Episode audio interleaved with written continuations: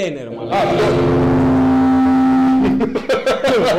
Τώρα, τώρα, τώρα μας ακούν, τώρα μας Τώρα ακούν. τώρα, εντάξει. εντάξει. Τι έχω κάνει, δεν τα έχω σπάσει, τα έχω κάνει όλα. Μιλάμε. Ακουγόμαστε σαν τα πανηγύρια. Καλησπέρα, σπέρα, σπέρα, σπέρα, σπέρα. Σπέρα, σπέρα, σπέρα. Μας ακούτε καλά, δεν ξέρω τι γίνεται, παιδιά. Αυτό το live παίζει να είναι το, το πιο. Στο, στο, στο... Επισοδιακό live. Ναι, όχι, εντάξει, όμως είμαστε εδώ έτσι. Τώρα τρία. Σα έφερα την αναστάδωση. Ε. Πραγματικά ήρθες εδώ, ρε φίλε, και τα έχει κάνει. Εγώ πρέπει να κοιτάω στην κάμερα. Εγώ θα, εσένα θέλω να κοιτάω. Ε, Εντάξει, Έχεις βέβαια. όμο- Έχεις όμορφα μάτια γι' αυτό. Αυτό γιατί μου αρέσει περισσότερο το πλάνο; Ποιο; Γιατί είναι πιο κοντά, ξέρω εγώ. Α, τώρα αυτό είναι η καλύτερη κάμερα. Εντάξει. Α, στείλ να το κάνει μια edit. Έλα, στείλ το μου με email. Λοιπόν, Όχι, κα- εσύ το κάτσε, είσαι. κάνεις Εγώ live το έχω. στο Εσύ το είσαι, Instagram. εκεί το έκανα edit. Ε, που- αυτό που τράβηξα πριν. Ποιο ρε; Αυτό που τράβηξα εδώ. Ποιο τρα... Α, τι να τους παίξουμε τώρα το.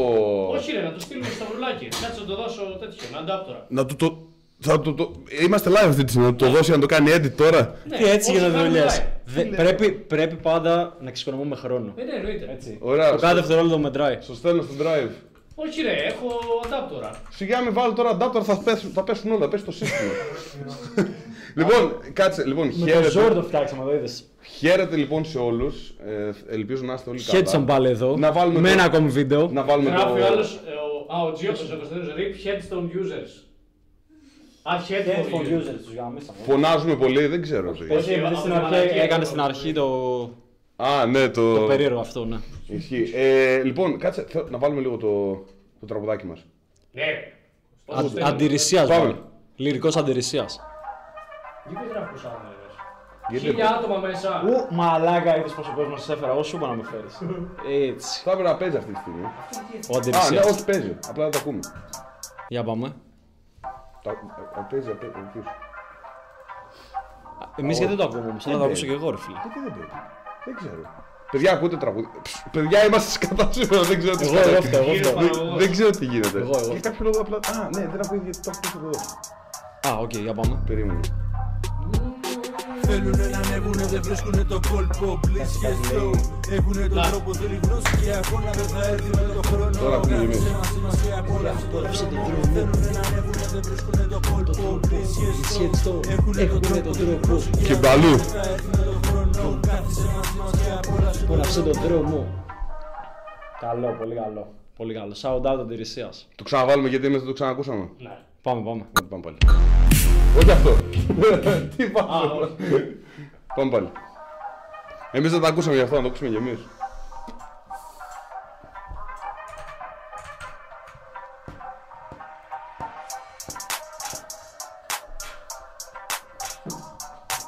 Καλό. Καλό. Πολύ καλό beat. Δυνατό. Για μας και μόνο, έτσι.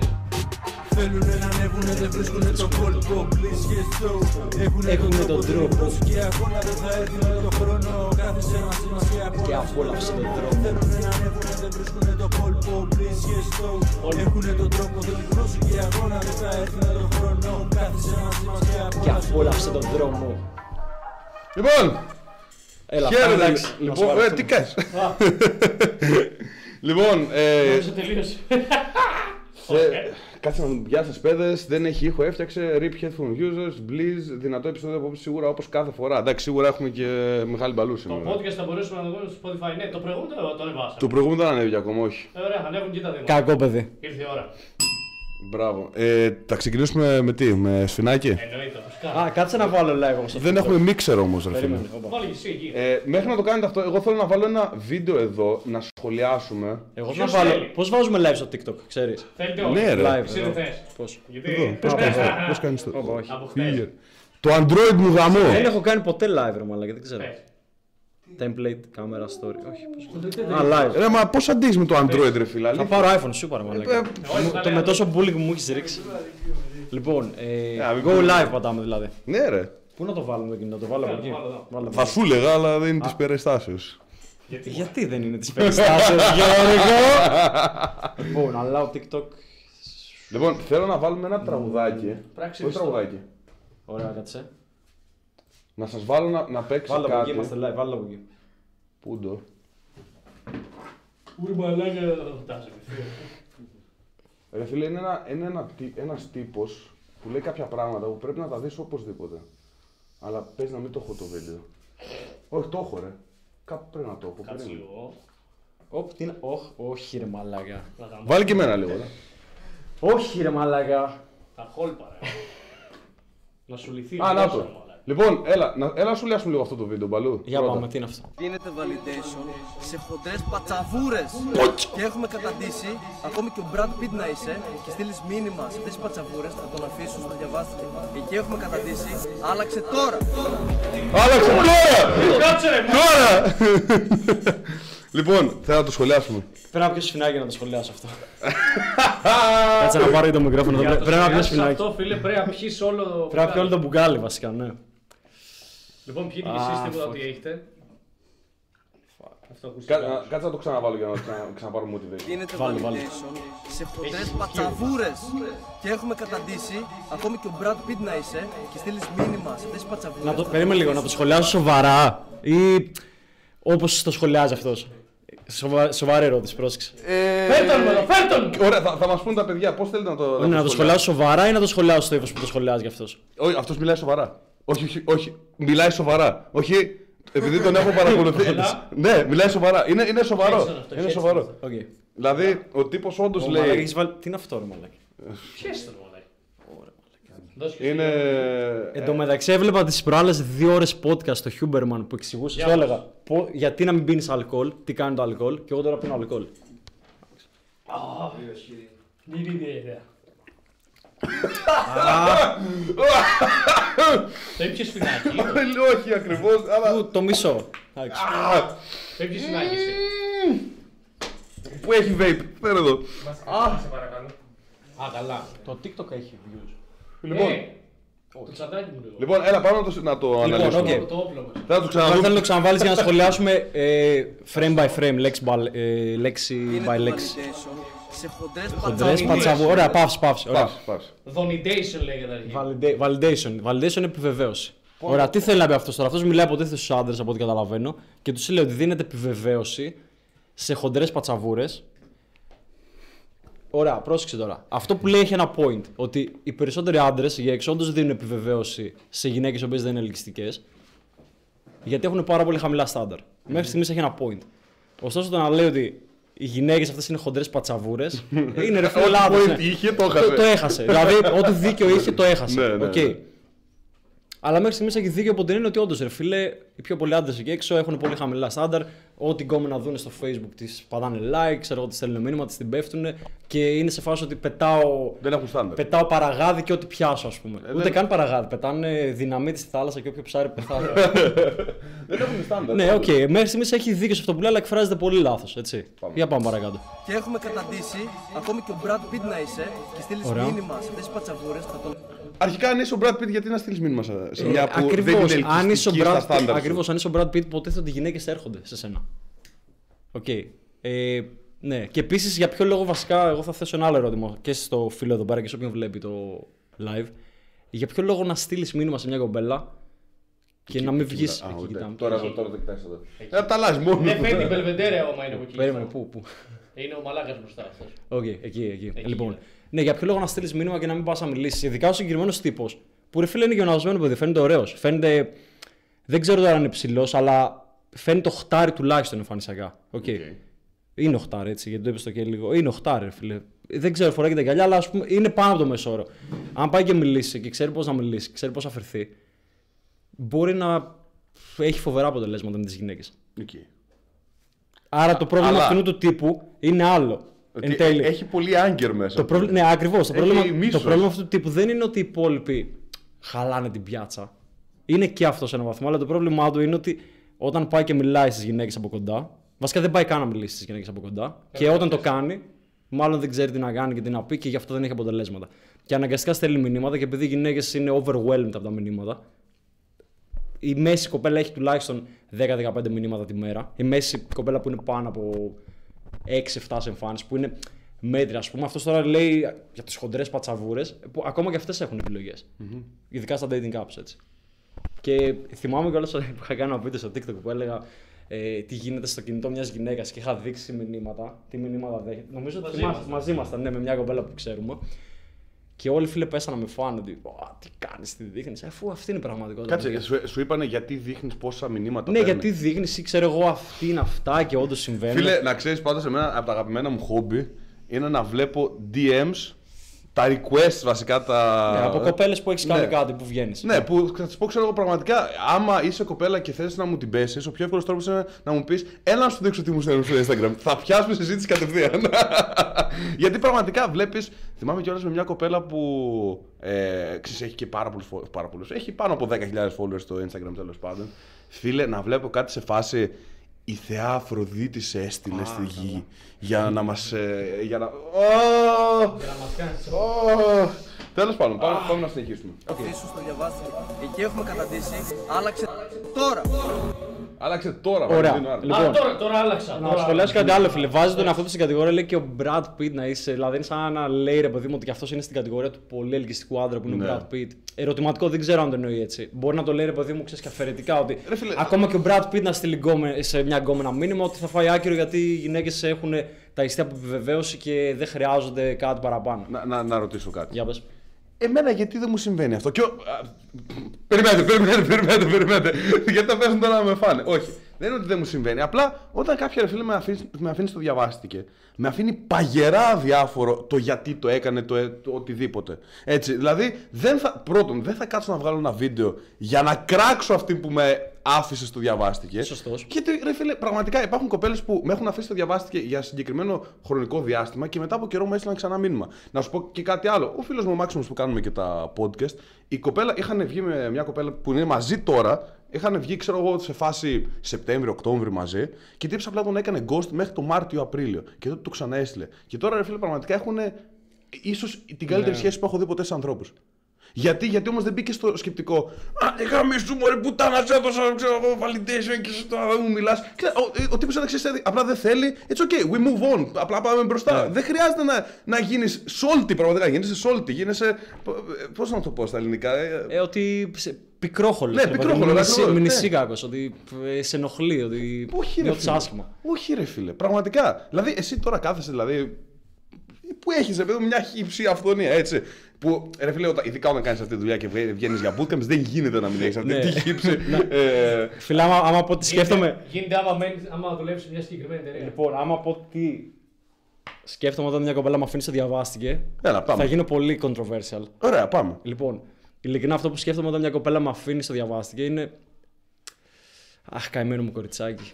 Μόλις έχασες την καλύτερη ευκαιρία της ζωής σου. Μόλις έχασες την ευκαιρία να ζήσεις μία από τις πιο φανταστικές ερωτικές εμπειρίες που έχεις ποτέ. Ε, και εγώ αυτό λέω Ε, πραγματικά. αυτό λέω στον εαυτό μου γιατί. Γιατί όμως το, πι- το πιστεύω πραγματικά. Γιατί το πιστεύω πραγματικά. Γιατί έχω αναφορικές εμπειρίες οι οποίες με έχουν κάνει να το πιστεύω.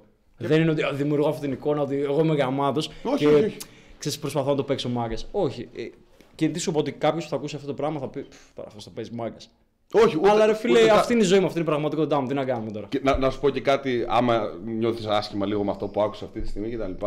Πραγματικά, εμένα ο στόχος μου πάντα όταν μιλάω με μια κοπέλα, είτε κάνουμε σεξ, είτε δεν κάνουμε σεξ, είτε οτιδήποτε, είναι πώς μπορώ να την αφήσω καλύτερα από ό,τι την άφησα πριν. Σωστός. Από ό,τι, από ό,τι τη βρήκα βασικά πριν. Το οποίο σημαίνει ότι ακόμα και να σε διώξει και να μην σου μιλήσει είτε οτιδήποτε, μπορείς να της πεις, μπορεί να μην το πάρεις τύπου Σου 'δωσα αξία και εσύ δεν μου μιλάς κτλ. Μπορείς απλά να πεις Οκ, χίλια συγγνώμη που σε ενόχλησα, να έχεις ένα υπέροχο βράδυ, ναι, να ξέρεις οκ. απλά ότι είσαι πανέμορφη και συνεχίζεις. Την έκανες να νιώσεις χαρούμενη γιατί της έδωσες ε, ένα κομπλιμέντο, οκ, και απλά την άφησες. Να και έφυγες. Την άφησες καλύτερα από ό,τι τη βρήκες. Δεν χρειάζεται να, να πρέπει να πάρεις κάτι από αυτήν για να πεις ότι Ω, έχω αξία. Ούτε καν. Μπορείς πραγματικά να είσαι άντρας αξίας και χωρίς να έχεις τις επιτυχίες, ξέρω εγώ, του Μιχάλη ή του οτιδήποτε. Γιατί κοιτάς, ρε φίλε, το καλό στον κόσμο και δεν προσπαθείς να πάρεις αξία από τις γυναίκες. Γιατί αυτοί οι άνθρωποι ξέρεις τι κάνουν. Προσπαθούν, προσπαθούν να πάρουν αξία από τις γυναίκες. Ακριβώς.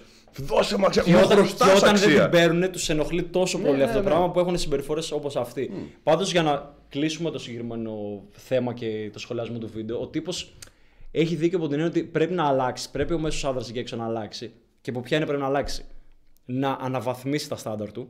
Οκ, νούμερο ένα. Και νούμερο δύο, να σταματήσει να κάνει likes στις γκόμενες, να σταματήσει να τους στέλνει μηνύματα και όταν μια γκόμενα του αρέσει, όντως να πάει και να της μιλάει από κοντά. Και ποιο είναι το πρόβλημα που το συζητούσα και τις προάλλες ε, με ένα μαθητή, όταν ακολουθείς στα social media γυναίκες Και ειδικά γυναίκες οι οποίες δεν σου κάνουν follow back. Ναι, ναι, ναι. αυτό Και το είναι, έχει ξέρω δείξει. εγώ, Ναι, ναι, ναι. influencers, Instagram models ή μπορεί να είναι και κανονικές influencers, κανονικά μοντέλα, ξέρεις, ξέρω εγώ, η Τούνη, ρε παιδί μου, η Μούνη ή οποιαδήποτε. Και. Αουν, αουν. Τι, α, με... δεν ξέρω τη Μούνη. λοιπόν, και τέλος πάντων, όταν ένας άντρας ακολουθεί αυτέ τις γυναίκες, ουσιαστικά τι λέει στον εγκεφάλο του; Αυτό είναι πολύ σοβαρό που λέω τώρα. Του λέει ότι αυτές οι γυναίκες για σένα είναι ένα άπιαστο όνειρο. Ναι, ναι, ναι. Ο μόνος τρόπος να τις έχεις στη ζωή σου είναι μέσα από το Instagram. με το να, τους, να τις βλέπεις με μαγιό, ξέρω εγώ, με σεξ φωτογραφίες, με σεξ poses. Να τους πατάς like. Καμιά φορά όταν έχεις κάβλες και είσαι μόνος σου, να χρησιμοποιήσει αυτές τις φωτογραφίες. Γελικό. μεταξύ μας τώρα, όποιος βλέπει εδώ πέρα, σίγουρα έστω μία φορά τον έχει παίξει με φωτογραφίες κάποια κοπέλας από το Instagram, είτε είναι κοπέλα με την οποία. Και αν, έχει- και αν έχει είσαι κοπέλα γνωριστεί, και είτε είναι παθαίνεις μοντέλο. σοκ, να ξέρει. Τον έχουν παίξει με φωτογραφίες σου. Και μαζί Έστω σου. ένας άντρας τον έχει Ναι, παίξει ναι, με ναι, ναι. φωτογραφίες. Είναι, είναι η πραγματικότητα. Sorry άμα σε σοκάρμα, αλλά είναι η Ε, πραγματικότητα. και στο λέω, εγώ θα Sorry. το πω στα ίσα, επειδή είπαμε ότι μιλάμε τελείως Ναι, ναι, ναι, ναι, Εγώ το ναι. έχω κάνει στο παρελθόν. Το έχω κάνει. Φαντάζομαι το έχετε κάνει. Εγώ ποτέ. Ποτέ. Έλα, ρε, όχι, Respect, ρε. όντως. Εγώ το έχω κάνει όταν ήμουν Δεν μικρός. γίνεται, ρε. Όχι, όντως. Ναι, γιατί δεν είχα τότε δεν είχα Μπορεί φωνή. να ρε ήμουν φίλε. 15 ρε φίλε. Δεν γαμούσα δεν το. Ρε θυμάμαι. μαλάκα όταν δεν γα- όταν Με δεν γαμούσα. τι- φωτογραφία. Ναι, όταν δεν Πάρε το γαμούσα. Pornhub, ρε μαλάκα, είχα πρόσβαση. Ε, ρε φίλε, ήταν ότι αυτή την κόμμα τη γούσταρα. ας πούμε, και πρόσβαση. ότι- Δεν έβλεπα τσόντε ποτέ, πολύ σπάνια. Όντως. Ναι, δεν έβλεπα τσόντε. Εγώ νόμιζα μικρός ρε φίλε, τον είχες κάνει. Όχι last. Λίγο, λίγο, λίγο. Το last core Ε, αλλά ρε φίλε, ποιο είναι το θέμα, ότι όντως όταν μπαίνεις σε αυτή τη διαδικασία, λες στον εαυτό σου ότι εγώ δεν σε αξίζω, είσαι πάνω από μένα και είμαι φαν σου. Το οποίο είναι ό,τι ό,τι χειρότερο. Ταξίαρχος! Να σε φίλε! Έλα, νάτος! Κοίτα, Έλα, και ο κοντός είσαι όπου φαίνεται λέει. νάτος. Με Αλλά κάμισες, φίλε, ο, ταξιά, μπράβο. ο ταξέρο, φίλε, είναι ένας τύπος που μου σχολιάζει και εμένα όλη την Να. ώρα στο κανάλι και τον λατρεύω. Ταξιάρχη, σε αγαπάω, φίλε. Είσαι Φίλε, πολύ γαμάτος. πρα- είσαι, είσαι Ε, θα φύγω εγώ τώρα με το, τόσο. Φίλε, πραγματικά έχεις ανοίξει το, το, το live, βλέπεις εδώ και τόση ώρα.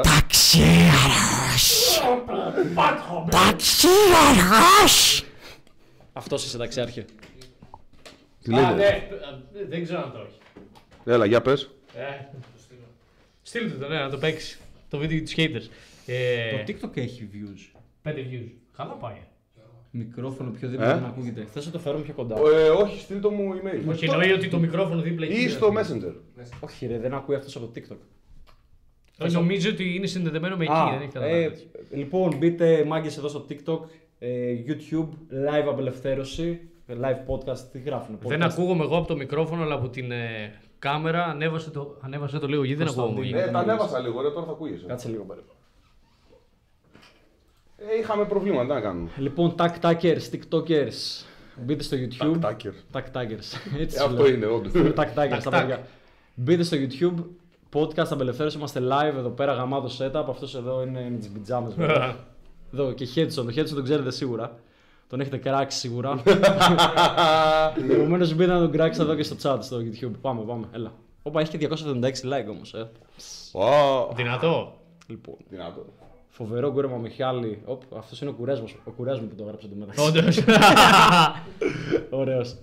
Για, Λοιπόν, μι- βάλω- μίλα, για μίλα εσύ λίγο να δω. Ε, Πρέπει να έχεις Έλα. το, ε, το μικρόφωνο πρέ- από μπροστά παίρνει. Έλα. Έλα, έλα. Α, τώρα παίρνει. τώρα κανονικά. κανονικά. Ε, άρα πούστη.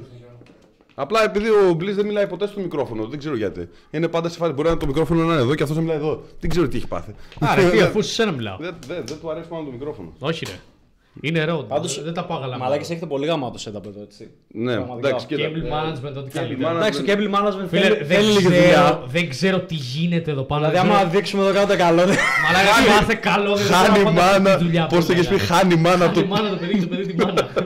Δεν ξέρω τι συμβαίνει, μαλάκα. Τόσα καλώδια δεν είχα ποτέ σε όλη μου τη ζωή. Δεν- Τα έχω σε ένα μέρος. Είναι απίστευτο. Αχ, Ισχύει. Σ' αγαπώ, λέει ο ταξίρεχος. Ωραία. Θέλω να, να το Ναι, κάνουμε. είσαι πολύ γαμάτος. Να, να το Είσαι κάνουμε τέλειος. λίγο πιο. Και κάποτε θα γίνεις μαθητή. Εγώ το ξέρω. Κάποτε θα είμαστε δίπλα-δίπλα. Θα σε έχω σε bootcamp. Έτσι εδώ. Και θα, θα, είσαι, θα γίνεις και γαμάτος και θα έχεις πολύ καλά αποτελέσματα. Θα πουλάρεις το bootcamp, να ξέρεις. Πιστεύω σε σένα, bro. Λοιπόν. Να ξέρεις. Έστειλε το τέτοιο να το κάνει edit. Ποιο; Το βίντεο. Όχι. Βάλτε το να ανεβαίνει, ρε. Α, με έστειλες κα- Α, κάτι με έστειλες. Α, να τα, κάτσε να τα. Να τα... Πώς, τα, πώς τα κατεβάζω αυτά; Να το. Λοιπόν. Εκεί, Ένα α, έτσι. αυτό. Ωραία. Και ένα αυτό. Είναι πολύ αστεία αυτά, ωραία. είναι. Το ένα τα ανέβασα κιόλας σήμερα. Ο Τζόντι λέει Rub the, Rub the feet. Ε, να, θέλετε να Αυτό το, είναι inside joke, να, παιδιά. να το κάνουμε λίγο το τέτοιο σήμερα. Το κάνουμε λίγο πιο πολύ για dating advice εφόσον έχουμε και σένα εδώ. Ρε. Πάμε, ρε φίλε, ό,τι γουστάρετε. Πάμε με αυτό. Υπάρχουν μερικές φορές που δεν νιώθω καλά έτσι. Και βλέπω down και μπορεί και διαβάζω τα σχόλια και να Λοιπόν, ένα αυτό. Να το σχολιάσουμε αυτό λίγο. Αν και έχουμε κάνει βίντεο για τους haters. Έλα, έτσι, μωρέ, στη εντάξει, Βουδαπέστη, τώρα. θυμάσαι. Όχι. Έχουμε πάει μαζί του Βουδαπέστη. Έχουμε πάει, αν έχουμε πάει Βουδαπέστη. Α, η κλανιά. ρε. Αλλά πάει μην τρεις πούμε- να φορές. πούμε ιστορίες από Θα την Βουδαπέστη. πούμε την ιστορία αυτή σίγουρα. Ποια από το κλαμπ; Ε, ναι, με την κλανιά, ρε φίλε. Ω, θα- ω, Οκ, μέσα. Την έχουμε πει και στο σεμινάριο τους ή άλλως. Ε, ναι, αλλά πρέπει να την ακούσουν. Ή μήπως να έρθουν στο σεμινάριο Θεσσαλονίκη για να την ακούσουν. Α, ναι, άμα δεν έχετε κλείσει για σεμινάριο τη Θεσσαλονίκης Μιχάλης Μπαλού, υπάρχει link ακριβώς από κάτω. Μπαίνετε στο site, μπαίνετε στο, εκεί που λέει σεμινάριο και κλείνετε. Σε μια μισή ώρα εντωμεταξύ πφ, κλείνουν οι Ναι, συμμετοχέ. είναι τελευταία στιγμή. Τέσσερις θέσεις έχουμε. Άμα, Θα δεν- είμαστε άμα και εγώ και ο γεμίσει Γιώργος. κομπλέ, άμα δεν γεμίσει. οκ. Δεν έγινε, δεν έγινε και κάτι. Θα έχουμε 45 άτομα. Θα φέρω εγώ δικό μου 46. κόσμο. Ε, ένα αυτό και μετά το άλλο είναι αυτό. Δες πόσο γρήγορα, πόσο γρήγορα τα βάζω πλέον. Είσαι καλός επαγγελματίας. Κύριος παραγωγός. Αυτό. Έτσι θα γίνει. Εσύ θα γίνεις ο μεγαλύτερος ανεμιστή, ε, ο μεγαλύτερος φαν. Ταξίαρχη. Ε, τι άλλο ήθελα να πω. Εν τω μεταξύ αυτό το φως που κοιτάει, ρε φίλε. Αυτό θέλει να είναι λίγο πιο δονέ. Ε, όχι, τα κοιτάει λίγο πιο. Να έρθει πιο πολύ προς εμάς. Μπορούμε λίγο, κύριε παραγωγέ. Λίγο παραγωγό. Κυρίως. Παραγωγό. Supervisor. Όχι, όχι, μόνο το πάνω, μόνο το πάνω. Μόνο, σπρώξτε το λίγο. Α- απ' τη- από εδώ σπρώξτε το λίγο. Έτσι, έτσι. Ο παραγωγό. Α, έτσι. Έτσι. Α, Βγάλω- α, γύρω- έτσι. Κι άλλο, κι άλλο, κι άλλο. Κι άλλο, Έτσι. κι άλλο, Ωραία. κι άλλο, κι άλλο, κι άλλο. Έτσι. έτσι. Κάτσε γιατί ζεσταίνομαι, ρε μάλλον. Ισχύει. Να ανοίξουμε το air condition. Τώρα καλά είναι, καλά Έχουμε είναι. 22 βαθμούς έξω, τέλος πάντων. Πού έξω, μαλάκα έχει 10 βαθμούς. Λάρισα. Ε, πάμε να απαντήσουμε λίγο σε μια ερώτηση που μας έχουν κάνει εδώ. Τι Πιστεύετε ότι τα πάντα είναι δυνατά; Κοίτα, άμα είναι να μου πεις θέλω να πετάξω, ας πούμε, δεν είναι δυνατό, δεν ύστερα. Αλλά ό,τι μπορεί ο νους σου όντως να το κάνει εικόνα, ναι. Τώρα Whatever. δεν ξέρω αν μπορείς να κάνεις εικόνα το να πετάς. Εγώ δεν μπορώ πάντα να κάνω εικόνα το να πετάω. Αλλά άμα σκεφτείς τον μπλεφο, ο Ο κόσμος, ο κόσμος δεν ζητάει, το το, έχουμε σήμερα, ζητάει δεν το το φως ο έχουμε. κόσμος. μπρο. Θα πάω μέσα τώρα να τα ψάξω. ρε Όχι, φίλε. ναι, μπρο, ο κόσμος ζητάει το φως. Πρέπει να, Πού είναι το πρέπει να ικανοποιήσεις το κοινό σου αυτή τη στιγμή. Άντε, γαμί. Πάω να το φέρω. Action, Αλλά- action taker. Έτσι, σωστός. Αλλά άμα σκεφτείς, ρε φίλε, ότι θέλεις να, να βγάλεις κάποια χρήματα, θες να φτιάξεις ένα σώμα, θες να έχεις χι γυναίκες στη ζωή σου, θες να κάνεις ΑΒ Δ, το οποίο βλέπεις κιόλας ότι το έχουν πετύχει άλλοι άνθρωποι. Δηλαδή, άμα μου πεις ότι θέλω να πάω στον Άρη, θα σου πω, ε, οκ, ίσως. Αλλά άμα μου πεις ότι θέλω να κάνω six pack, υπάρχει ένα δις κόσμος εκεί έξω που έχει six pack. Άρα το να πας στον Άρη δεν είναι τόσο εύκολο όσο το να ε, έχεις six pack, γιατί το να έχεις six pack το έχει κάνει κι άλλος κόσμος στο παρελθόν. Αλλά πας στον Άρη δεν ξέρω ποιος το έχει κάνει. Θα το κάνει ο Ήλον σε λίγο. Ε, να πω κάτι εγώ πάνω σε, σε αυτό πάντως, γιατί αυτή η ερώτηση εμένα ξέρεις τι μου βγάζει ρε φίλε, ότι, ε, ότι απλά περιμένεις να σου πούμε μια απάντηση όπως ναι, για να πάρεις motivation, λίγο, λίγο μου- κίνητρο για να πεις μου το είπαν και αυτοί ότι μπορώ, άρα μάλλον μπορώ. Ναι, βασικά εσύ που έγραψες την ερώτηση, γίνει λίγο πιο συγκεκριμένος. Ή συγκεκριμένη, δεν ξέρω. Μάριο, α, Μάριος. Μην περιμένεις εμάς να σου πούμε, γιατί Ναι. άμα, άμα εμείς μπορούμε να σου πούμε όχι δεν μπορείς. Αυτό πρέπει να σταματήσει πίσω. Όχι. Η ερώτηση, βασικά η απάντηση Καταρχήν, είναι γιατί η μπλούζα σου εξαρτάται. είναι λερωμένη, μπορείς να μου πεις. Η δικιά μου. Ναι. Έχουμε κάνει ένα μόνο αυτό. γιατί, θα σου πω γιατί. Γιατί ρε φίλε, πραγματικά αυτές τις μέρες ταξιδεύω όλη μέρα. Ναι, όντως είναι εδώ. Πω. Όλη μέρα, όλη νύχτα. Δεν έχω πρόβλημα να βάλω ούτε πλυντήρια ούτε τίποτα. Και απλά φοράω ό,τι να είναι. Ό,τι, ό,τι υπάρχει εδώ. Τι να κάνω.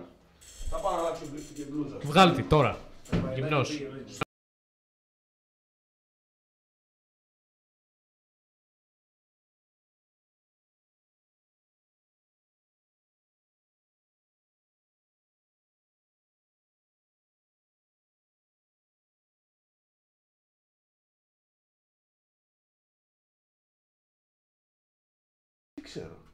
Είμαστε offline; Δεν ξέρω. Όχι. Α, τώρα κάτσε, εδώ πέρα δεν παίζει μάλλον. Ε, εδώ Θα παίξει τώρα. Κόλπο ήταν, ρε. Κόλπο ήταν για να δούμε ποιος θα κρατήσουμε μέσα. Λέω ποιος βγήκε τώρα με ένα απλό μαυραδάκι έτσι που παίχτηκε σημαίνει ότι δεν πρέπει να είναι εδώ. Οι υπόλοιποι είχαν πίστη στο ότι θα βρούμε Ε, μία δεν λύση. έχουμε inputs για να βάλω. Κάπου. Κάτσε να το βρω. ρε. Θα το βρω. Μιλήστε εσείς εκεί. κάπου. Μιλάμε εδώ. Τι λέγαμε, ναι. Βασικά αυτό πες μας εσύ Μάρια, πώς σε λένε που έγραψες στο άμα τα πάντα είναι εφικτά, δυνατά. Πες μας ρε φίλε τι εννοείς συγκεκριμένα, γιατί η απάντηση είναι εξαρτάται. Τι θες να κάνεις, εξαρτάται σε τι φάση είσαι στη ζωή σου, εξαρτάται με το ιστορικό της ζωής σου, τι έχεις ζήσει. Δηλαδή ρε φίλε τι να σου πω, άμα θες να γίνεις αστροναύτης και είσαι ξέρω εγώ 30 χρονών και δεν ξέρεις καν φυσική, μαθηματικά, δεν ε, έχεις ιδέα από όλα αυτά τα πράγματα, θες ε, 50 χρόνια να τα μάθεις. Οκ. Τώρα σου φέρνω ένα extreme παράδειγμα, αλλά πες μας, τι είναι αυτό που θες να κάνεις. Πώς να βρω γκόμενα, λέει ο άλλος κάτω. Δηλαδή, είπαμε εντάξει, φτάσαμε αλλού. Αστυνομία! Πού είναι; Ε, δεν ξέρω που το έχω, κάπου θα το έχω τώρα. Το... Πώς θα βρεις γκόμενα. Μπες στο κανάλι μου στο YouTube, bro. Έχω πάνω από 100 βίντεο. Μπες δέστα και θα μάθεις πώς μπορείς να βρεις γκόμενα. Ε, Αν και το πρόβλημα είναι ότι σε νοιάζει να βρεις γκόμενα και όχι να γίνεις ένας ελκυστικός άντρας και γενικότερα να είσαι ολοκληρωμένος ως προσωπικότητα. Και εκτός από αυτό, πώς θα μπορούσα να προσφέρω σε μια κοπέλα; Θα ήταν καλύτερη, καλύτερη ερώτηση να κάνεις. Ναι, θυμάμαι. Ναι, θυμάμαι. Smackdown! Ε, πρέπει να, να γίνεται κάτι λάθος εδώ. Τι ε, είμαστε live αυτή τη Ναι, στιγμή; βρε, live είμαστε. Α, οκ. απλά Πρέπει να υπάρχει ένα μικρό, μικρό προβληματάκι γιατί έχω βάλει. Τι έχω βάλει; Ρεύρο. Ρε βρω, εγώ ζω στο Ωραία, εξωτερικό ωραία. και απλά θέλω να πετύχω σε ένα συγκεκριμένο άθλημα πάρα πολύ. Ε, ποιο είναι το άθλημα αρχικά; Και επίσης, ρε φίλε, δες αυτό που είπε πριν. Ποιοι αθλητές είναι σε αυτό το άθλημα, ποια είναι η πορεία τους, τι έχουν κάνει. Ε, βρες έναν coach πάνω σε αυτό το άθλημα πολύ σημαντικό και ξεκίνα να δουλεύεις. Ναι, δηλαδή αυτό δεν είναι τα πάντα είναι δυνατά. Αυτό είναι άμα έχω εκεί ένα στόχο να το πετύχω. Δηλαδή, άμα πεις για παράδειγμα θέλω να, βάλω, να παίξω στο β' τοπικό και να βάλω στο β' τοπικό 3 γκολ σε 30 συμμετοχές στο πρωτάθλημα, ξέρω εγώ. Ε, ας πω ναι, οκ, εδώ ο Χάλαντ έβαλε περισσότερα γκολ από ότι ο Ρονάλντο και ο Μέσι στα 22 του, ξέρω εγώ. Δηλαδή, ο Χάλαντ; Ένας από τους καλύτερους παίκτες αυτή τη στιγμή. Είναι φοβερός. Μόνο με Ιμαρίδη. Με Ιμαρίδη. Μόνο Ω, με. Δεν ξέρω την ιστορία, ρε Μαλάκα. Με, με, με Ιμαρίδη. Με, με, με Νεϊμαρίδη. Μαλάκα, Νεϊμαρίδης. Ήταν μια φορά είχαμε πάει στο Παρίσι πριν 3-4 χρόνια. Μου πέρασε Το, πολλά το χρόνια. 19, ναι, πριν τρία χρόνια. Τέτοια εποχή ήταν, Σεπτέμβρη. Ναι, τρία χρόνια. Τέλη Σεπτέμβρη. Είχαμε πάει τότε και. Καλά, η ιστορία αυτή είναι γάμισε το. Είχε χάσει το. Τον είχαμε αφήσει μόνο του εκεί με δύο ακόμα παιδιά οι οποίοι χάθηκαν εκεί. Τέλος πάντων, και αυτός περίμενε στην ουρά να μπει μέσα. Όχι, Και δεν μου λέει- περίμενα να μπει. Όχι. α, Περίμενε, βλέπεις- ήταν Ω. στην ουρά τέλος πάντων. Και μου λέει μετά, μου έλεγε την ιστορία πώς και τι και τα λοιπά. Και μου λέει σε κάποια φάση την επόμενη μέρα, μου λέει Χτες ήμουν εκεί στο κλαμπ. Και στην ουρά ήταν ένας γνωστός ποδοσφαιριστής, λέει, τον κοιτούσαν όλοι τέτοιο. Κάπως μου τον είπαν Μεϊνάρ, Νεϊμάρ, κάπως έτσι. Αυτή η μαλακία γιατί πέφτει. Ναι, αλλά φαίνεται, ναι, καλά. Τι γίνεται εδώ, ρε μαλακία; Ο Μεϊμαρίδη. Ο Μου λέει Νεϊμαρίδης. Μεϊνάρ, Νεϊμάρ. Κάπως έτσι, δεν ξέρω. Νεϊμάρ. Λέω, ο Νεϊμάρ ήταν μπροστά. Μου λέει ναι, ήταν γνωστός. Μου λέει γνωστός. Δεν, είναι- δεν είναι ιδέα από μπάλα έτσι. Το είχα πει και στο σεμινάριο στην Αθήνα. Έχω να δω μπάλα από όταν έπαιζε ο Ραούλ στη Ρεάλ. Όπα, γιατί, Και ο αυτό γιατί Μουριέλ. πέφτει, ρε μαλακία. Άστο, ρε. Ε, μάλακα. Δεν- Εσύ πέφτεις, δεν πέφτει αυτό. Εγώ, δεν- εγώ δεν πέφτω ποτέ. Τι είσαι, Sorry. τάγκ είσαι. Και βλέπεις, όταν, Ταγκιό. όταν εγώ τρέχω όλη μέρα, το stream θα πάει λάθος. Ρε φίλε, δεν γίνεται να, να, πάει, να, να βοηθήσετε εσείς κάπου κάτι. Οτιδήποτε. Αφού είπαμε, είσαι ο παραγωγός, ρε μαλακία. Κοίταξε τώρα, έχω βγει τώρα με μπλούζα που είναι. Ου, μαλάκα φαίνεσαι τούμπανο. Λοιπόν, τέλος πάντων. Ε, Story όλοι κάνουμε repost τώρα εδώ, μας έχουν κάνει ήδη tag. Πάμε Άντε. όλοι story τώρα, όσοι βλέπετε. Μιλάμε για υψηλό επίπεδο ρε bro. Ε, εντάξει, ναι, οκ. Ναι, οκ. Ξέρω πολλούς ποδοσφαιριστές. Live, πάμε. Τα κάνουμε όλα repost. Όλα. Α, επίσης είχαμε παίξει ένα, ένα βίντεο τις προάλλες, αν μπορούμε να το παίξουμε πάλι. Ε, με μια κοπέλα που... Κάτσε να στο βάλω να το δεις. Που δίνει dating advice για γυναίκες. Οκ. Δεν ξέρω, θες να το, να το δούμε; Βάλ το ξέρω. Να μου πεις και εσύ την άποψή σου γι' αυτό; Βάλ το, βάλ το. Οκ, πάμε να το βάλουμε. Τρεις τρόποι για να πιάσεις κουβέντα με κάποιον που σου αρέσει. Νούμερο 1. Ζήτησε μία χάρη. Πες του να βγάλει μια φωτογραφία εσένα και τη φίλη σου. Νούμερο 2. Ρώτησε για πληροφορίες. Ένα μέρος, ένα μαγαζί, μία οδό. Όλοι προσφέρονται να βοηθήσουν. Και νούμερο 3. Όλοι προσφέρονται να γαμίσουν. Το στυλ, το άρωμα, ένα ωραίο ρολόι. Δεν συνηθίζουν να δέχονται κοπλιμέντα και σίγουρα θα τον κάνεις να νιώσει όμορφα. Το τρίτο που λέει είναι σωστό. Ωχ, τι είναι στο Rolex; Ότι, ότι τα άλλα δεν είναι σωστά δηλαδή. Α, grey zone, εξαρτάται.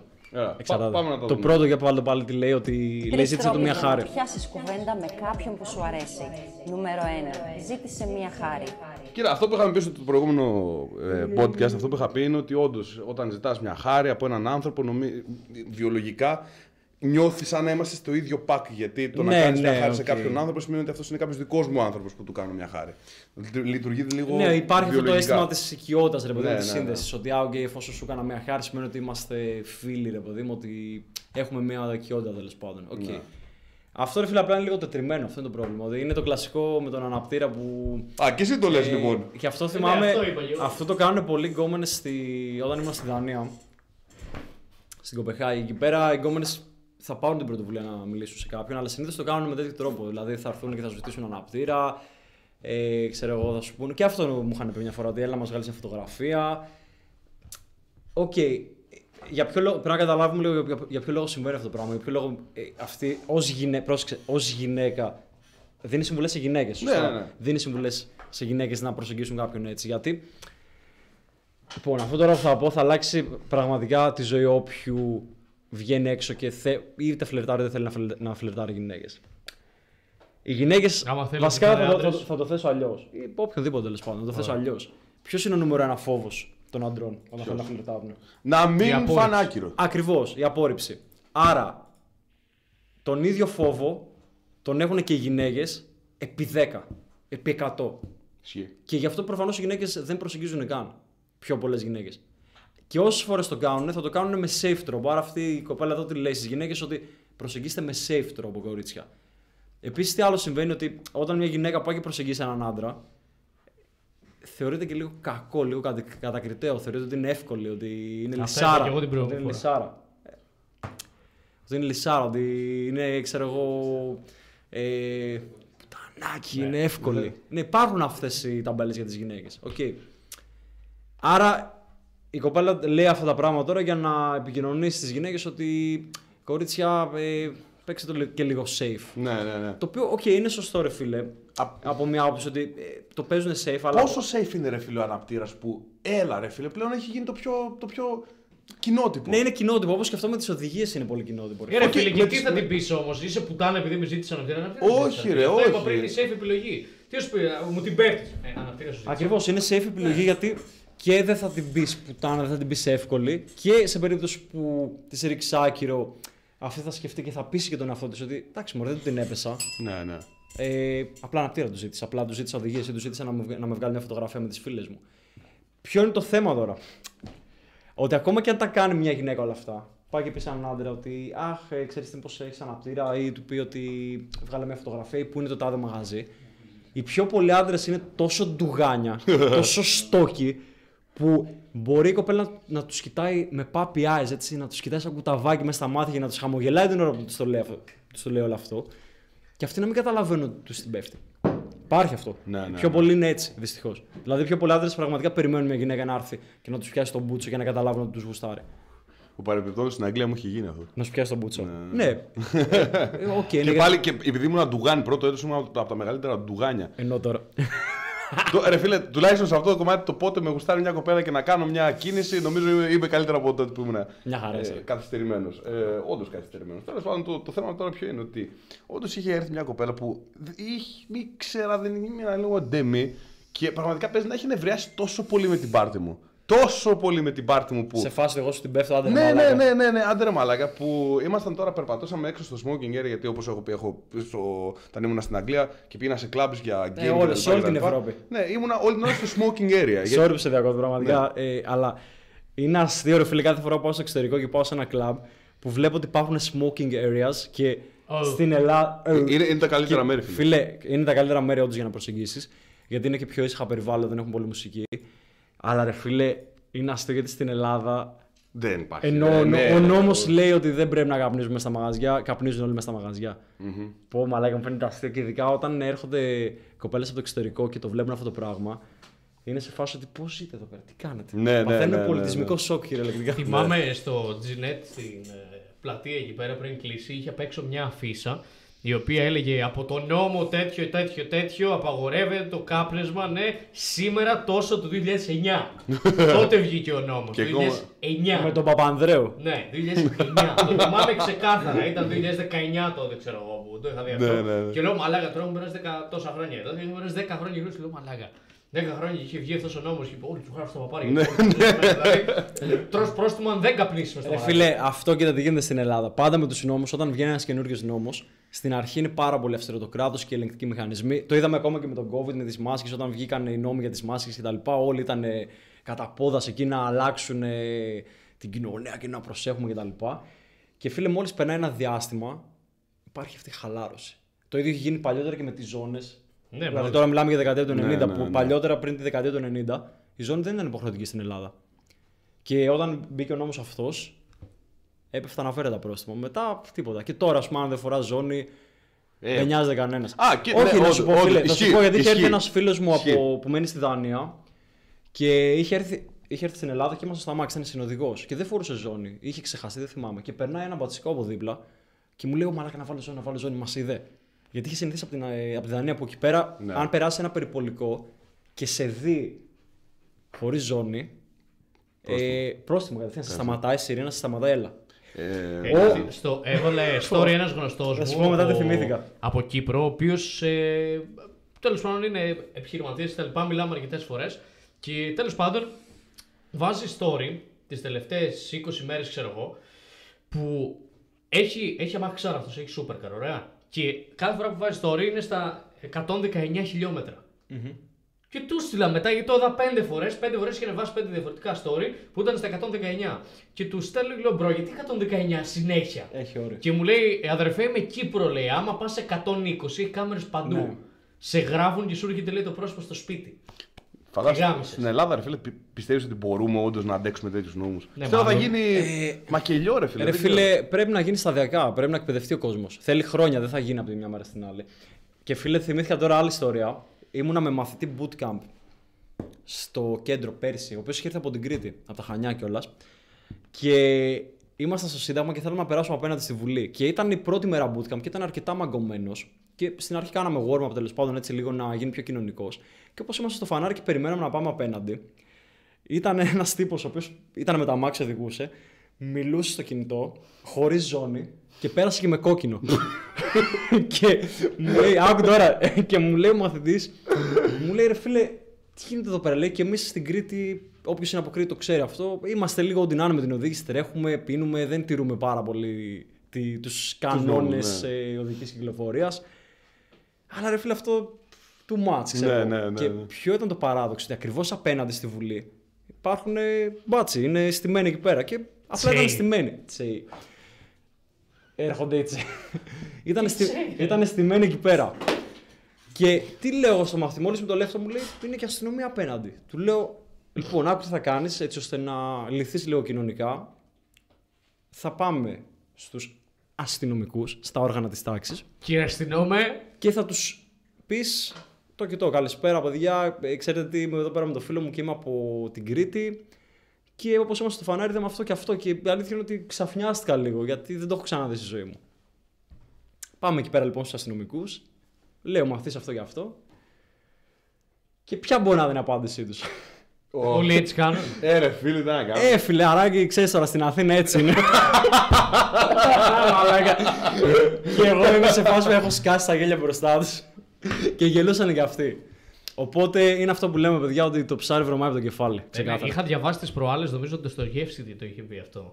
Ότι η λέξη, η φράση μάλλον που χάλασε τον πλανήτη μια για πάντα ήταν το Όλοι έτσι κάνουν. Ναι. Άμα το σκεφτείς, δηλαδή, γιατί το αφήνεις το αυτοκίνητο, το απαγορεύεται να παργάρει. Εντάξει, Ε, όλοι όλοι έτσι έτσι κάνουν. Α, ή το άλλο λένε, εσένα τι σε νοιάζει, ρε φίλε. Το όλοι έτσι κάνουν είναι το τέτοιο Φίλε, είναι το, το πιο άλλο- απλό. Δεν είναι το τι σε νοιάζει. Γιατί άμα πεις τι σε νοιάζει, μπορεί να έρθει σε μια αντιπαράθεση. Ωραία. Ναι, ναι. Ενώ άμα πεις ε, όλοι έτσι κάνουν, τι θα σου πει ο άλλος. Άμα έχει λίγο αρχίδια ένα στους 20, θα σου πει και γιατί δεν το κάνεις και εσύ αυτό, ρε φίλε; Γιατί δεν θες να είσαι σωστός. Ναι. Αλλά δεν θα σου το πει. Θα πει, Ε, ναι, όντως. Ε, οι περισσότεροι θα πούνε, Ναι, Ισχύει, όντως. ισχύει. Δεν έχεις το... την πυγμή να πεις. Αυτό που είπαμε για τις προάλλες, παίξαμε το βίντεο με, την, ε, με τον άλλον που ήταν κοινωνικό πείραμα που Ναι, ναι, ναι. Ε, πάρκαρε στους, ε, στη, στη ράμπα αναπήρων. Και ήταν ένα κοινωνικό πείραμα, δεν ξέρω αν το είδες. Που... Α, νομίζω το είχα δει, ναι. ναι. Ναι, και είπαμε και επίσης στο μάθημα το, το, να καταλάβει ο άλλος ότι είσαι μέρος μιας κοινωνίας και θέλεις να νιώθεις ότι είσαι σε μια ομάδα. Γιατί πήγε ένας, άρχισε ένας να φωνάζει, μια γυναίκα βασικά και νομίζω άρχισε να λέει δεν τρέψει λίγο ρε φίλε. Και μόλις άρχισε η γυναίκα, πετάχτηκε ένας Α, ακόμα. άρχισαν Και, και- λέει γιατί το κάνεις αυτό; Ένας άλλος που ήταν πίσω, γιατί το κάνεις αυτό, γιατί το κάνεις αυτό; Και από εκεί που δεν μιλούσε κανένας και μίλησε μια γυναίκα, μίλησαν άλλοι 10 μετά. Οπότε θέλει ο άνθρωπος να νιώθει μέρος μιας ομάδας. Ωραία, αλλά τέλος πάντων δεν ήταν αυτό το νόημα. Το νόημα είναι ότι αυτό που χάλασε τον πλανήτη πα- ε, μια και καλή για πάντα ήταν το όλοι έτσι κάνουν. Δηλαδή, ό,τι και να κάνεις, θα γυρίσεις ένα και θα του πει εντάξει, όλοι έτσι κάνουν. Ε, Άμα το σκεφτείς, ό,τι έχει υπάρξει από παρανομία από τέτοιο το έχουν κάνει όλοι. Ό,τι και να είναι. Και α, όλοι έτσι κάνουν. Αυτή είναι η Ή απάντηση. κλασικό παράδειγμα, ρε φίλε, που το βλέπουμε και. Πολύ, πολύ κλασικό πρα- παράδειγμα, πραγματικά. Το βλέπουμε σε μια τουαλέτα μαγαζιού. Πας στην τουαλέτα μαγαζιού και τη βλέπεις, φίλε, ότι είναι χάλια. Χάλια. Και τι γίνεται, κάποιος πήγε και κατούρισε πρώτη φορά στην τουαλέτα. Αυτό το βλέπουμε ειδικά στις αντρικές. Πήγε και κατούρισε πρώτη φορά. Πριν πάει να κατουρίσει αυτός, ήταν καθαρή τουαλέτα. Okay. Ε, Προφανώς αυτός μπορεί να κατούρισε λίγο απ' έξω, λίγο στο καπάκι, από εδώ από εκεί, να πέταξε κανένα χαρτί στην άκρη. Και σκέφτομαι εγώ τώρα, ρε φίλο, όταν πας στην τουαλέτα στο σπίτι σου και κατουράς και μπορεί να κατουρίσει λίγο απ' έξω, λίγο το καπάκι, οπουδήποτε. Δεν θα το καθαρίσει. θα το αφήσεις έτσι; Τι δεν πιστεύω. Ε, τα νομ- αφήνει- Τα αφήνεις έτσι. Είναι, όχι, όχι. εντάξει, είναι, Τα ξέρεις που είναι, να κοιτάξεις. είναι θέμα παιδείας. Είναι θέμα παιδείας. Δεν το αφήνεις έτσι, ρε φίλε. Άρα, αυτός όμως τι σκέφτεται εκείνη τη στιγμή, ότι εντάξει, μωρέ, δεν είναι δικιά μου τα λέτε, τώρα είναι του μαγαζιού, πφ, σιγά και τι έγινε. Ξέρεις τι, εν τω μεταξύ, Θέλω να κάνω ένα point τώρα εδώ. Συγγνώμη, δεν μου αρέσει να διακόπτω, αλλά θέλω να κάνω ένα πολύ ωραίο point. Ωραία. Είναι σημαντικό γιατί το πιασε στο μάτι μου τώρα εδώ. ε, ε, αυτό ήθελα να πω, το- να τον κορυδέψω. Περίμενε, περίμενε. Όχι, θα τον κορυδέψει μόλις τελειώσω γιατί θα τον κορυδέψει ακόμα περισσότερο. Άσε με, ρε, εσύ τον Δεν έχεις κάθε είσαι μέρα. Τον έχεις κάθε μέρα. ποιον Δεν ξέρω, απλά. Λοιπόν, άκου να δεις τώρα εδώ. Αυτός ο άνθρωπος, τον θυμάμαι. Ποιος; Αυτός εδώ. Α, Που λέει, βλέπεις, το- είναι σου λέω θέμα- τον έχεις κάθε μέρα. Εγώ πρώτη φορά τον βλέπω. Θέμα άσχημα να τον παιδείας κορυδέψω. σε όλα, κάτι που δεν βλέπω σε εσάς, κρίμα κτλ. Μπρο, Και- κλείστο, γιατί βλέπεις Ναι, ανθρώπους ναι, που δεν ναι, έχουν παιδιά. περίμενε, Κλείστο, είσαι περίμενε, χαζός αν μα βλέπεις. Περίμενε, περίμενε. Ε. λοιπόν, τι επίπεδο είναι αυτός, σε ποιους απευθύνεστε κλπ. Άκου να δεις ποιος είναι αυτός. Αυτός έκανε follow γιατί εγώ θυμάμαι ή τους πολύ καλούς ή τους πολύ κακούς. Αυτός ανήκει στους πολύ κακούς. Έκανε follow πριν από δύο χρόνια. Στέλνει μήνυμα τουλάχιστον μια φορά το μήνα να μας ενημερώσει ότι δεν έχει χρόνο.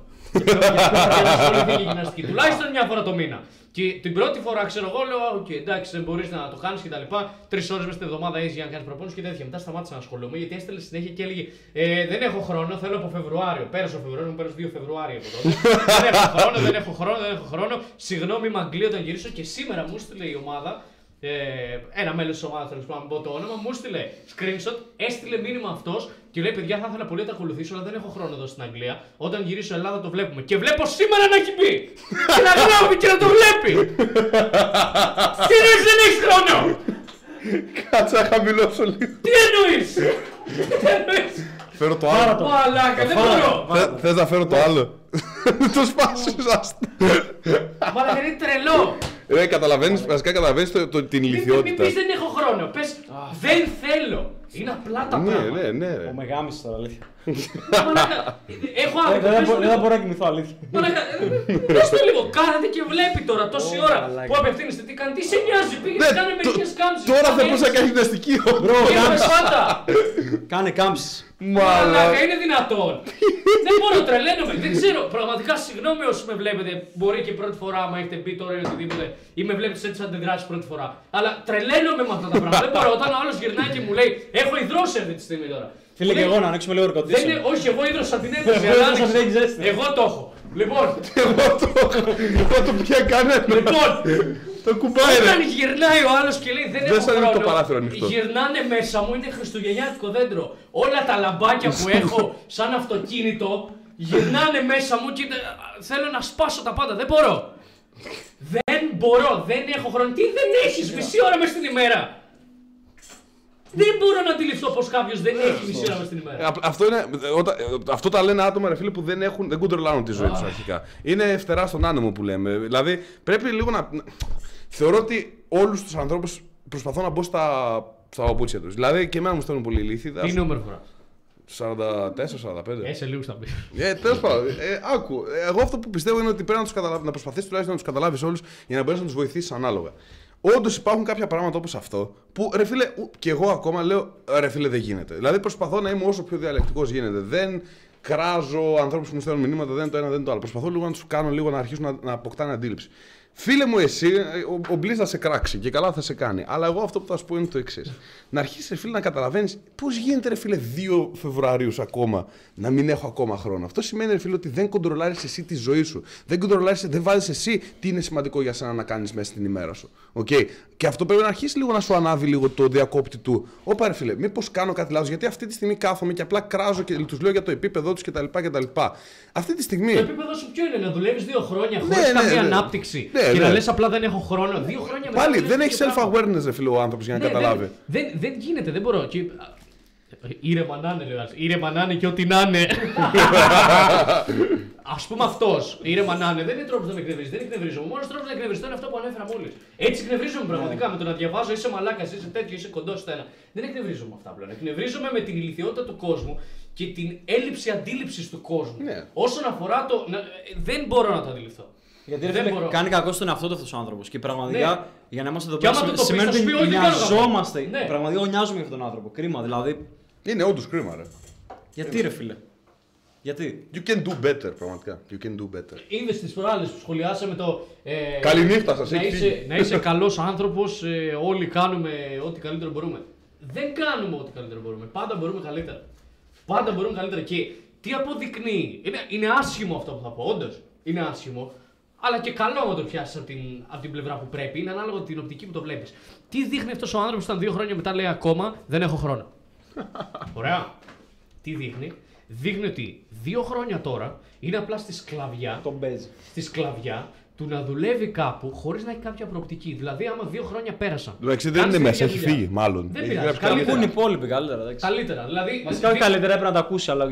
γιατί και να τα ακούσει θα άλλαζε κάτι. ίσα ίσα θα τρώγε trigger, θα το ξεχνούσε, θα κοιμόταν, θα έπινε ένα μπουκάλι whisky πάλι το βράδυ και τέλος. Λοιπόν, δύο χρόνια τώρα δεν έχει προοπτική να βρει μια καλύτερη δουλειά η οποία θα επενδύει λιγότερο χρόνο να βγάζει περισσότερα χρήματα, να επενδύσει κάπου, να κάνει κάτι για τον εαυτό του. Δύο χρόνια τώρα. Δύο χρόνια τώρα δεν έχει ασχοληθεί καθόλου με το σώμα του. Δύο χρόνια τώρα δεν έχει βγει καθόλου ούτε λίγο από το Matrix. Τίποτα. Δηλαδή είναι δύο χρόνια τώρα κολλημένο στα ίδια ακριβώς πράγματα. Αυτό δείχνει αυτό. Αυτό το συγκεκριμένο πράγμα όταν δύο χρόνια τώρα λες την ίδια δικαιολογία. Δεν έχω Και δικαιολογία να μην είναι και να είναι αλήθεια. Σου λέω, μία στο εκατομμύριο, δεν ξέρεις τι περνάει ο άλλος, όντως. Ωραία.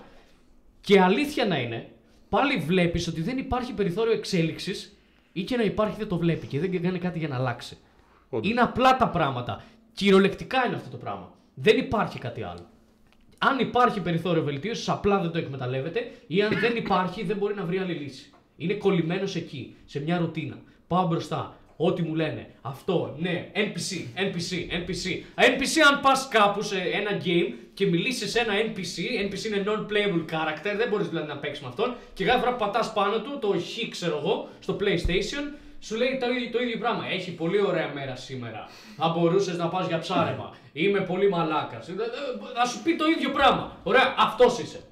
Δεν είσαι αυτός γιατί δεν βρίζεις. Βασικά, όχι, κάτι είπες. Αλλά άντε, δεν είσαι αυτός. Αυτός κάτι έκανε. Δεν κάνει τίποτα. Συγγνώμη. Αλλά έτσι είναι. Δεν μπορώ δύο χρόνια τώρα να βλέπω το ίδιο πράγμα. Και όχι να, να βλέπω το ίδιο πράγμα, να βλέπω συνέχεια μήνυμα που έχεις χρόνο για μήνυμα και να βλέπω και να κάθεται να παρακολουθεί το live.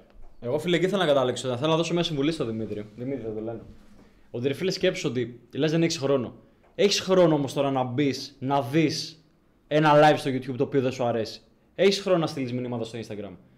Άρα σίγουρα έχεις χρόνο να βλέπεις και άλλο περιεχόμενο που δεν σου αρέσει.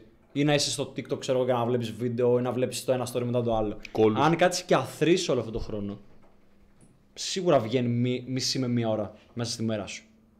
Πάρε αυτή τη μισή μία ώρα και κάνει γυμναστική. Yep. Το θέμα είναι ότι επειδή στο TikTok ε, σου γαμάει το παμίνι, δεν καταλαβαίνεις καν απλά κάνεις τέτοιο. Περνάνε δύο λεπτά, αλλά έχουν περάσει κανονικά μισή ώρα.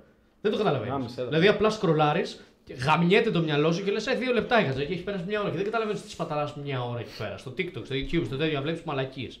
Εν τω μεταξύ, ρώτησε ο άλλος γιατί κάνει τόσο περίπλοκη τη ζωή, ρε μάγκες, no hate. Και απαντάει ο Τράχ γιατί αν δεν, έχεις περίπλοκη, αν δεν κάνεις περίπλοκη τη ζωή, δεν θα έχεις περίπλοκη ζωή. Σωστό. Δηλαδή, τι θέλεις να, να κάνεις, θες να ξυπνάς το πρωί, να λες. Πας στη δουλειά μου τώρα. Γεια, ήρθα. Δίπλα εδώ σε αυτό που δεν συμπαθώ καθόλου. αλλά Μου σπάει τα αρχίδια κάθε μέρα, αλλά κάνουμε τσιγάρο στο διάδρομο. Ε, όταν έχουμε διάλειμμα μαζί και μιλάμε και λέμε τα νέα μας. Τι κάνεις, καλά! Και εγώ πολύ καλά, ναι, και κάνετε ότι γουστάρετε το ένας στον άλλον. Δεν, δεν περνάς καλά στη δουλειά σου κτλ. Και, και δεν έχεις προοπτική εξέλιξης, τίποτα καμία. Γι' αυτό η ζωή πρέπει να είναι περίπλοκη, γιατί υπάρχουν πάντα σκαβανεβάσματα τα οποία ό,τι έρχεται πρέπει να βρεις τον τρόπο να τα λύσεις αυτά τα προβλήματα τα οποία έρχονται. Είναι περίπλοκη η ζωή, δεν την κάνουμε εμείς. Και άμα δεν είναι περίπλοκη, σημαίνει ότι απλά βαριέσαι. Δηλαδή, εγώ δεν θα μπορούσα να σκέφτομαι ότι κάθε μέρα θα κάνω ένα πράγμα, το ίδιο πράγμα και τίποτα. Θέλω αυτή τη στιγμή, άμα πούμε πως είπαμε να κανονίσουμε να πάμε το Δεκέμβριο εκεί. Ή ε, τώρα έχουμε σεμινάρια. Να πάμε εδώ, μετά εδώ και πρέπει να τελειώσουμε το σεμινάριο το Σάββατο και την Κυριακή να φύγουμε από εκεί 10 η ώρα, από το Σαρλίκ το πρωί για να είμαστε εδώ 12 για να φτάσουμε εκεί για να έχουμε ξεκινήσει 2 η ώρα κτλ.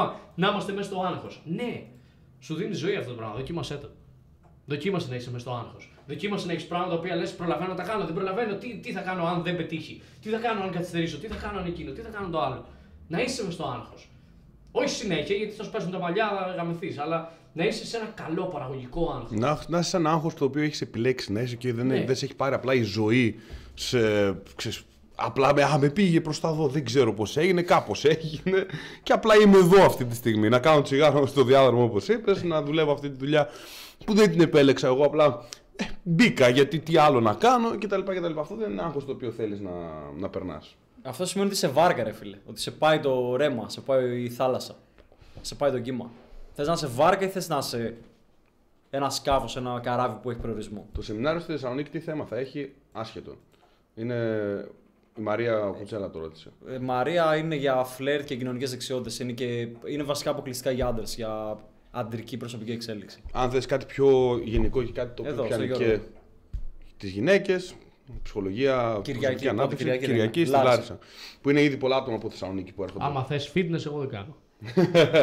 Ε, κάτσε, θέλω λίγο να, απαντήσω, να απαντήσουμε σε, κάποια άλλα, σε κάποιες άλλες ερωτήσεις. έτσι. Ε, γιατί μου έχει λείψει να απαντάω σε αυτά. Στο street game δεν θα ήταν καλό να πιάσεις κουβέντα να, να, να ζητήσεις ξέρω εγώ, ο- κάποιες οδηγίες. Ε, Please, άσε με να απαντήσω λίγο. Απάντησε, σε παρακαλώ. Για- για- γιατί Είπε- μου έχει- Μου έχει λείψει. Please, άσε με να απαντήσω ή please. Όχι, άσε με. please, please, please. Γιατί ε, μου έχει λείψει λίγο να απαντάω σε αυτέ τι ερωτήσεις. Καταρχάς, ρε φίλε, πρέπει να καταλαβαίνεις αρχικά πότε. Γι' αυτό δεν με τάραξε πολύ αυτή η ερώτηση. Ε, τα- ε, Εσύ τις παίρνεις συνέχεια αυτές τις ερωτήσεις. Εγώ έχω να τις πάρω δύο χρόνια. Okay, οπότε άσε με λίγο να το, να το, να το γουστάρω. Λοιπόν, δες τώρα τι γίνεται.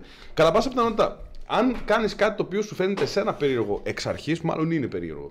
Ένα αυτό που θα- θέλω να πω. Όντως, δηλαδή. Το, όπα, sorry. Το, το street game εμένα, εμένα ποτέ δεν μου άρεσε. Δηλαδή να πάω στο δρόμο στην ουσία και να μιλάω σε κοπέλες οι οποίες περνάνε. Πραγματικά είχα και ένα βίντεο που μου είχε βγάλει και ο Μανώλης που εί- ήταν απλά reject compilation εκεί στην Ερμού. Πραγματικά. Ε, Γιατί ήταν, ξέρω εγώ, δύο η ώρα το μεσημέρι, όλοι έτρεχαν να πάνε στις δουλειές να, πάνε σε, να μπουν σε μαγαζιά το ένα το άλλο και σε οποιοδήποτε μιλούσα, πραγματικά έφευγε. Άρα, ξέρεις, άρχισα λίγο να καταλαβαίνω πρώτον ότι αυτό δεν μ' αρέσει εμένα να το κάνω. Δηλαδή, δεν μου έβγαινε από μέσα μου ότι ξέρεις τι, αυτή τη στιγμή γουστάρω ρε παιδί μου που είμαι για street game. Ήταν περισσότερο σε φάση ότι ξέρεις τι, το κάνω για να πάρω κάποιο αποτέλεσμα. το ζόρι, Ναι, ναι. με το ζόρι για να πάρω κάποιο αποτέλεσμα. Μπα πάρω κανέναν αριθμό για να βγω με κάποια το βράδυ από αυτές κτλ. κτλ. Δεν το γούσταρα όντως. Γούσταρα την, την πιθανότητα του ότι όντως κάτι θα γίνει. Άρα, ε, λέ- πριν απαντήσουμε στην ερώτησή σου, δηλαδή το πώς θα ήταν καλό να πιάσεις μια κουβέντα, εγώ σε ρωτάω το εξής. Γιατί δεν σου φαίνεται αυτό το οποίο σου βγαίνει ήδη αρκετά καλό; Μάλλον γιατί δεν είναι αρκετά καλό. Okay. Μάλλον γιατί αυτή η περίσταση η οποία βρίσκεσαι εκείνη τη στιγμή που βγαίνεις για street game κτλ. κτλ που μόνο και μόνο που το λες έτσι, εμένα μου, μου τη δίνει λίγο κάπως. Αλλά anyways, σε- ε, ε, υπάρχουν πο- λοιπόν πολλά πράγματα από κάτω. Μόνο και μόνο που το σκέφτεσαι έτσι, μάλλον εσένα δεν σου αρέσει. Για μένα, αν θες να γίνεις καλός σε αυτό, πραγματικά, είναι σίγουρο το να βάλεις τον εαυτό σου σε διαφορετικές καταστάσεις και να βρεις πού είσαι, όχι καλύτερος, πού νιώθεις πιο οικία. Έτσι. Να φτιάξεις δηλαδή ένα μέρος στο οποίο να νιώθεις πιο οικία. Να το κάνεις. Πραγματικά το λέγαμε και με τον Πλήρη προάλλες. Δεν μου βγαίνει αυτή τη στιγμή να βγω έξω στο δρόμο το μεσημέρι, το απόγευμα, να βγω έξω και να προσεγγίσω μια κοπέλα στο άκυρο. Δεν υπάρχει ούτε μισή περίπτωση αυτή τη στιγμή να το κάνω. Θα το κάνω μόνο πραγματικά αν όντως μια κοπέλα που περνάει, λέω ρε φίλε, αυτή είναι πραγματικά πολύ όμορφη. Και πάλι δεν θα σκεφτώ ποιος θα ήταν ο κατάλληλος τρόπος να προσεγγίσω γιατί είναι street game κτλ. Εγώ ποιος είναι ο κατάλληλος τρόπος αυτή τη στιγμή για εμένα, σε αυτή τη στη συγκεκριμένη κοινωνική Να περίσταση στην εκφράσω οποία τι νιώθω είμαστε. Ναι, να εκφράσω αυτό το οποίο νιώθω, γιατί αυτό είναι πραγματικό σε μένα και εφόσον είναι πραγματικό σε μένα, θα το εκφράσω και σωστά. Γιατί είναι πραγματικό σε μένα. Αν η κοπέλα ενδιαφέρεται, θα σου απαντήσει θετικά. Αν δεν ενδιαφέρεται και τρέχει και μπλα μπλα μπλα και έχει ήδη αγόρι και είναι μια χαρά και πάνε για γάμο κτλ., θα σου απαντήσει αρνητικά. Δεν έχει να κάνει όμως με το ότι είπε την καλύτερη ατάκα, έχει να κάνει ότι έβγαλες αυτό το οποίο νιώθεις προς εκεί. Και περιμένεις αντίδραση. Αυτό το οποίο θέλω να That's πω it. εγώ πριν πει ο Μπαλού. Πες γιατί έχω πολλά να πω. Ναι, γιατί ξέρω ότι έχεις πολλά να πεις. Εγώ αυτή τη στιγμή, ας πούμε, δεν θα μπορούσα να πω ότι «Ω, πάω για street game τώρα. Και θα κάτσω δύο ώρες στο τέτοιο. Στο... Γιατί όμως, θα, θα απαντήσω γιατί δεν. Γιατί δεν περίμενε, μπορώ. περίμενε, περίμενε. Θα το εξηγήσω εγώ πριν εξηγήσεις εσύ. Να πάω στο τώρα να καστηθώ μια ώρα στην κεντρική και θα περιμένω Γιώργος Περνάει και τη μιλάω. Κοίτα, αυτή τη στιγμή μου φαίνεται όχι λίγο να πάω να το κάνω, δεν μπορώ να το κάνω με τίποτα. Δεν μπορώ να, Ναι, πάω, να δεν- πετάξω μια ώρα για να το κάνω αυτό, δεν με εκφράζει. Ένα. Και δεύτερον, δεν, δεν έχω χρόνο να πετάξω εκεί πέρα, γιατί μπορώ να κάνω κάτι άλλο. Ωραία. Γιατί δεν, δεν με εκφράζει, άρα ο χρόνος μου θα πεταχτεί. Άμα δεν με εκφράζει, θα το κάνω απλά από πίεση. Απλά η άποψή μου είναι ότι κάθε άντρας στην περίοδο ανάπτυξής του, όταν βρίσκει τον εαυτό του, πρέπει να το κάνει. Γιατί εγώ αυτή τη στιγμή, αν περνάει μια κοπέλα που μου αρέσει, μπορώ να πάω να της μιλήσω. Αν κάθεται μια Ακριβώς. κοπέλα δίπλα μου και μου αρέσει, μπορώ να της μιλήσω. Θα της πω Γεια σου, είσαι όμορφη και ήρθα να σου μιλήσω για να μην φανεί creepy, γιατί ξέρω ακριβώς πώς πρέπει να το κάνω. Ναι, είμαι ο Κωνσταντίνος. Ε, πώς σε λένε; Ε, Να πιάσουμε τη συζήτηση, να την προσεγγίσω σωστά. Ξέρω τον τρόπο. Οπότε, κάθε άντρας θα έπρεπε να το κάνει αυτό στην περίοδο ανάπτυξής του. Γιατί όπως και να έχει, άμα πας σε έναν πετυχημένο δρόμο, κάποια στιγμή θα περάσουμε μια περίοδο ανάπτυξης που θα μπει σιγά σιγά στο φλερτ, θα μπει σιγά σιγά στις κοινωνικές δεξιότητες, θα μπει σιγά σιγά στο fitness, θα μπει σιγά σιγά στις πωλήσεις, στο business, σε όλα. Ωραία. Οπότε, ξέρω τον τρόπο αυτή τη στιγμή γιατί το έχω κάνει. Έχω βγει πάρα πολλές φορές στο παρελθόν. Δηλαδή, πριν από 5 χρόνια όταν έμαθα το τι είναι το game, έβγαινα συνέχεια έξω, κάθε μέρα. 7 στα 7 έβγαινα έξω. Και πήγαινα έξω δύο ώρες και το έκανα αυτό το πράγμα. Έβγαινα σε όποια περνούσε και μου άρεσε, μιλούσα. Ωραία. Τώρα όμως δεν θα μπορούσα να το κάνω γιατί έχω πιο σημαντικά πράγματα να κάνω. Αλλά ξέρω ότι έχω χτίσει την ικανότητα έτσι ώστε αν κάποια στιγμή περπατάω στον δρόμο, πάω κάπου και δω κάποια που μου αρέσει, μπορώ να της μιλήσω. Οπότε, άμα δεν έχεις την ικανότητα ακόμα, βγαίνεις για street game με, τον, με το σκεπτικό ότι βγαίνω για street game. Πάω να προσεγγίσω αυτή τη στιγμή για να γίνω καλύτερος, να βελτιωθώ σε αυτό το πράγμα, να κάνω προπόνηση. Πώς πας στο γυμναστήριο. Ακριβώς. Άμα όμως είσαι κάποιος ο οποίος έχει την ικανότητα, ναι, οκ, να το κάνει όποτε νιώθεις. Θέλω να βγω έξω να προσεγγίσω τώρα. Να κάνω street game μια ώρα. Θα πάω. Ή θέλω, σήμερα θέλω να πάω με κάποια. Ρε Θα παιδί μου πάω. να το κάνεις, δεν ξέρω αν ολοκλήρωσες. Αλλά όχι να πας και να λες ότι επί τέσσερα χρόνια βγαίνω για street game κάθε μέρα. Πάω τώρα, τέτοιο. Δηλαδή, από ένα σημείο και μετά κιόλας, αν βγαίνεις συνέχεια για street game, δηλαδή, αντικειμενικά τώρα θέλω να μου απαντήσεις. Βασικά το έχουμε αποδείξει στο παρελθόν. Άμα βγούμε μια μέρα, δεν μπορούμε να κάνουμε ό,τι θέλουμε. Δεν μπορούμε να γυρίσουμε με κάποια στο Ακριβώς. σπίτι. Μπορούμε να κάνουμε ακριβώς ό,τι θέλουμε. Άρα, άμα μπορείς να βγεις μια μέρα και να γυρίσεις με κάποια στο σπίτι, δηλαδή, άμα βγαίνεις τέσσερα χρόνια για- για street game, τι θα κάνεις, δηλαδή, θα έχεις χίλιες κοπέλες στην κινητό Σημαίνει σου; ότι κάνεις κάτι λάθος πρώτα απ' όλα. Ναι, άμα δεν έχεις αποτέλεσμα, κάνεις κάτι λάθος. Οπότε πρέπει να απευθυνθείς κάπου ή να, να βρεις τρόπο έτσι ώστε να μπορείς να προσεγγίσεις πλέον. Δηλαδή αυτό ήθελα να πω ότι δεν μπορώ εγώ να πω αυτή τη στιγμή πάω εγώ για street game τώρα. Και αυτό το λόγο μου φαίνεται γελίο να πάω να το κάνω. Αλλά κλέβω λίγο αυτό. άμα είσαι κάποιος ο οποίος θέλει να αναπτύξει την ικανότητα, εννοείται πρέπει να το κάνεις. Συμφωνώ απόλυτα με ό,τι έχουν πει και οι δύο. Αλλά. Τι πρέπει να καταλάβεις. Α. Όπως πολύ σωστά είπε, το να βγεις για street game, δηλαδή να βγεις και να προσεγγίσεις γυναίκες κατά τη διάρκεια της μέρας σε μια πλατεία, σε ένα κεντρικό δρόμο, οπουδήποτε, σε συνθήκες μέρας. Και πάλι γυναίκες που σου αρέσουν. Που σα... Ναι, πολύ σημαντικό αυτό. Αλλά, οκ. Ας πούμε ότι ρε φίλε, όταν ο σκοπός σου είναι να χτίσεις τις κοινωνικές σου δεξιότητες, να ξεπεράσεις το φόβο σου, να ξεπεράσεις αυτό που λέμε άγχος προσέγγισης, ε, να μάθεις να διαχειρίζεσαι την κοινωνική πίεση. Γιατί όντως το να προσεγγίσεις μια γυναίκα μέρα μεσημέρι σε ένα δημόσιο χώρο ενέχει τρομερή κοινωνική πίεση και για σένα τον ίδιο και για την ίδια την κοπέλα. Άρα, ο ρόλος σου εκεί πέρα είναι να μπορείς να διαχειριστείς και τη δικιά σου πίεση, αυτό που νιώθεις ότι όλοι μπορεί να σε κοιτάνε, να σε σχολιάζουν ή οτιδήποτε, αλλά να είσαι σε θέση να διαχειριστείς και την κοινωνική πίεση που μπορεί να νιώθει η κοπέλα και να την καθησυχάσεις και μέσα από τη συμπεριφορά σου και αυτά που θα της πεις και την όλη σου ενέργεια να την κάνεις να νιώσεις ότι όλο αυτό είναι φυσιολογικό και ότι είναι κάτι που θα απολαύσεις. Okay. Άρα λοιπόν, όταν είσαι αρχάριος, είναι ένα στάδιο που πρέπει να περάσεις, όπως πολύ σωστά είπε, έτσι, για να χτίσεις όλη αυτή την ικανότητα. Από εκεί και πέρα τώρα, όταν έχεις φτάσει σε ένα σχετικά καλό επίπεδο στο φλερτ και δεν έχεις άγχος προσέγγισης, ξέρεις πώς να κρατήσεις μια συζήτηση, ξέρεις τι να πεις, ξέρεις να, δια- να διαχειριστείς τις οποιοδήποτε ενστάσεις, ξέρεις να χτίσεις ερωτικό κλίμα κτλ. Ξέρεις τέλος πάντων πώς να σταθείς μπροστά σε μια γυναίκα. Δεν χρειάζεται να βγεις και να κάνεις τόσο πολύ εξάσκηση κατά τη διάρκεια της μέρας, γιατί εκεί πέρα θα έχεις αναπόφευκτα λιγότερα αποτελέσματα. Τα πραγματικά αποτελέσματα θα τα έχεις όταν θα βγεις το βράδυ. Που το βράδυ το φλερτ θεωρείται πιο κοινωνικά αποδεκτό και είναι και οι γυναίκες σε πιο φλερτ διάθεση. Δηλαδή βγαίνουν και αυτές. Άστα που θα σου πούν πολλές γυναίκες ότι «Ε, εγώ το βράδυ όταν βγαίνω, βγαίνω για να είμαι με τις φίλες μου και να μιλήσουμε. Όχι, οι πιο πολλές γυναίκες όταν βγαίνουν το βράδυ βγαίνουν για να φλερτάρουν ή έστω είναι ανοιχτές στο να τις φλερτάρει κάποιος. Οκ, άρα εκεί πέρα θα έχεις πιο καλά αποτελέσματα. Συν ότι εκεί πέρα είναι και πιο δύσκολο κατά μία είναι το night game γιατί έχει άλλα πράγματα που είναι πιο απαιτητικά. Πρέπει να είσαι πιο ηγετικός, να ξέρεις πώς θα διαχειριστείς φίλες, να μπορείς να χτίσεις ερωτικό κλίμα, εμπιστοσύνη. Είναι πιο πολλά πράγματα τέλος πάντων που είναι πιο τεχνικά και μπαίνεις πιο βαθιά και όλα αυτά τα εξηγώ και στα courses. Στο σεμινάριο που θα κάνουμε τώρα στη Θεσσαλονίκη αύριο και εκεί πέρα θα το εξηγήσω όλο αυτό. Στο Master επίσης θα έχει ένα πολύ μεγάλο. Και στο Master θα Course έχουμε το έχουμε, τέτοιο. ένα mini course. Μεγάλη mini, τι θα είναι τελικά. Χάνει το κανονικό. Θα είναι κανονικό, οκ. Θα είναι ένα κόρος που θα έχει Και δεν θα αρκετό έχει υλικό. τα πάντα. Ναι, δεν θα είναι σαν, το Θα δικά, είναι- θα, δεν θα είναι σαν τα δικά μου Ναι, κόρες δεν που θα είναι, είναι 12 ώρες, που είναι θα 20 είναι- τόσες ώρες. Α, Τι 12, εγώ 24. έχω 20 τόσες Ναι, ώρες. Θα είναι 7 ώρες. Θα είναι πάρα πολύ. Να μάθεις πολλά Ακούγεται πράγματα. αυτό το μεταξύ. Ναι, ναι. Ε, οπότε, ρε φίλε, ναι, το κλείσαμε όλο αυτό. Κατάλαβες ποια είναι η νοοτροπία πίσω από το street game. Όσον αφορά αυτό που είπες για τις οδηγίες, αν είναι καλό να ζητήσεις οδηγίες. Είναι καλό, ρε φίλε, όταν είσαι εντελώς εντελώς αρχάρος και πραγματικά η ιδέα του να μιλήσεις σε έναν άγνωστο άνθρωπο σου φαίνεται βουνό και σου φαίνεται εκτός της πραγματικότητάς σου. Εκεί πέρα μπορείς να ζητήσεις οδηγίες ακόμα και σε. Τι να σου πω, ακόμα και από έναν άντρα, από- ακόμα και από μια κυριούλα, από μια γριούλα. Μπορείς να κάνεις τέτοια πράγματα μόνο και μόνο για να αρχίσεις να εξοικειώνεσαι με το γεγονός ότι το να μιλήσεις σε έναν άγνωστο άνθρωπο είναι αποδεκτό. Τι γίνεται τώρα όταν μιλάς όμως σε μια γυναίκα και την προσεγγίζεις με ερωτική διάθεση, η διάθεσή σου δηλαδή πραγματικά είναι αυτή, αλλά εσύ πας και την προσεγγίζεις έμεσα και ζητάς οδηγίες. Χάνεις... Τι έγινε; Στο... Έχουν μάθει τώρα να που βρίζω. Παίρνει και το Ε, έτσι, σπυρί. έτσι πρέπει, ρε μαλάκα. Όταν λοιπόν πας σε μια γυναίκα και θες να της την πέσεις και καταλαβαίνει από τη συμπεριφορά σου ότι θες να της την πέσεις και πας και τη ρωτάς, ε, συγγνώμη, πού είναι το τάδε μαγαζί; Ε, φίλε, χάνει απίστευτα το σεβασμό της απέναντί σου γιατί καταλαβαίνει πως δεν είσαι αληθινός εκείνη τη στιγμή. Καταλαβαίνει ότι ε, το βρίσκεις όλο αυτό σε μια αφορμή για να πας και να της πιάσεις κουβέντα. Γιατί ξέρει, και το ξέρεις κι εσύ, ότι άμα θες να βρεις το, το public, ξέρω εγώ, ένα Θα ανοίξεις το μαγαζί, Google Maps. θα μπεις στο γαμμένο το Google Maps και θα πατήσεις public και θα βρεις το μαγαζί. Δεν θα χρειαστεί να ρωτήσεις κάποιον άνθρωπο.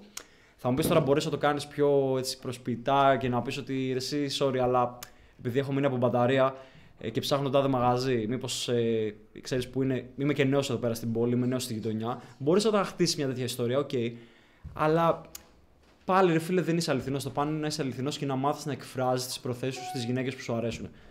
Και να είσαι άμεσος. Ότι ξέρεις τι. Θα σου πω ένα παράδειγμα. Προχθές ε, ερχόμουν να σας βρω. Δεν βγήκα με σκοπό να κάνω day game. Ερχόμουν εδώ πέρα να τους βρω.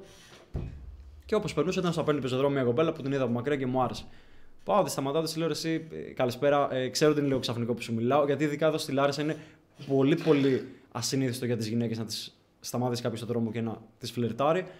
Και της λέω: ε, Ξέρω ότι είναι ξαφνικό, αλλά ήμουν στο απέναντι πεζοδρόμιο, σε είδα όπως περνούσες, μου έκανες εντύπωση και μια φωνή μέσα μου μου λέει: Πήγαινε να τη γνωρίσεις, γιατί θα το μετανιώσεις για τα επόμενα 3,2 δευτερόλεπτα.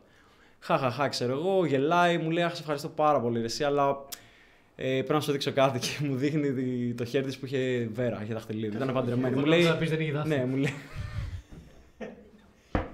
Μου λέει ρε, εσύ ναι, είμαι παντρεμένη όπως καταλαβαίνεις. Και επειδή ήταν και μικρό, λέω, ξέρεις, δεν το άφησα εκεί πέρα. Της λέω ρε παιδί μου, την κοιτάω πάνω μέχρι κάτω, της λέω πότε πρόλαβες; ε, γελάει αυτή, μου λέει ε, πρόλαβα, ξέρω εγώ. Και εντάξει, το άφησα εκεί πέρα γιατί ε, την ένιωθα ότι ε, ήταν overwhelmed. Ότι ήταν, πώς είναι το overwhelmed, στα- Ότι νιώθεις πολλά- ότι ήταν too much για αυτή, ρε παιδί μου. Ότι Ναι. ήταν κάτι Αυτή εκτός της ήταν πολύ καλή πραγματικότητάς του. ελληνική μετάφραση. Ε, ναι, ότι ήταν ρε παιδί μου ε, έξω από τα νερά της, ότι ε, δεν ήταν ακριβώς αγχωμένη, αλλά ότι δεν μπορούσε να το διαχειριστεί όλο αυτό τέλος πάντων. Και, και αυτό είναι σημαντικό, ρε φίλε, να καταλαβαίνεις όταν προσεγγίζεις μια γυναίκα, είτε έξω τη μέρα, στο δρόμο, οπουδήποτε ή το βράδυ σε ένα μαγαζί, να καταλαβαίνεις τι νιώθει. Επίσης, αυτό που είπες πριν, ε, θέλω να σχολιάσω που είναι σχετικό, που λες ότι ε, ο κόσμος τη μέρα βιάζεται, πάει από εδώ από εκεί. Πρωτού προσεγγίσεις κάποια, θα πρέπει να λάβεις υπόψη σου κάποια πράγματα όσον αφορά τη συμπεριφορά της. Να σκεφτείς δηλαδή ότι, όπα, αυτή τι φοράει τώρα. Ε, ξέρω εγώ, είναι ντυμένη με καλά ρούχα, είναι με φόρμες, είναι με ρούχα δουλειάς, περπατάει γρήγορα, περπατάει αργά, είναι ξέρω εγώ, στο κινητό της, κοιτάει, ψάχνει. Όλα αυτά πρέπει να τα λάβεις υπόψη σου. Γιατί αν εσύ είσαι σε φάση. Καλό βιβλίο θα είναι, για- Αυτό- για να το συστήνει. Αυτό Ποιο είναι; θα σου σώσει τη ζωή. όσο Γλώσσα αφορά του για σώματο. το- Μπράβο, ναι. Να διαβάζεις τα, τα cues, ας το πούμε. Δηλαδή, Τα σημάδια, τα κοινωνικά σημάδια, σημάδια. τα κοινωνικά- κοινωνικά Γιατί αλλιώς σημάδια. είναι μια κοπέλα που τη βλέπεις ότι περπατάει αργά και κοιτάει γύρω-γύρω και είναι ανέμελη. Πιθανότατα αυτή η κοπέλα δεν βιάζεται, δεν πάει κάπου. Μπορεί να έχει πάει απλά μια βόλτα στα μαγαζιά, να χαζέψει τις βιτρίνες, να μην έχει να κάνει κάτι καλύτερο. Και εκεί πέρα, αν είσαι εμφανιστής και είσαι ο cool τύπος που θα την κάνει να περάσει ωραία και μετά γίνεις ηγετικός και νιώσεις και εμπιστοσύνη, μπορείς να πας να, βγει, να βγεις μαζί της επί τόπου ραντεβού και να πιείτε ένα γρήγορο καφέ. Είναι εφικτό. Αν όμως σκέφτεσαι ότι, α, οκ, θα προσεγγίσω την κοπέλα που τη βλέπω ότι κοιτάει το ρολόι της στο κινητό της και βιάζεται και πάει γρήγορα. Οκ, μπορείς να το κάνεις, ρε φίλε, αν σου αρέσει τόσο Να πολύ. έχει βγει μία για Και- τζόκινγκ. Sorry, sorry, sorry, sorry. ρε φίλε, το έχω κάνει. Η κοπέλα που έκανε τζόκινγκ την, έχω Τρέχεις σταμα- μαζί. την έχω σταματήσει, ναι, και, και Θεσσαλονίκη που ήμασταν Ναι, μαζί. ναι, Ναι, ναι. ναι, Ε, Το έχω κάνει και έχει σταματήσει. Αλλά τι σημαίνει; Ξέρεις ότι ο χρόνος είναι Ναι, περιορισμένος. ξέρεις ακριβώς το χρόνος είναι περιορισμένος και ξέρεις ότι οι πιθανότητες να σταματήσει είναι πιο λίγες και φυσικά όσο καλύτερο game έχεις, όσο καλύτερο είσαι στο φλερτ, τόσο πιο πιθανό είναι να σταματήσει και να δώσει χρόνο στη μεταξύ σας αλληλεπίδραση. Αλλά όταν είσαι αρχάριος, ρε φίλε, πήγαινε στα πιο απλά πράγματα. Οκ, μην βάζεις ε, τόσο ψηλούς στόχους, πρέπει να πας κλιμακωτά στους στόχους. Γιατί αν εσύ τώρα πας και προσεγγίζεις κοπέλες που βιάζονται, τρέχουν και σε απορρίπτουν, εσύ θα τα βάλεις με τον εαυτό σου μετά και θα πεις ότι Μα πω, δεν, δεν αξίζω, δεν ε, είμαι αρκετός, έκανα κάτι λάθος. Που είναι λογικό, ρε φίλε, όταν είσαι στο ξεκίνημά σου να μην μπορείς να σταματήσεις μια τέτοια κοπέλα και να της τραβήξεις την προσοχή. Είναι απολύτως λογικό. Άρα, ως αρχάριος ξεκινά με πιο απλούς στόχους. Οκ, αυτό νομίζω. Δεν, τι άλλο να πούμε. Τα υπόλοιπα στο σεμινάριο. Έλα, σεμινάριο Θεσσαλονίκη αύριο. Αλλά όντως. Μεθαύριο, το Σάββατο. νομίζω. Πέρασε μια ώρα δεν μεταξύ, δεν έχω καταλάβει. Ε, το μεταξύ, το- Σαν να πέρασαν δύο λεπτά. Τέσσερις ώρες σήμερα θα κάνουμε. Εγώ, Δύο η ώρα θα Πάμε φύγει. όσο πάει. Ναι, Ε, τώρα. Φαΐ μετά θέλω. Φαΐ οπωσδήποτε. Λουκανικάρα, Α, πολυτελείας λοιπόν, όχι, γεμιστή. περίμενε, περίμενε. Θα μας γράψει στο chat, παιδιά, τι να φάμε μετά. Θα Ναι, φάμε μάλλον θα μας γράψουν και δεν θα φάω Κρέπα, λουκάνικο. μια πίτσα, κρέπα. σουβλάκια. Η κρέπα είναι στάνταρ, είναι by default. Ε, Εγώ φάγα παϊδάκια εδώ Κρέ- στην Κρέπα γλυκιά θα φάμε μετά. Βρωμοπαϊδάκια. Βρο- είχα. Άσε, φίλε, πω, πω, βρωμερά, Λοιπόν, ναι. παιδιά, πίτσα ή σουβλάκια; Εσύ είστε μισή ώρα κλεισμένος Πίτσα, στην πίτσα, τουαλέτα. πίτσα, πίτσα, πίτσα. Ναι, ε, κοιμήθηκε, εγώ δεν κοιμήθηκα. Είμαι ακόμα λίγο. Από τα παϊδάκια, τέλος πάντων. Ε, Μα, πέρασαν έξι ώρες. Θέλω λίγο να, να με βοηθήσετε λίγο και εσείς. Εγώ έχω κάτι που θέλω Έχουμε να πω. ερωτήσεις. Έχω μια, ερω... μια... έχω μια ερώτηση. Έχουμε βασικά μια ερώτηση από μια μαθήτρια από το, από το Shadow. Μακάρι να είναι ακόμα μέσα και να μην Από το βρίσκει. Shadow. Από το πρόγραμμά μου. Από το Shadow. Που λέει Γιώργο, έχω ένα πρόβλημα. Έχω γραφεί στο Shadow Work Mastery. Καταρχάς, όταν διάβασα αυτό το πράγμα, λέω: Πες να μου γράψεις τώρα και δεν μπορώ να μπω. Το email μου δεν δουλεύει. Τι να κάνω. Ευτυχώς δεν είπες κάτι τέτοιο. Thank you. Αλλά ναι. ε, Μπορείς να με συνδέσεις λίγο τώρα. εδώ και μερικούς μήνες, αλλά είμαι συνεχώς αναβλητική και δεν κάθομαι να τα δω. Πιστεύω ότι, ότι είναι λίγο φόβος γιατί φοβάμαι τη γνώση που θα πάρω, επειδή θα γίνω trigger. Αλλά ουσιαστικά γι' αυτό γράφτηκα. Αλλά μετά σκέφτομαι επίσης ότι το κάνω από έλλειψη. Οπότε επειδή το βλέπω σαν αγκαρία, επειδή δεν είμαι αρκετή καλή, α- αρκετά καλή τώρα, οπότε τι να κάνω. Δες, αρχικά η αναβλητικότητα πάντα να ξέρεις ότι είναι με ένας μηχανισμός άμυνας. Μηχανισμός άμυνας του να μην νιώσει κάποια συναισθήματα, κάποια άβολα συναισθήματα. Έτσι. Ποτέ, δηλαδή δεν είσαι αναβλητικός να δει Netflix, δεν είσαι αναβλητικός να διαβάσεις ένα ωραίο βιβλίο το οποίο σου αρέσει, δεν είσαι αναβλητικός να ε, ξέρω εγώ, δεις αυτό το podcast ή το οτιδήποτε. Έτσι. Γιατί σου αρέσει. Κάποια πράγματα τα οποία δεν σου αρέσουν να τα κάνει, το σώμα σου, ας πούμε, σου βγάζει μια άρνηση στο να το κάνει γιατί δεν θέλει να νιώσει άσχημα. Δηλαδή, ακόμα και για το γυμναστήριο. Προφανώς κάθε φορά που πηγαίνεις γυμναστήριο δεν είναι η καλύτερη εμπειρία. Πόσο μάλλον μέχρι να πας, ειδικά θυμάμαι κιόλας το, το χειμώνα κιόλα που όταν ήμουν ειδικά Αγγλία που έξω έριχνε έναν αέρα, μιλάμε τα πάντα. Ήταν ό,τι χειρότερο πραγματικά. Και πραγματικά ε, είμαστε φάση εξής, α, να μην πάω, να μην πάω. Εκεί ποιο είναι το θέμα; Εκεί είναι το θέμα να μπορέσεις να πιάσεις τον εαυτό σου ότι αυτή τη στιγμή κάνω αυτό, ότι γίνομαι αναβλητική γιατί; Να μπορέσει να, να βρεις λίγο την, τη ρίζα του προβλήματος. Γιατί γίνομαι αναβλητικός για να κάνω αυτό το οποίο θέλω; Ξέρεις, μην το πάρεις μόνο ρε παιδί μου στο συγκεκριμένο να δω το συγκεκριμένο πρόγραμμα ε, ή το οτιδήποτε. Μπορεί να είναι για οτιδήποτε. Για το game που μιλούσαμε πριν, για το γυμναστήριο, για οτιδήποτε υπάρχει αυτό το πράγμα. Να μπορείς να πιάσεις τον εαυτό σου εκείνη τη στιγμή και να αναγνωρίσεις να έχεις αυτό το self-awareness που λέμε. Ε, τι ρε; Sorry, τίποτα, τίποτα, κάτι στο chat. Α, οκ. Σ' ακούμε. Ε, Self-awareness έλεγες εγώ. Ναι, ναι, να, είμαι είσαι πολύ λίγο, focus. να έχεις λίγο ρε παιδί μου πιο πολύ self-awareness, δηλαδή να, να γνωρίζεις περισσότερο τον εαυτό σου ότι αυτή τη στιγμή όντως ξέρω ότι θέλω να το κάνω. Γιατί αν δεν θέλεις να το κάνεις, okay, δεν, άστο, μην, μην, μην το δεις το πρόγραμμα. Πραγματικά μην το δεις ποτέ. Θέμα είναι, θέλεις να το δεις. Ωραία, εφόσον θέλεις να το δεις αρχικά, μετά πρέπει να καταλάβουμε τι ακριβώς σταματάει. Μου λες τέλος, τέλος πάντων ότι γίνομαι trigger. Ποιες είναι ακριβώς οι στιγμές που σε κάνει trigger αυτό το πράγμα; Δηλαδή, πες π.χ. ότι θα κλείσει μετά αυτό το podcast και θα πεις, OK, τώρα θέλω να το κάνω θα σου βγει πάλι αυτό το ίδιο συνέστημα ότι Α, μην το κάνω γιατί θα νιώσω άσχημα και οτιδήποτε. Ωραία, εκείνη τη στιγμή θα το αναγνωρίσεις ή απλά θα το αφήσεις και θα πέσεις η έμεινο, θα, κάνει- θα πιαστείς με κάτι άλλο και απλά θα το ξεχάσεις. Εγώ αυτό που λέω στους πάντες είναι το εξής: Ότι εφόσον υπάρχει κιόλας ένα group υποστήριξης με πάνω από. Φτάσαμε 200 άτομα, είμαστε 200 άτομα μέσα. Πράγμα, Έχεις α, τόσο 200 άτομα στο group chat. ε, αλλά ε, ναι, υπάρχουν 200 άτομα τα οποία μπορούν να σε βοηθήσουν σε αυτό. Το μόνο το οποίο έχεις να κάνεις πραγματικά είναι πιάνεις τον εαυτό σου εκείνη τη στιγμή που κάνει κάτι αντιπαραγωγικό, ας το πούμε, και λες, αυτή τη στιγμή θα πρέπει να κάνω αυτό. Μόνο και μόνο θα μπεις στη διαδικασία να το γράψεις και να το συζητήσεις με κάποιον άνθρωπο, θα δεις ότι από μόνος σου θα νιώσεις άσχημα με την κατάστασή σου και θα θες όντως να την αλλάξεις. Και αυτό πάλι πάει στα πάντα. Γι' αυτό κιόλας λέμε να έχεις ένα υποστηρικτικό περιβάλλον, υποστηρικτικό περιβάλλον, γιατί όταν μπο, μπορείς να το, ανα, να το πεις σε κάποιους άλλους ανθρώπους και να σου πούν, ξέρεις τι, σε πιστεύω. Το έχεις. Πραγματικά μπο- μπορεί να σου κάνει θαύματα αυτό το πράγμα. Άρα σ- χρησιμοποίησε το έτσι. Δηλαδή ξέρεις ότι αυτή τη στιγμή θέλω να το δω. Θέλω να κάτσω να κάνω αυτό. Θέλω να κάτσω να κάνω το άλλο. Γράψτε το. Δηλαδή, στείλε μας μήνυμα. Όντως, ξέρεις τι, Γιώργο, αυτή τη στιγμή θέλω να κάνω αυτό, αλλά μένω, κρατιέμαι πίσω. Γιατί, ή τι μπορώ να κάνω, ή οτιδήποτε. Πραγματικά σου λέω θα σου αλλάξει τη ζωή. Γιατί μόνο και μόνο που θα το αναγνωρίσεις και θα αφήσεις τον εαυτό σου να νιώσει άσχημα με την πράξη την οποία κάνεις, θα πεις ότι, Α, οκ, κάτσε να κάνω κάτι για να τα αλλάξω τώρα. Τι γελάτε. Κουνιέται- κουνιέται μόνο το Κουνιέται μικρόφωνο. και μόνο τώρα φάνηκε μόλις στο live. δεν Μαγικό, ήταν. φίλε. Μαγικό. Μα δεν όχι, ρε, είναι είναι- φάντασμα και πήγαινε έτσι. Σιγά. Α, αυτό το μικρόφωνο. Ναι, ρε, αυτό. Α, αυτό. ε, ναι, γιατί σου, σου λέω είναι τέτοιο. Είναι... δεν, κα- δεν Ρε, κρατάει μαγικό καλά. είναι, μαγικό. Μαγικό είναι, μαγικό είναι. Αλλά Εξωγήινη. ναι, αυτό στην ουσία. Ότι η αναβλητικότητα πάντα είναι η αποφυγή ενός συναισθήματος. Και πραγματικά σου λέω, το καταλαβαίνω, το νιώθω. Έχω περάσει κι εγώ αναβλητικότητα και ακόμα περνάω σε πολλά πράγματα. Ευτυχώς έχω τους ανθρώπου τους ανθρώπους γύρω μου που μπορούν να με βοηθήσουν σε αυτό. Ε, τι Μα ρε. ναι, σου έβαλα πριν ρε. Όταν δεν χτύπησα ήπια. το καμπανάκι. Το πρώτο είχε. Το πρώτο, αυτό είναι το δεύτερο. Δεν το είδα καν. Αφού χτύπησα καμπανάκι, ρε, μαλάκα, δεν πρέπει να βλέπεις, να ακούς πρέπει. Τι να σου πω, ρε. φίλε. Ε, Είναι λίγο. Αφού έχεις. Είναι λίγο, ρε. μα. Ε, πιες αυτό και θα σου βάλω κι άλλο, ρε, μαλάκα. Ε, Πρέπει να ξαχτυπήσω καμπανάκι. Πήρες κοκτέιλ εσύ. Έχει μαγαζί. Πάλι, πάλι. Πάρε. Λοιπόν, να προσθέσω κάτι πολύ γρήγορα πάνω σε αυτό. ναι, φυσικά. Ότι ρε φίλε, Με τελικά. φίλοι βασικά δεν, ξε- δεν ξέρω. Τέλος πάντων. Λοιπόν, εσύ που έχεις αυτό το πρόβλημα. Αυτό που είναι σημαντικό να κατανοήσεις είναι ότι το ανθρώπινο μυαλό είναι πάρα πολύ αναβλητικό. Το ανθρώπινο μυαλό θέλει άνεση, θέλει Ασφάλεια. ασφάλεια, ε, θέλει να σε κρατήσει εκεί πέρα που είσαι. Γιατί αν ανέβεις, αν εξελιχθείς και ανέβεις στην κοινωνική ιεραρχία, Καλά. ενέχουν πάρα πολύ κίνδυνοι. Αν αρχίσεις και βγάζεις τον εαυτό σου προς τα έξω, θα κρυθείς πρώτα απ' όλα. Μπορεί να συμβεί το οτιδήποτε, να βρεθείς σε πιο δύσκολες καταστάσεις, να πονέσεις περισσότερο. Άρα, τι σου λέει το μυαλό σου, πονάς τώρα, αλλά είναι υποφερτό ο πόνος. Μείνε εδώ πέρα. Και για να φτάσεις στο σημείο να κάνεις όντως μια πραγματική αλλαγή και βασικά να μπεις στη διαδικασία να αλλάξει, θα πρέπει ο πόνος της στασιμότητα να γίνει μεγαλύτερος από τον πόνο που θα νιώσεις καθώς προσπαθείς να πετυχαίνεις του στόχους σου. Γιατί όταν πετυχαίνεις του στόχους, πονάς κυριολεκτικά. Έχει πάρα πολλές δυσκολίες το όλο κομμάτι, το όλο ταξίδι της προσωπικής εξέλιξης.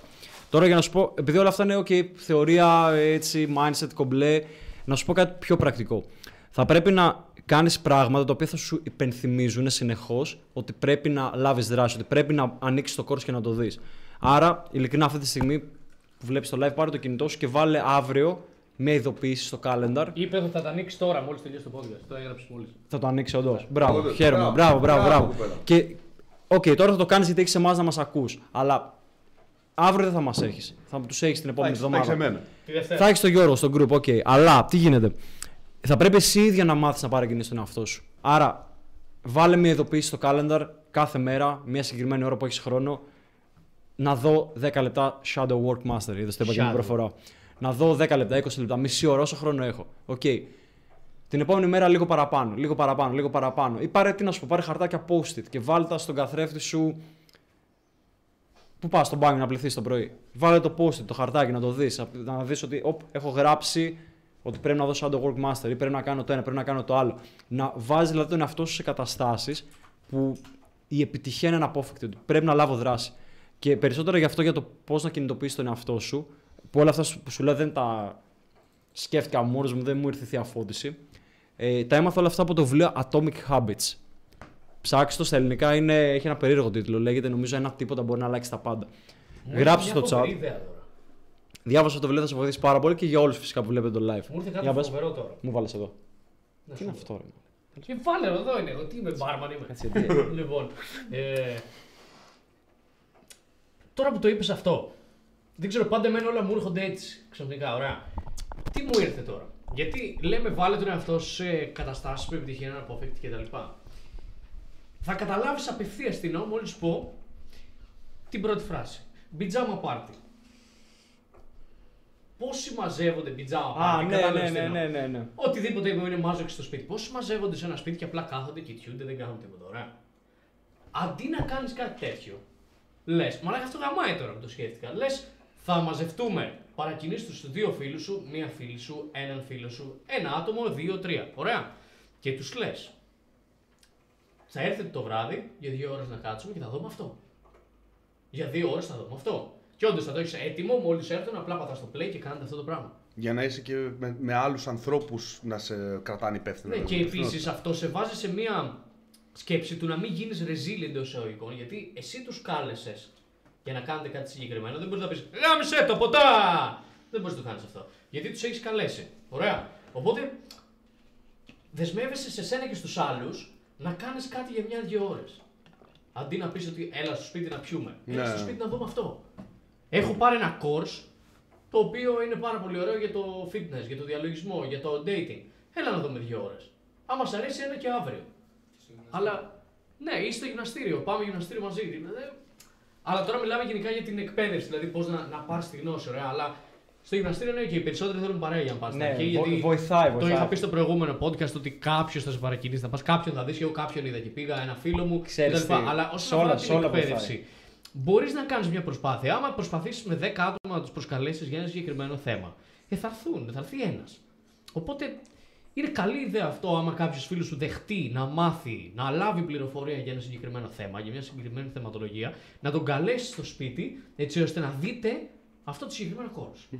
Φίλε, πολύ καλό και αυτό ρε φίλε έχει να κάνει με τη δύναμη του περιγύρου. Δηλαδή, Ομάδα που είπαμε. ακόμα, και, ναι, ακόμα και στο σχολείο, ρε φίλε, όταν πάμε στο σχολείο, γιατί μας βάζουν σε τάξεις; Γιατί υπάρχει αυτός ο συναγωνισμός ο ένας με τον άλλον. Ξέρεις, ο ένας παραγγείλει τον άλλον. Νιώθουμε ότι πρέπει να προσπαθήσουμε γιατί προσπαθούν οι άλλοι γύρω μας. Είναι, έτσι είμαστε οι άνθρωποι. Είμαστε όντα της φυλής. Εκεί είμαστε. Εσύ είμαστε, το πάτησες. Ναι.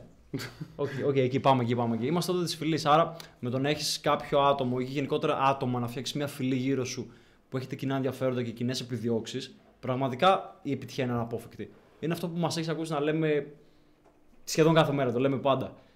Ότι είσαι ο μέσος όρος των πέντε ανθρώπων που συναναστρέφεσαι περισσότερο. Αν οι πέντε κοντινοί σου φίλοι βλέπανε το Shadow Work Master ή ξέρω, κάνανε το οτιδήποτε θες να κάνεις και δεν κάνεις, αναπόφευκτα θα ήσουν το έκτο άτομο που θα το έκανε. Αναπόφευκτα.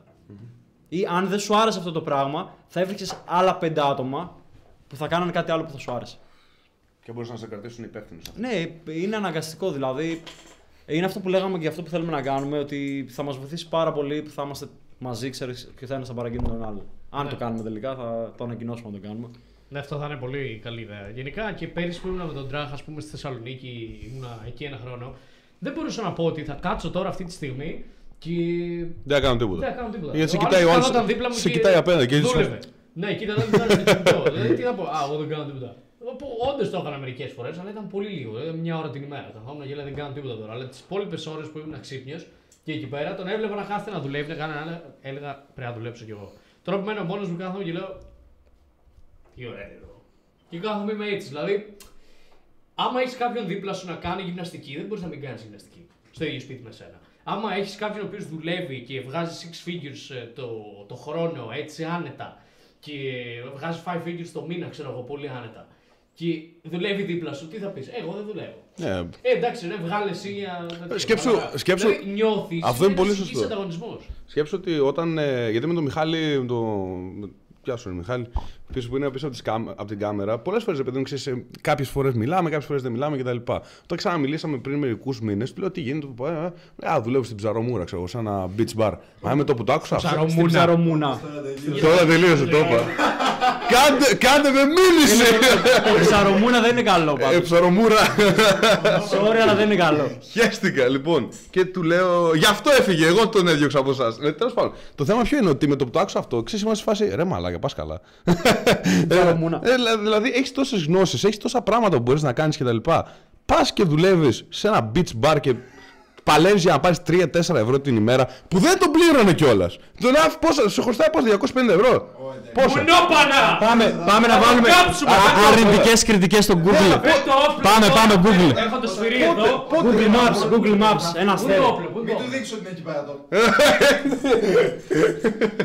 Πήγα να σε σκοτώσω πριν. ρε. Το ξέρω, ναι. Πυροβόλησα, Ε, καταλάβεις. Μη, μη, μη, μη, μη, μη, άστο. Όχι, όχι, άστο. Άστο, άστο, άστο. Ε, ρε. Θα σκοτωθεί. Όχι ρε, άστο ρε. Τι να τρελώσεις. Οι κριτικοί φέραν τα όπλα εδώ πέρα, μαλάκα. Ρίχνουν μπαλωθιέ από τον μπαλκόνι. Τέλος πάντων, το, οπότε, όταν εγώ ρε παιδί μου ξέρεις, αρχίζω να μιλάμε και να είμαστε πιο κοντά και τα λοιπά και του έλεγα συνέχεια ότι ρε μαλάκα, έχεις τόσες γνώσεις, μπορείς να κάνεις τόσα πράγματα. Δηλαδή, κα- κάνε αυτό, στείλε εκεί μήνυμα, ε, βοήθησε αυτόν, μπλα μπλα μπλα. μπλα. Από μόνος του βγήκε, του βγήκε μια ανάγκη να πει, ξέρεις τι, όντως, τι κάνω ρε μαλάκα εδώ. Τι κάνω στην ψαρομούρα και, και δουλεύω και παλεύω πότε θα πάρω Δεν ξέρω να πεις αυτή τη λέξη. ψαρομούρα. Α, Ψαρομούρα λέγεται, θα το πω κάποιος Ε, αλλιώς. Πάω να πείσω κριτική στο Google. βέβαια. Αγάπησα. Πάμε όλοι στο stream τώρα ένα αστέρι στην Δεν ψαρο- έχουν στην καν ψαρομούνα. Google, Δεν έχουν καν Google. Τόσο για τον Μπούτσο Δεν έχουν είναι. καταχωρήσει στο Google πραγματικά. Όντως. Ναι, δεν Θα έχω. κάνω εγώ για να πείσει με κακή κριτική. Αλλά ναι, ρε Θα φίλε. πληρώσω διαφήμιση ψαρωμούνα είναι για το πούτσο. Σαρωμούρα! Α, ναι. Γαμώ το ρε φίλε. Αλλά ναι, είναι πάρα, πάρα πολύ σημαντικό αυτό. Ε, και το δίνω σαν, ξέρεις, σαν ότι υπάρχει όντως πραγματικότητα. Ε, Ρε Γιώργο, φίλε, να προσθέσω κάτι άλλο πολύ γρήγορα σε αυτό. Έλα, ναι. Το οποίο είναι πολύ σημαντικό και το ρωτάω ακόμα και στον εαυτό μου που ε, πραγματικά πολλές φορές με πιάνω να κάνω procrastinate, ξέρεις να... Procrastinate. Πώς λέγεται στα ελληνικά, μαλάκα, συχνά. Με έχεις επηρεάσει, μαλάκα, με έχεις κάνει τα μούτρα σου. Slack off στα Να, Fuck off, ε, ξέρεις, να αναβάλω πράγματα, ναι, να μην είμαι παραγωγικός και ε, λέ- ρωτάω τον αυτό μου εκείνη τη στιγμή τι άλλο θα μπορούσες να κάνεις αυτή τη στιγμή; Τι άλλο θα μπορούσες να κάνεις; Τι, πρέπει, τι μπορείς να κάνεις για να πετύχεις περισσότερα πράγματα, για να δώσεις κάτι καλύτερο στον εαυτό σου; Δηλαδή όταν μπαίνω κάποια φορά στο TikTok ας πούμε και απαντάω σε κανένα σχόλιο, βλέπω τα σχόλια για να γελάσω. Μετά μπορεί να μπω στο for you και να δω ρε φίλε ε, ξέρω εγώ ένα βίντεο δύο και Ναι, ναι, πάω, ναι, στο κι εγώ, τρί- κι εγώ, κι πάω εγώ. στο τρίτο, πάω στο τέταρτο. Και λέω, μο- τι κάνω μόλις τώρα; πάω στο τέταρτο λέω, Οπα, τι κάνω, τι άλλο θα μπορούσα να κάνω τώρα; Και το κλείνω και ξέρω εγώ μπαίνω και ανοίγω ένα βιβλίο ή βλέπω ένα βίντεο, κάνω κάτι Δικό πιο μου, παραγωγικό. προφανώς. Ναι, εννοείται. Ή ξέρω εγώ θα κάνω κάτι άλλο που έχω στο μυαλό μου και το έχω αναβάλει. Άρα πάντα πας να ρωτάς τον τηλέφωνο. εαυτό σου τι άλλο θα μπορούσα να κάνω αυτή τη στιγμή. Αυτή τη στιγμή. Λοιπόν, ε, κάτσε να απαντήσουμε σε αυτήν την ερώτηση γιατί είναι Εγώ πάρα σου πολύ είπα, σημαντική. είχαμε συμμετοχή για το σεμινάριο. Τέλειο, μπράβο. Ορίστε. Αν είσαι μέσα, μπράβο. Εγώ στο TikTok, ας πούμε, μπαίνω απαντάω σε όλα τα σχόλια γιατί ανεβάζει τον αλγόριθμο όσο δεν πάει. Αυτή νομίζω ότι εγώ είμαι triggered και εγώ απλά απαντάω. Είμαι. Έτσι είμαι εγώ και το βίντεο φτάνει 300 κάπα views μετά. και- Εγώ το μεταξύ στο TikTok τους λέω πάντα αυτό που λέμε. Αϊ, έτσι λίγο. Ναι, εγώ του γράφω, Ε, μάλλον. Λολ, τους λέω. ε, Λολ, λολ. Ναι, λol, ε, λέω, ε, ε, ναι, μάλλον. Ναι, ναι, μα Δεν έχεις ξέρω, δίκιο. μάλλον. Δεν ξέρω, μα βουνό μου. Ή το άλλο που τους λέω. Σε ευχαριστώ που είσαι στο βίντεο μου και σχολιάζεις. Αυτό τους γαμάει Α, μόλις πραγματικά. ήρθε ένα σχόλιο στο TikTok γιατί έχω ανοιχτά τα σχόλια. Άφησα δεν ένα ξέρω αστέρι ψαρομούρα beach. Όχι ρε μαλάκα. Έρχεται τώρα, έρχεται. πότε. Όπα, ήρθε σχόλιο στο TikTok και δεν με βρίζει. By the way, να πούμε ότι δεν, δεν σας ε, παροτρύνουμε να βάλετε ένα αστέρι στο ψαρομούρα Θα beach. ήταν πολύ λάθος αυτό, παιδιά. Εγώ επιστρέφω. δεν- Δεν πάω να βάλω ένα αστέρι στην ψαρομούρα, αλλά επιστρέφω σε λίγο. Εμείς δεν το ενδει- εν- ενδει- ενδεικνύουμε αυτό. Τέλος Πα να πάντων. χατουρίσεις ή διάλειμμα για τσιγάρο. Πολύ ωραία ερώτηση μας έκανε. Τι, κα- γιατί χάλα την κάμερα. Why is my guy breaking the camera Σε right κάθε now? στην πλαστική ο παλού, ε. Σαν τον ψινάκι. Έτσι τον έχουμε εδώ πλαστική. Στην καφέ, στο καφενείο. Τώρα έχουμε special guest εντωμεταξύ την Δευτέρα. Ναι, Κι άλλο. ναι. Και θα είναι και ο Μπαλού εδώ που θα κάτσουν. Θα δούμε, ε, θα δούμε, ρε, εντάξει. για. Εδώ πάνω. Έτσι. Καλό special guest που νομίζω μέσα θα είναι ακόμα, δεν ξέρω αν το έχει κλείσει. Ο special guest που θα είναι εδώ τη Δευτέρα είναι χωρά εδώ πάνω. Πες στο να, δωράκιο. πες να κάνουμε 5 ώρες stream τη Καλά, Δευτέρα εδώ πραγματικά. Τώρα έχουμε, είμαστε ήδη μια μισή ώρα, δεν νομίζω ότι έχουμε σκοπό. Ε, όχι, δεν ούτε καν. ρε. Πας καλά. Ε, ο- πολύ ωραία ερώτηση που θέλω να απαντήσω και θέλω να την απαντήσουμε όλοι γιατί την είπε με πια- μια, μια έννοια κάπως, μια λέξη την οποία δεν, την- δεν τη γνωρίζουν πολύ. Που λέει για την ε, αυτυποβολή. Ε, Γιώργο, μίλησε μας για την αυτυποβολή και πώς δουλεύει. Στην ουσία, τι είναι η αυτυποβολή. Είναι οι περιοριστικέ πεπιθήσεις. Α, δεν λέει καλό βράδυ. Ε, είναι οι περιοριστικέ πεπιθήσεις. Δηλαδή, όταν ένας άνθρωπος έχει πιστέψει μια συγκεκριμένη πεποίθηση, μια συγκεκριμένη πραγματικότητα για τον εαυτό του και δρά συγκεκριμένα με αυτήν. Κατάλαβες τι εννοώ; Όχι. Κάτσε να έρθει ο Μπαλού να το, να το συζητήσουμε. Μπαλού, πού είσαι; Έρχεται. Ε, να, να πω λίγο το δικό μου που- τι πιστεύω. Τι γράφει ο Τόλη. Ε, Δεν όπως- σα παροτρύνω να βάλετε ένα αστέρι. Μιχάλη σηκώνεται για να πάει να το κάψει. Δεν σας παροτρύνω να βάλετε ένα αστέρι. Ε, Δεν κατεβαίνουμε Κρήτη. δεν κατεβαίνουμε, Κρήτη. Περιμένω σε λιμάνι. Μα περιμένω, ναι, ναι, ναι, όντως. Άι, πες πάλι. Ε, Θα ναι, καταλάβω αυτή τη φορά. η αυτοποβολή. Όταν, ρε παιδί, είναι περιοριστικές πεπιθήσεις. Όταν έχεις μια συγκεκριμένη πεποίθηση για τον εαυτό σου και δράς γύρω από αυτήν. Δηλαδή, Ότι δεν μπορείς να πετύχεις. Ναι, ναι, ναι. δεν μπορείς να πετύχεις. δεν μπορώ να, να φτιάξω, ρε παιδί μου, πώς είπες πριν για το six figures business, παιδί μου. Δηλαδή, ένα, μια επιχείρηση, παιδί μου, μια επαγγελματική προσπάθεια. Δεν, εγώ δεν αξίζω να βγάλω, ρε παιδί μου, πάνω από 100.000 ευρώ και πάνω το χρόνο από αυτήν την, ε, τη συγκεκριμένη, εχ- ε, το συγκεκριμένο εγχείρημα που θέλω να κάνω. Εγώ πιστεύω πάντα ότι το πρώτο κομμάτι είναι πάντα το, η αναγνώριση. Δηλαδή να καταλάβεις πού ακριβώς έχεις βάλει αυτό που λέω εγώ σαν... Εσύ το λες Έχουμε κάνει αυτή η βίντεο υποβολή. μετά. Ε, Είχαμε Ναι, κάνει- α, ναι, ναι, ναι, ναι, όντως, όντως. Γιατί δεν ξεκινάς στο fitness, ήταν αυτό. Γιατί δεν ξεκινάς στη γυμναστική και είχαμε μιλήσει πάνω, λίγο πάνω κάτω για αυτό. Οπότε, αν μπεις στο κανάλι του Blizz, το εξηγώ, αν και, και εγώ το έχω εξηγήσει σε πολλά δι- δικά μου βίντεο.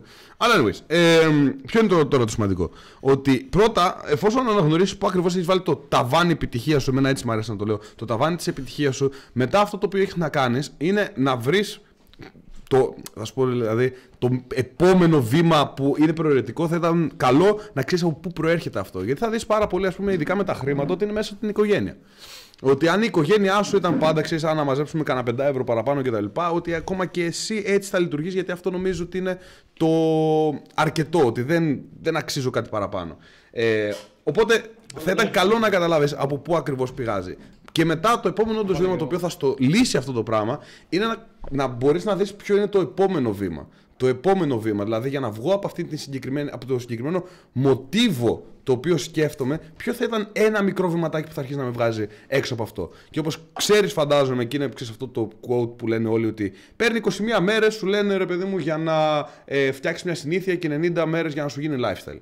Okay. Το να κάνεις αυτό το μικρό βηματάκι, για παράδειγμα, για 21 μέρες, okay, θα, θα αρχίσει. δε- Τι εννοώ με αυτό, ότι ξέρεις τι, πες ότι έχεις βάλει ένα όριο στον εαυτό σου, όπως είχα βάλει και εγώ ένα όριο στον εαυτό μου, ότι ωραίος. Κάτω και πιν. Πώς το κάνεις πιν, το πατάω πάνω; Πάτα πάνω, μια Ναι. φορά. Μια φορά, ρε. Μια Α. φορά. Pin, Pin comment, OK, Yep. το μπλε. Ακριβώς. Μάγκες, είμαστε live YouTube εδώ με Headstone και Blizz live ε, podcast απελευθέρωση γράφει στο YouTube. Πάμε, πάμε. Θα έχει καλύτερο quality εκεί πέρα, καλύτερο ήχο. Ναι, ακριβώς. Βάλτε, να το βάλουμε. Οπότε. Πάμε εκεί στη βότκα. Ε, ναι, ποιο είναι το επόμενο βήμα; Δηλαδή για μένα τα, για τα χρήματα π.χ. ήταν αυτό. Ε, ε, είχα πάρει 600 ευρώ στο λογαριασμό μου και είμαι σε φάση εγώ που πρέπει να τα ξοδέψω τώρα; Γιατί δεν νιώθω ότι τα αξίζω. Άρα για μένα ποιο ήταν το challenge; Μπορώ να κάτσω 21 μέρες χωρίς να, να πέσω κάτω από, αυτό το, από, αυτή, από αυτά τα χρήματα. Μπορώ με, τις επόμενες μέρες να βγάλω 100 ευρώ παραπάνω και να τα κρατήσω μέσα. Και όχι μόνο αυτό. Πολλά, πολλά, πολλά, πολλά τέτοια πραγματάκια. Ποιο είναι ένα βήμα λίγο παραπάνω το οποίο θα με κάνει στην ουσία να πιστέψω μια λίγο, λίγο κάπως διαφορετική πραγματικότητα. Γιατί δεν μπορείς να, να αλλάξεις την πραγματικότητά σου μπαμ, μπαμ, έτσι. Δηλαδή, τώρα σκέφτομαι έτσι, αυτό είναι το μοτίβο το οποίο σκέφτομαι. Τώρα το αλλάζω κατευθείαν μέσα σε μια μέρα. Όχι, αλλά θέλει μικρά, μικρά, μικρά βα- βηματάκια τα οποία να είσαι aware το πώς σε κάνουν να νιώθεις, να γνωρίζεις δηλαδή, να έχει επίγνωση του πώς σε κάνουν να νιώθεις έξω από αυτό το οποίο είσαι ε, OK στο να ζεις. Πώς νιώθω τώρα, πώς νιώθω τώρα, πώς νιώθω τώρα; Και να κάνεις αυτές τις ερωτήσεις στον εαυτό σου. Πώς νιώθω τώρα, πώς νιώθω με αυτό τώρα; That's it. Ε, τι άλλο Πολύ έχω; ωραία τα είπες. Δεν άκουσα τίποτα. Περίπου. Απλά κάτω και να μην σε νοιάζει Εγώ χωρίς να ξέρω τίποτα την ερώτηση, νομίζω ότι σε ρώτησαν ε, ότι. για τις περιοριστικές δεν πεπιθήσει, για την νιώθω ότι αυτοποβολή. αξίζω, Ότι δεν αξίζει κάποιος ότι κάτι την επιτυχία. Και ότι- η αυτοποβολή. Ότι βάζει, ότι θεωρεί ότι αξίζει. Ότι... ε, Αυτοποβολή, ότι, ότι λες τον εαυτό του ξέρεις πρέπει να κάνεις αυτό και αυτό, αξίζεις μόνο αυτό. Ναι, μόνο αυτό. Ότι- Περιοριστικέ ότι είσαι γι' πεπιθήσεις. αυτό, ας πούμε. Και μοτίβο πράξεων γύρω από αυτές τις πεπιθήσεις. Αυτό ρε φίλε πρέπει να καταλάβει ένα άτομο που σκέφτεται έτσι είναι ότι αυτές οι πεπιθήσεις και αυτή η ανθυποβολή δεν είναι δικιά του. Είναι κάτι το οποίο του έχει περάσει η κοινωνία, η οικογένειά του. Δηλαδή, ένα κλασικό παράδειγμα που το θυμάμαι που μου το έλεγε η μάνα μου. Μαμά, αν βλέπεις, είμαι πολύ όμορφος σήμερα, έτσι με βλέπεις. Ε, μου έλεγε ότι εντάξει, δεν χρειάζεται να βγάλουμε πολλά λεφτά. Τα λεφτά δεν φέρνουν την ευτυχία. Οι πλούσιοι είναι κακοί. Οι πλούσιοι, ε, μου έλεγε το άλλο ότι οι πλούσιοι έχουν βγάλει τα λεφτά έτσι με δόλιο τρόπο. Μαμά, γιατί μιλάς έτσι Ε, για μένα; ή τι- Δόλιος Blaze. Τι άλλο μου λέγει. Ναι, μου λέγει ότι όταν είσαι πλούσιος ε, φοβάσαι γιατί έχεις πολλούς εχθρούς, ότι θέλουν να σε κλέψουν, θέλουν να σε ρίξουν. Το οποίο ισχύει ότι όταν ανεβαίνεις ψηλά στην κοινωνική ιεραρχία έχεις εχθρούς, αντιμετωπίζεις περισσότερους κινδύνους.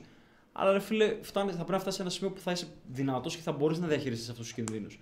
Και το πρόβλημα ποιο είναι ότι μας έχει μεγαλώσει με τέτοιο τρόπο η ελληνική οικογένεια που αντί να μας μαθαίνουν πώς να διαχειριστούμε τους κινδύνους και τις δυσκολίες, μας περιορίζουν τους κινδύνους και τις δυσκολίες, μας βάζουν σε μια ζώνη άνεσης, σε ένα κλουβί, έτσι μας προστατεύουν, αντί να μας κάνουν πιο δυνατούς και να μας μάθουν πώς να βγούμε και έξω και να αντιμετωπίσουμε ό,τι θα μας ερθει Γιατί θα μας έρθουν πολλά πράγματα. Βλέπετε, μαλάκες, τι ζούμε. Θα γίνουν τα Ζούμε- πράγματα ακόμα χειρότερα. ότι Το ζούμε θέμα πολύ ξέρεις δύσκολες τι είναι. καταστάσεις. Το θέμα είναι ότι είναι η σκέψη του ανθρώπου κάθε φορά που βλέπει κάποια συγκεκριμένα πράγματα, η οποία τον κρατάει πίσω. Σε όλα. Δηλαδή, άμα δεις ένα γυμνασμένο άντρα, θα πεις ότι αυτός παίρνει αναβολικά. Ή μπορεί να σκεφτείς ότι έτσι γεννήθηκε ή έχει γενετική. Άμα δεις κάποιον ο οποίος βγει μέσα από ένα ξέρω εγώ, Lamborghini, θα πεις ε, μάλλον πουλάει ναρκωτικά. Ναι. Ή μάλλον κλέβει, ή μάλλον τέτοιο. Δεν θα σκεφτείς να πεις ότι αυτός ο άνθρωπος. ή τα πήρε από τον πατέρα του, ακόμα χειρότερα. Δεν θα σκεφτείς να πεις αυτός ο άνθρωπος ε, κάτι έκανε στη ζωή του, έχτισε κάτι το οποίο είναι πάρα πολύ δυνατό ε, και άλλαξε τη ζωή του ολοκληρωτικά και αυτή τη στιγμή ζει το όνειρό του. Δεν θα σκεφτείς κάτι τέτοιο. Θα σκεφτείς απευθείας στο μυαλό σου θα πάει Στο κακό. στο πώς αυτός ο άνθρωπος Έκλεψε. έκλεψε το αποτέλεσμα. Δηλαδή, έκλεψε, ε, πουλούσε ναρκωτικά, ε, Έπαιρνε αναβολικά. αναβολικά, ε, ε, χειραγωγεί τις γκόμενες με λεφτά κλπ. κλπ. Δεν θα σκεφτείς ποτέ ότι αυτός ο άνθρωπος μάλλον το άξιζε. Είναι πολύ σημαντικό αυτό. Και τώρα, όσον αφορά αυτό το οποίο είπες, ε, που είπες ότι κάποιος ο οποίος έχει λεφτά φοβάται μετά. Πώς το είπες; Ναι, φοβάται ρε παιδί μου θα τον κλέψουν, θα έχει εχθρού, ότι Ναι, ναι, ναι, θα ναι. συμβεί το οτιδήποτε άσχημο. Λοιπόν, αυτό το πράγμα είναι σίγουρο. Ό,τι και να κάνεις, όσο περισσότερο πετυχαίνει, σίγουρα θα έχεις εχθρούς. Ωραία. Τώρα, όσον αφορά το άμα κάποιος θα σε κλέψει, μπορεί να σε κλέψει είτε έχεις λεφτά είτε όχι. Το θέμα είναι ότι όσο ανεβαίνει η χρηματική σου αξία, μπορείς να πάρεις κάποιους παράγοντες, κάποια πράγματα τέλος πάντων, να βάλεις κάποια πράγματα στη ζωή σου, τα οποία σε κάνουν πιο ασφαλή. Ωραία. Τώρα, το μόνο το οποίο μπορεί να γίνει, άμα έχεις χρήματα, αντικειμενικά τώρα, είναι το να σε κλέψει κάποιος από, τον, κυ- από τον περίγυρό σου. Το οποίο παίζει. Ναι. Είναι αυτό που λέγαμε προχτές μαζί, ή χτες, δεν θυμάμαι. Που λέμε και είδες το. Είναι τρελό γιατί κατά λάθος απευθείας απέδειξε, χωρίς να το θέλει, ότι πρέπει να είναι φίλος μου.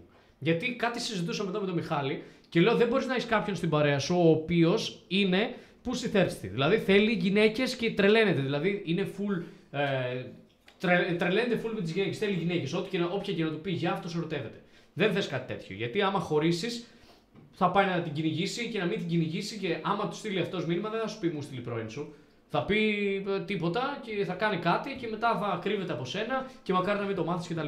Ωραία. Ή ακόμα χειρότερα, να την πέσεις στην κόμενά σου Ναι, ενώ είστε την μαζί. ώρα που είστε, την ώρα όταν είστε μαζί ή ακόμα χειρότερα να σε αφήσει επειδή θα δώσει προτεραιότητα σε μια γκόμενα και ειδικά αν έχετε κανονίσει Ναι, κάποιο ναι, ναι, σοβαρό ναι, να ναι, σου ναι. ρίξει πιστόλια. ας πούμε. Και αυτό. Αλλά τώρα μιλάμε για προσωπικά πράγματα όπως είναι το να, να κάνει κάτι με πρώην ή με κοπέλα δική σου. Ωραία. Δηλαδή, για παράδειγμα, αν μου στείλει η πρώην σου, η κοπέλα σου ή οτιδήποτε και είναι κάτι ερωτικό, θα, δεν θα απαντήσω καν και θα γυρίσω να σου πω Μιχάλη.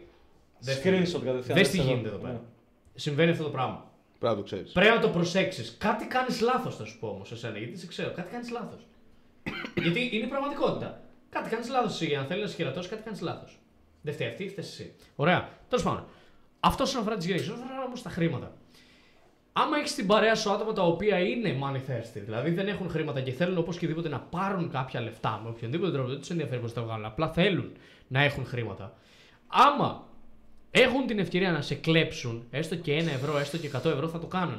Τώρα, κα- τον είχα κάνει μια εξυπηρέτηση έτσι ώστε να γίνει μια πληρωμή που δεν μπορούσε να γίνει στα 145 Ναι, ευρώ. και έγινε στο Ωραία. please αντί για μένα. Ναι, ναι, ναι, ναι, ναι. Και του έκανα αυτή την εξυπηρέτηση γιατί εγώ μπορώ να κάνω αντικαταβολές και τα λοιπά σε όλη την Ελλάδα. Λοιπόν, και του λέω είναι και να σου δώσω 150 ευρώ αύριο. Ξέχασα, λέω, θα τα δώσω αύριο. Και μου λέει είναι 145, όχι 150. Δηλαδή, λέω, Α, μαλάκα το είχα ξεχάσει, λέω, νόμιζα ότι ήταν 150. Ενώ θα, θα μπορούσα να του φάω τα 5 Ναι, ευρώ άνετα. Αλλά ε, ενώ είχαμε αυτή τη συζήτηση πιο πριν έτσι. Και λέω, Μαλάκα, λέω, μόλις απέδειξες αυτό το οποίο είπα πριν. Δηλαδή δεν είχε σε καμία περίπτωση ποτέ σκοπό να με κλέψει.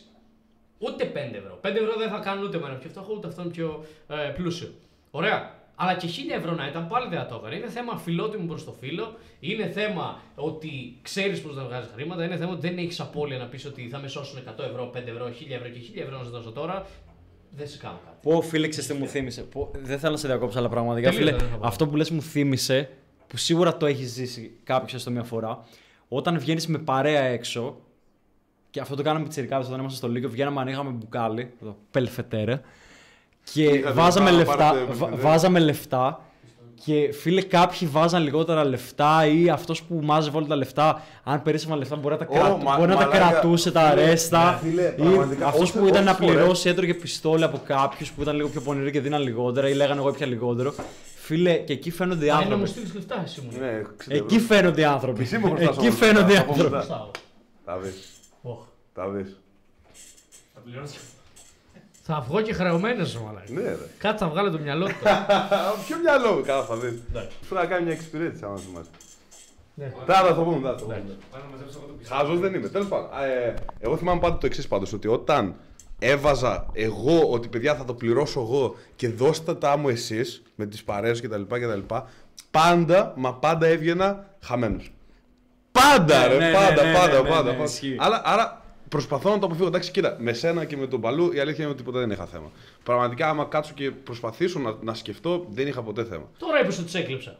Όχι, δεν, όχι, δεν με έκλεψες. Άραξε, Οπότε άραξε. να έχει αυτή η πλαστική ρε φίλε με σπάσει τίποτα. Όχι, δεν σπάει. Ναι, Είμαι, πώς είμαι μιλάς. ψινάκι σήμερα. Δεν σπάει. Αλλά ξέρεις τι, είναι, είναι όντως πάρα πολύ σημαντικό αυτό το πράγμα. Έλα, βοή.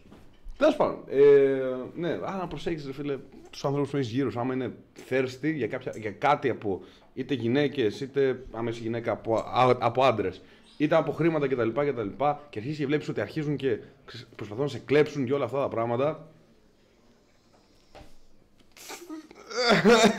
μακριά, μακριά. Γιατί, γιατί θα το κάνουν παντού. Θα το κάνουν παντού. Anyways. Ε, Μάγε, εσείς που είστε Instagram live, μπείτε στο YouTube podcast απελευθέρωση. Έχουμε πολύ γαμάτο setup εδώ, studio setup. Κοίτα, εδώ με μικρόφωνα, ιστορίες. Εδώ Ω, τσέκανε, ω, έρχονται. ω, Όπα, ω, ήρθαν τα ω, κοκτέιλς ω. εδώ. Ω, πήραν κοκτέιλς. Ποιος πήρε κοκτέιλς; Άντε ρε. Ω, ωραίος. Παραγωγός, πρωτοβουλία. Εν τω μεταξύ, κοκτέιλς χθες πίνω. Μαργαρίτα, έχει μαργαρίτα. έβλεπα live. Παρακαλώ. live, Έβλεπα podcast. Live είμαστε εμείς. Έβλεπα podcast δύο ώρες στο Huberman που έλεγε γιατί δεν πρέπει να πει αλκοόλ. Το είπα και στην αρχή του Φέρε stream. κοκτέιλ. Και τώρα θα πιω κοκτέιλ. Φίλε, κοκτέιλς αξίζουν. Ε, Κοκτέιλς μέχρι και εγώ που δεν πίνω αλκοόλ. Ε, φίλε, Τόσο κοκτέιλ Ναι, πίνω. τίγκα στη Κοίτα, μία ζάχαρη. στο Ζάχαρη, τόσο να πεις γι' αυτό. αλκοόλ, οκ, αλλά μαλάκα αυτές τι μέρες δεν θέλω να πω περισσότερα. Ε, έχω, εγώ έχω Ο κύριος ένα εδώ πέρα παρόμοιο μας θέμα παρασύρει. με το διάβασμα. Thank you. Έχω ένα παρόμοιο θέμα Κάντε με το μια διάβασμα. σωστά. Ε, οπότε, για- ο- οπότε για να με βοηθήσω άρχισα να με βγάζω βίντεο ώστε να κάνω και να το, έ- και το Τι έκανα. Έχουμε whisky, το old fashion, έχουμε mojito. Όχι. Πίνα κολάντα έχουμε που πίνω εγώ. Κάτι ακόμα, γιατί πρέπει να αγαπάμε τον εαυτό μας και το πώς κατα... το καταφέρουμε αυτό. Επίσης, έχω παρατηρήσει ότι, και... ότι όταν θέλω να περάσω χρόνο με τον εαυτό μου, βαριέμαι. Αυτή ότι δεν έχω καλή σχέση με μένα, 100%. Κατ- Και μάλλον αυτή η ερώτηση σου μπαίνει γιατί το, το έχω εξηγήσει πάρα πολλές φορές αυτό. Ε, ότι άμα είσαι μόνος και προσπαθείς να ψάξεις να μιλήσω με κάποιον, να κάνω κάτι να μου αποσπάσεις την προσοχή, θα το έκανες αυτό αν ήσουν με κάποιον άνθρωπο τον οποίο τον γούσταρες. Κατά πάσα πιθανότητα, όχι. Ε; Φέρω την άλλη εκτός από φάση. Φέρε κάτι που να έχει μέσα ή τζιν ή βότκα. Φίλοι Μαργαρίτα, ό,τι καλύτερο. Ε, για μένα δεν πρέπει να αγαπάς τον εαυτό σου. Άμα βάλεις ότι πρέπει να αγαπάω τον εαυτό μου, το βάζεις λίγο ξέρεις, σαν αγκαρία και αυτό ότι πρέπει να αγαπάω τον εαυτό μου. Ο- Η αγάπη προς τον εαυτό σου έρχε- έρχεται με μια συνέχεια, ρε παιδί μου, πράξεων προς τον εαυτό σου να τον προσέχεις, να τον σέβεσαι και μπλα μπλα μπλα και καταλαβαίνεις μετά ότι τον αγαπάς. Και να παίρνεις λοιπόν χρόνο και για τον εαυτό σου πάντα. Όπως φαντάζομαι, ναι, είσαι υπόπη, άρα είσαι και στο, και στο πρόγραμμα. Ένας τρόπος που και εγώ και ο Μπαλού το, το προτείνουμε και αν φαντάζομαι και στο σεμινάριο έχουμε και χρόνο να το κάνουμε, πώς μου πρότεινες για σένα αυτό το πράσινο πράγμα. Αυτό τι είναι, ρε; Είναι μήλο, έχει βότκα. Βότκα. Α, δεν φέρε το σε μένα. Φέρε Από το σε μένα. Μαρτίν είναι. Α, ε, το θέλω εγώ αυτό. Μπρο, είμαι ο Χάλκ, sorry. Επειδή φόρεσα άλλο. Απλά, απλά βγάλει το, το πάμε αυτή τη μαλακία. Θέλω να το τρυπήσω. Τέλος πάντων. Είναι πιο ωραίο να το τρυπήσω. Όπως και εγώ, όπως και ο Μπαλού που του προτείνουμε πάρα πολύ, είναι αρχίζεις να, να, να παίρνεις λίγο χρόνο με τον εαυτό σου χωρίς να υπάρχουν distractions γύρω σου. Δηλαδή, μέσω του διαλογισμού μπορείς να το κάνεις πάρα, πάρα, πάρα πολύ εύκολα. Αυτό και είναι βασικά Δεν ο έχει καλύτερο. άλλο. Έχει, ρε, έχει Αλλά άρα. δεν πειράζει έτσι. Τέλος πάντων, πιάσ' το έτσι, ναι, σιγά. Ε, ναι, ναι, για μένα είναι ο καλύτερος τρόπος. Γιατί δεν έχεις δρόμο να το πούμε για να το αποφύγεις αυτό το πράγμα. Είσαι απλά μόνος με τον εαυτό σου και όλες αυτές τι σκέψεις και τα προβλήματα τα οποία έχουν χτιστεί τόσα χρόνια με τον εαυτό σου βγαίνουν στην επιφάνεια. Και είσαι εκεί για να τα λύσεις. Τι ρε, Uncalibrated. ποιος; Εσύ, τι έκανες. Άρα αυτό είναι το λιγότερο που συμβαίνει εδώ μέσα. Καλά, ισχύει. Ε, άρα ναι, ελπίζω να σε. Κύριε παραγωγέ, μπορούμε να έχουμε λίγο χαρτί. Ευχαριστώ πάρα πολύ. Παιδιά, δώστε τα φώτα σας για τα πιο life changing βιβλία που έχετε διαβάσει. Θα πω, για μένα και τον Μιχάλη θα πω αυτό. Τι αηδία. Αν και δεν, δεν θα το πρότεινα σε κάποιον να το διαβάσει αυτή τη στιγμή. Ε, γε- οκ. Ξέρεις τι, αυτό ρε φίλε το βιβλίο επειδή με ρωτάνε πολύ μαθητές. Αν είσαι άντρας, είναι καλό να το διαβάσεις για να καταλάβεις τι είναι εφικτό. Αλλά να μην συμβεί το πάρεις σε στα σένα. σοβαρά. Ναι, να μην Ωπα, η εστιάσει. μάνα μου, η μάνα μου, η Ξέρεις τι, μάνα να μην εστιάσει στο τεχνικό κομμάτι. Α. Γιατί ό,τι λέει εδώ πέρα έγινε πριν από 20 χρόνια και που η κοινωνία ήταν αρκετά διαφορετική. Έλα. Δεν υπήρχαν social media, δεν Έλα. υπήρχαν πολλά πράγματα. Αλλά θα καταλάβεις πολλά πράγματα για το mindset και θα καταλάβεις τι είναι εφικτό. Ότι όντως ό,τι ζει αυτός ο τύπος μπορείς να το ζήσεις κι εσύ. Μετά ρε φίλε, life changing βιβλία, Ε, πες το είμαστε live. 7 habits of highly effective people. Γράψτε το chat άμα είναι. Seven Habits of Highly Effective. Ε, γράψω γιατί δεν θα το καταλαβαίνω. 7. Οι 7 συνήθως των εξαιρετικά επιτυχημένων ανθρώπων. Ναι. Google το τώρα. Εντάξει, άθλια η Μαργαρίτα. Πώς την έκαναν έτσι. Ε, Επίσης, ένα. Ναι, και αυτό δεν μ' άρεσε. Το- Ναι, δεν ξέρω. Δεν ήταν ωραίο. Από ποιο μαγαζί το πήρες αυτό; Ε, ε, ε, μην πει, ε, ε, Να ε, κάνουμε. ε. Όχι, εντάξει, μην πει, μην πεις. Να κάνουμε ένα αστέρι εδώ πέρα. Όχι, καλό είναι το παιδί, εντάξει. Επίση, ένα ακόμα πολύ πολύ καλό βιβλίο, αν είσαι λίγο, θες να ψαχτείς λίγο περισσότερο, είναι η δύναμη του τώρα, το, το Power of Now. Το Eckhart Tolle. Και βασικά οτιδήποτε του Eckhart Εγώ Tolle. διαβάζω αυτό που έκανα story σήμερα. Μπε στο Instagram μου, Μιχάλης Μπαλού, να δεις ποιο βιβλίο έκανα story που είναι το Eckhart Tolle. Κορυφαίο. Ίσως καλύτερο και από αυτό γιατί είναι πιο συμπυκνωμένο και ουσιαστικά στο τελευταίο του βιβλίο παρουσιάζει συμπερασματικά όλα τα έργα και όλες του τις ε, διαπιστεύσεις για το είναι, για το τώρα και γενικότερα όλα τα concept που εξηγεί. Επίσης, ένα πολύ ωραίο βιβλίο είναι Ο Άγιος Κοσμάς, ο Ερημίτης. Όχι, εντάξει, πλάκα. Και όμως, ρε φίλε, μπορεί να είναι πνευματικό βιβλίο, να έχει γνώση, να έχει αξία. Απλά εντάξει, ίσως είναι από το πρίσμα του χριστιανισμού, το οποίο κάποιος μπορεί να μην το συμπαθεί ή ναι. οτιδήποτε. Εγώ το έχω εδώ. Ναι. Τέλος πάντων. Το είχα πάρει από το Γκουδουμά. Από... Συνεχίζουμε εδώ κανονικά. Κάτσε. Κάτσε και τα κοκτέιλ τώρα μόλις. Σε είχα κλείσει τόση ώρα. Δεν ακούσουν. Α, ναι. Ναι, τώρα Πάλι ακούω. καλά. Εντάξει, λοιπόν. Συνεχίζουμε. Μπείτε. Ε, με, με πήρε η μάνα μου, τι να κάνω. Πάντα απαντάω στη μάνα μου. Λοιπόν, ε, θα κάνουμε. Κάτσε να κάνω share εγώ, άμα είναι τα, τα tag που μας έχουν κάνει. Γιατί, γιατί συνέχεια η σκέψη μας πάει ότι στο χειρότερο πράγμα που μπορεί να έχουν κάνει. Ε, γιατί βιολογικής, βιολογικό, βιολογικούς λόγους, γιατί αν δεν κάνουμε πάει το τώρα. μυαλό σου εκεί, αν δεν πήγαινε όταν ήμασταν στις σπηλιές, αν δεν πήγαινε το μυαλό του ανθρώπου εκεί, τότε θα ήμασταν απλά μαλθακοί και οτιδήποτε κίνδυνος θα ήμασταν σε φάση «Ε, δεν θα γίνει, δεν θα γίνει, δεν θα γίνει και απλά θα είχαμε πεθάνει σαν, σαν είδος. Έτσι δεν θα ήμασταν πλέον ε, εδώ. Άρα είμαστε φτιαγμένοι τέλεια. Το λέω συνέχεια σε όλους. Είμαστε φτιαγμένα όντα τέλεια γιατί έχουμε επιζήσει μέχρι τώρα. Άρα, ό,τι και να μας γίνεται, ακόμα και κατάθλιψη, ε, άγχος, όλα αυτά υπάρχουν κάποιο λόγο που υπάρχουν εκεί μέσα. Γι' αυτό μας έχουμε, είμαστε ακόμα ξέρεις, ζωντανοί σαν είδος μέχρι σήμερα και έχουμε εξελιχθεί τόσο πολύ. Άρα υπάρχει λόγος και το συγκεκριμένο πράγμα που σκέφτεσαι συνέχεια το αρνητικό είναι γιατί το, ο εαυτός σου προσπαθεί να σε προστατέψει στην ουσία από, μια πιθανή, από ένα πιθανό κίνδυνο. Τώρα το θέμα είναι ποιος από αυτούς τους πιθανούς κινδύνους είναι όντως κάτι που όντως μπορεί να σε σκοτώσει και τι είναι αυτό που δεν είναι όντως πιθανό να σε σκοτώσει; Να τα βάλει λίγο πιο. να τα Θα σου κάνω λίγο εκλογικεύσει. hijack το μικρόφωνο να προσθέσω κάτι. Τόνι value τώρα, δώσε πάρα πολύ βάση. Ποιος είναι ο Τόνι. Προφανώς Τόνι Στάρκ. Ε, αυτό που λέει ο Γιώργος ισχύει απόλυτα και αυτό που είναι πολύ σημαντικό να καταλάβεις είναι ότι το ανθρώπινο μυαλό εστιάζει περισσότερο στο πώς να μην χάσει παρά στο πώς να κερδίσει. Και θέλω να σκεφτείς το εξής παράδειγμα. Αν αυτή, αν αυτή τη στιγμή σου έλεγα ότι έχεις 100% πιθανότητες να κερδίσεις 5 ευρώ, σου δίνω εγώ τώρα 5 ευρώ, αλλά έχεις 50% πιθανότητες να κερδίσεις 10 ευρώ, τα διπλάσια χρήματα, θα έπαιρνες την πρώτη επιλογή ή τη δεύτερη. Θα έπαιρνες τη σίγουρη επιλογή που θα σε κάνει να μην χάσεις αυτό το οποίο έχεις, είναι 100% δεδομένο ότι το έχεις, ή θα ρίσκαρες να χάσεις. Τι από τα δύο. Προφανώς θα βρει το πρώτο. Έτσι λειτουργεί το μυαλό μας. Θέλει πάντα να μας κρατήσει στην ασφάλεια και στο σίγουρο. Επομένως, άμα καταλάβεις αυτό, θα καταλάβεις πώς να κάνεις challenge στον εαυτό σου, πώς να προκαλέσεις τον εαυτό σου περισσότερο. Και πώς να βγαίνεις από τη ζώνη άνεσής σου και πάντα να ακολουθείς αυτό που σε φοβίζει. Γιατί όταν ακολουθείς αυτό που σε φοβίζει, εκεί θα κερδίσεις περισσότερο. Κάτι πολύ σημαντικό που πρέπει να καταλάβεις κιόλας είναι ότι δεν μπορείς να κερδίσει συνέχεια. Δεν γίνεται να κερδίσει. Θα πρέπει να είσαι OK με το να χάνεις. Ναι, Πολύ σημαντικό. δεν γίνεται. Δεν γίνεται να είσαι ο καλύτερος, δεν γίνεται να κερδίζεις συνέχεια. Πάντα θα υπάρξει κάποιος ο οποίος θα είναι καλύτερος. Το μπουκάλι. Πάντα. Κάπου Τι θέλει λίγο να πιο κάνει. εκεί. Γιατί; Σε κρύβει επειδή είσαι νάνος, πώς έλεγε άλλος ότι είσαι Α, νάνος. Λοιπόν, πάντα θα υπάρχει κάποιος καλύτερος από σένα. Πάντα θα υπάρχει πιθανότητα να χάσεις. Και πάντα θα χάνεις κάποιες φορές. Δεν γίνεται πολύ απλά να κερδίζεις συνέχεια. Άρα δεν είναι απλά το να είσαι OK με το να χάνεις. Όχι. Πρέπει να καταλάβεις ότι θα χάνεις. Τέλος. Είναι fact. Όπως και να έχει, άμα παίξεις ένα παιχνίδι, θα χάσεις κάποια στιγμή σε αυτό το game. Δεν είναι να το πάρεις από την αρχή μέχρι το τέλος. Να παίξεις το τώρα, λέει είμαι έτοιμος τώρα. Όχι, θα, θα πεθάνεις κάποια στιγμή, θα κάνει game over, να ξαναξεκινήσεις πάλι. Δηλαδή μέχρι και σε ένα παιχνίδι κερδίζεις, χάνεις, χάνεις, πεθαίνεις, ξαναξεκινάς, πας πάλι. Σε μερικές φάσεις κολλάς, τελικά ξεπερνάς το επίπεδο, πας κάπου αλλού, συνεχίζεις το stage, πας σε άλλο stage κλπ. κλπ. Έτσι είναι και στη ζωή. Θα χάσεις. Δεν γίνεται να κερδίζεις συνέχεια. Δεν γίνεται σε όποια κοπέλα προσεγγίσεις να σου πει ναι. Δεν γίνεται.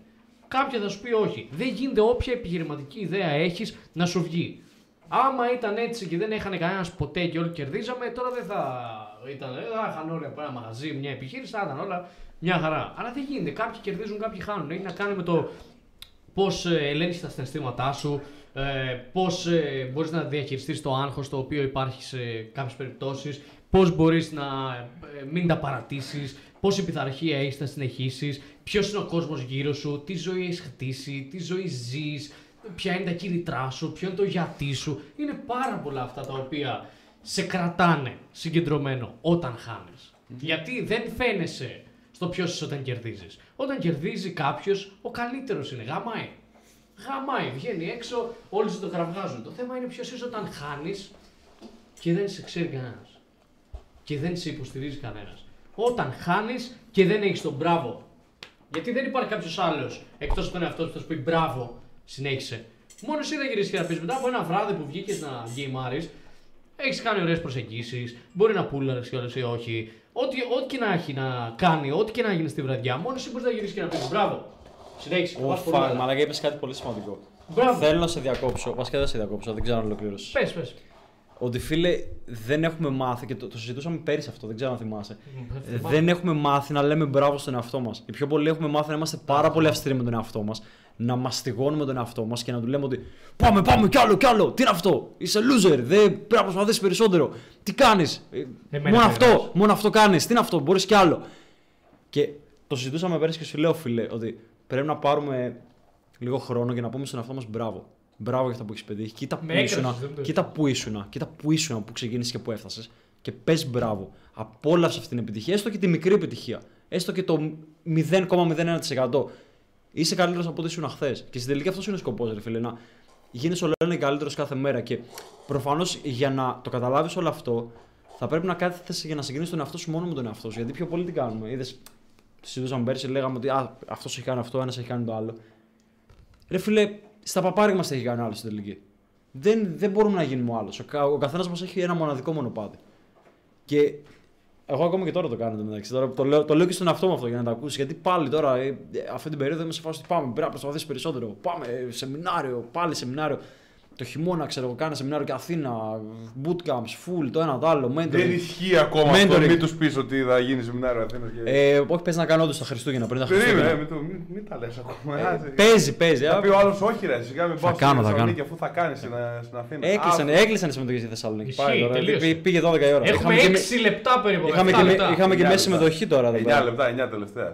23 και Άμα 17. θέλεις να κλείσει για Θεσσαλονίκη τώρα που Τώρα έχεις 7 λεπτά. αυτό. Άντε, άντε, μισή ώρα. λεπτά. Μέχρι να, κλει... άντε, μέχρι να κλείσει το live. Όταν να κλείσουμε το live. Ναι, ναι, μισή λες, ώρα, μετά, μία μετά, ώρα. Μετά, Όχι, τώρα. 7 λεπτά όπως είπες και 59 κλείνουν. Τέλος. Δεν είναι. Α, ναι, έλα, Δεν όχι. έχω, που δεν μπορώ να το κλείσω το κινητό. Πρέπει να μπω στο laptop. Δεν το έχω εδώ. Το έχω πέρα εκεί πέρα. Πάρε τηλέφωνο να βοηθό. Κοιμάω και μου τη βοηθώ, είναι με γκόμενες. Δεν ξέρω τι κάνω. Πρέπει να έχουν και αυτή τη ζωή, ρε φίλε. Εγώ τους έχω τους βοηθούς μου στα όπα όπα. Έχουν την καλύτερη ζωή. Κι εγώ, αλλά θες να πάρω ένα τηλέφωνο να τη κλείσει. Πάρε, άντε, πάρουμε τον Κωστάκη. Ναι. Κωστάκη, Αυτό είναι για Έχω μεγάλο θέμα όταν βρίσκουμε με άτομα τα οποία Βάλε. ήδη Φέρε. ξέρω. Να Δηλαδή, πίνω. έχω μεγάλο θέμα όταν βρίσκουμε με άτομα τα οποία ήδη ξέρω. Δηλαδή, χρειάζομαι συνέχεια επιβεβαίωση αν ο άλλος με θέλει για παρέα, ε, για παρέα του και απομακρύνουμε. Τι να κάνω ώστε να είμαι πιο άνετη.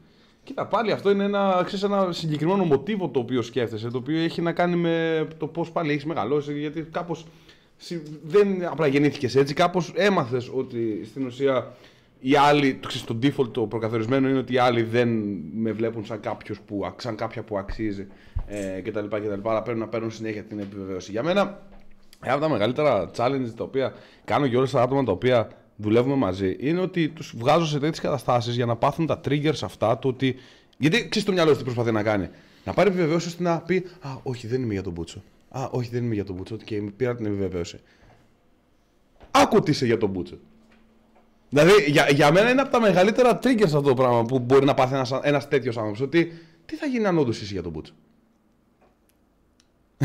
Γιατί όταν σταματήσεις να προσπαθείς να το αποφύγεις αυτό, μετά είσαι OK με το γεγονός ότι μπορεί όντως σε κάποιες καταστάσεις να μην για τον Μπούτσο. Όπως και εγώ.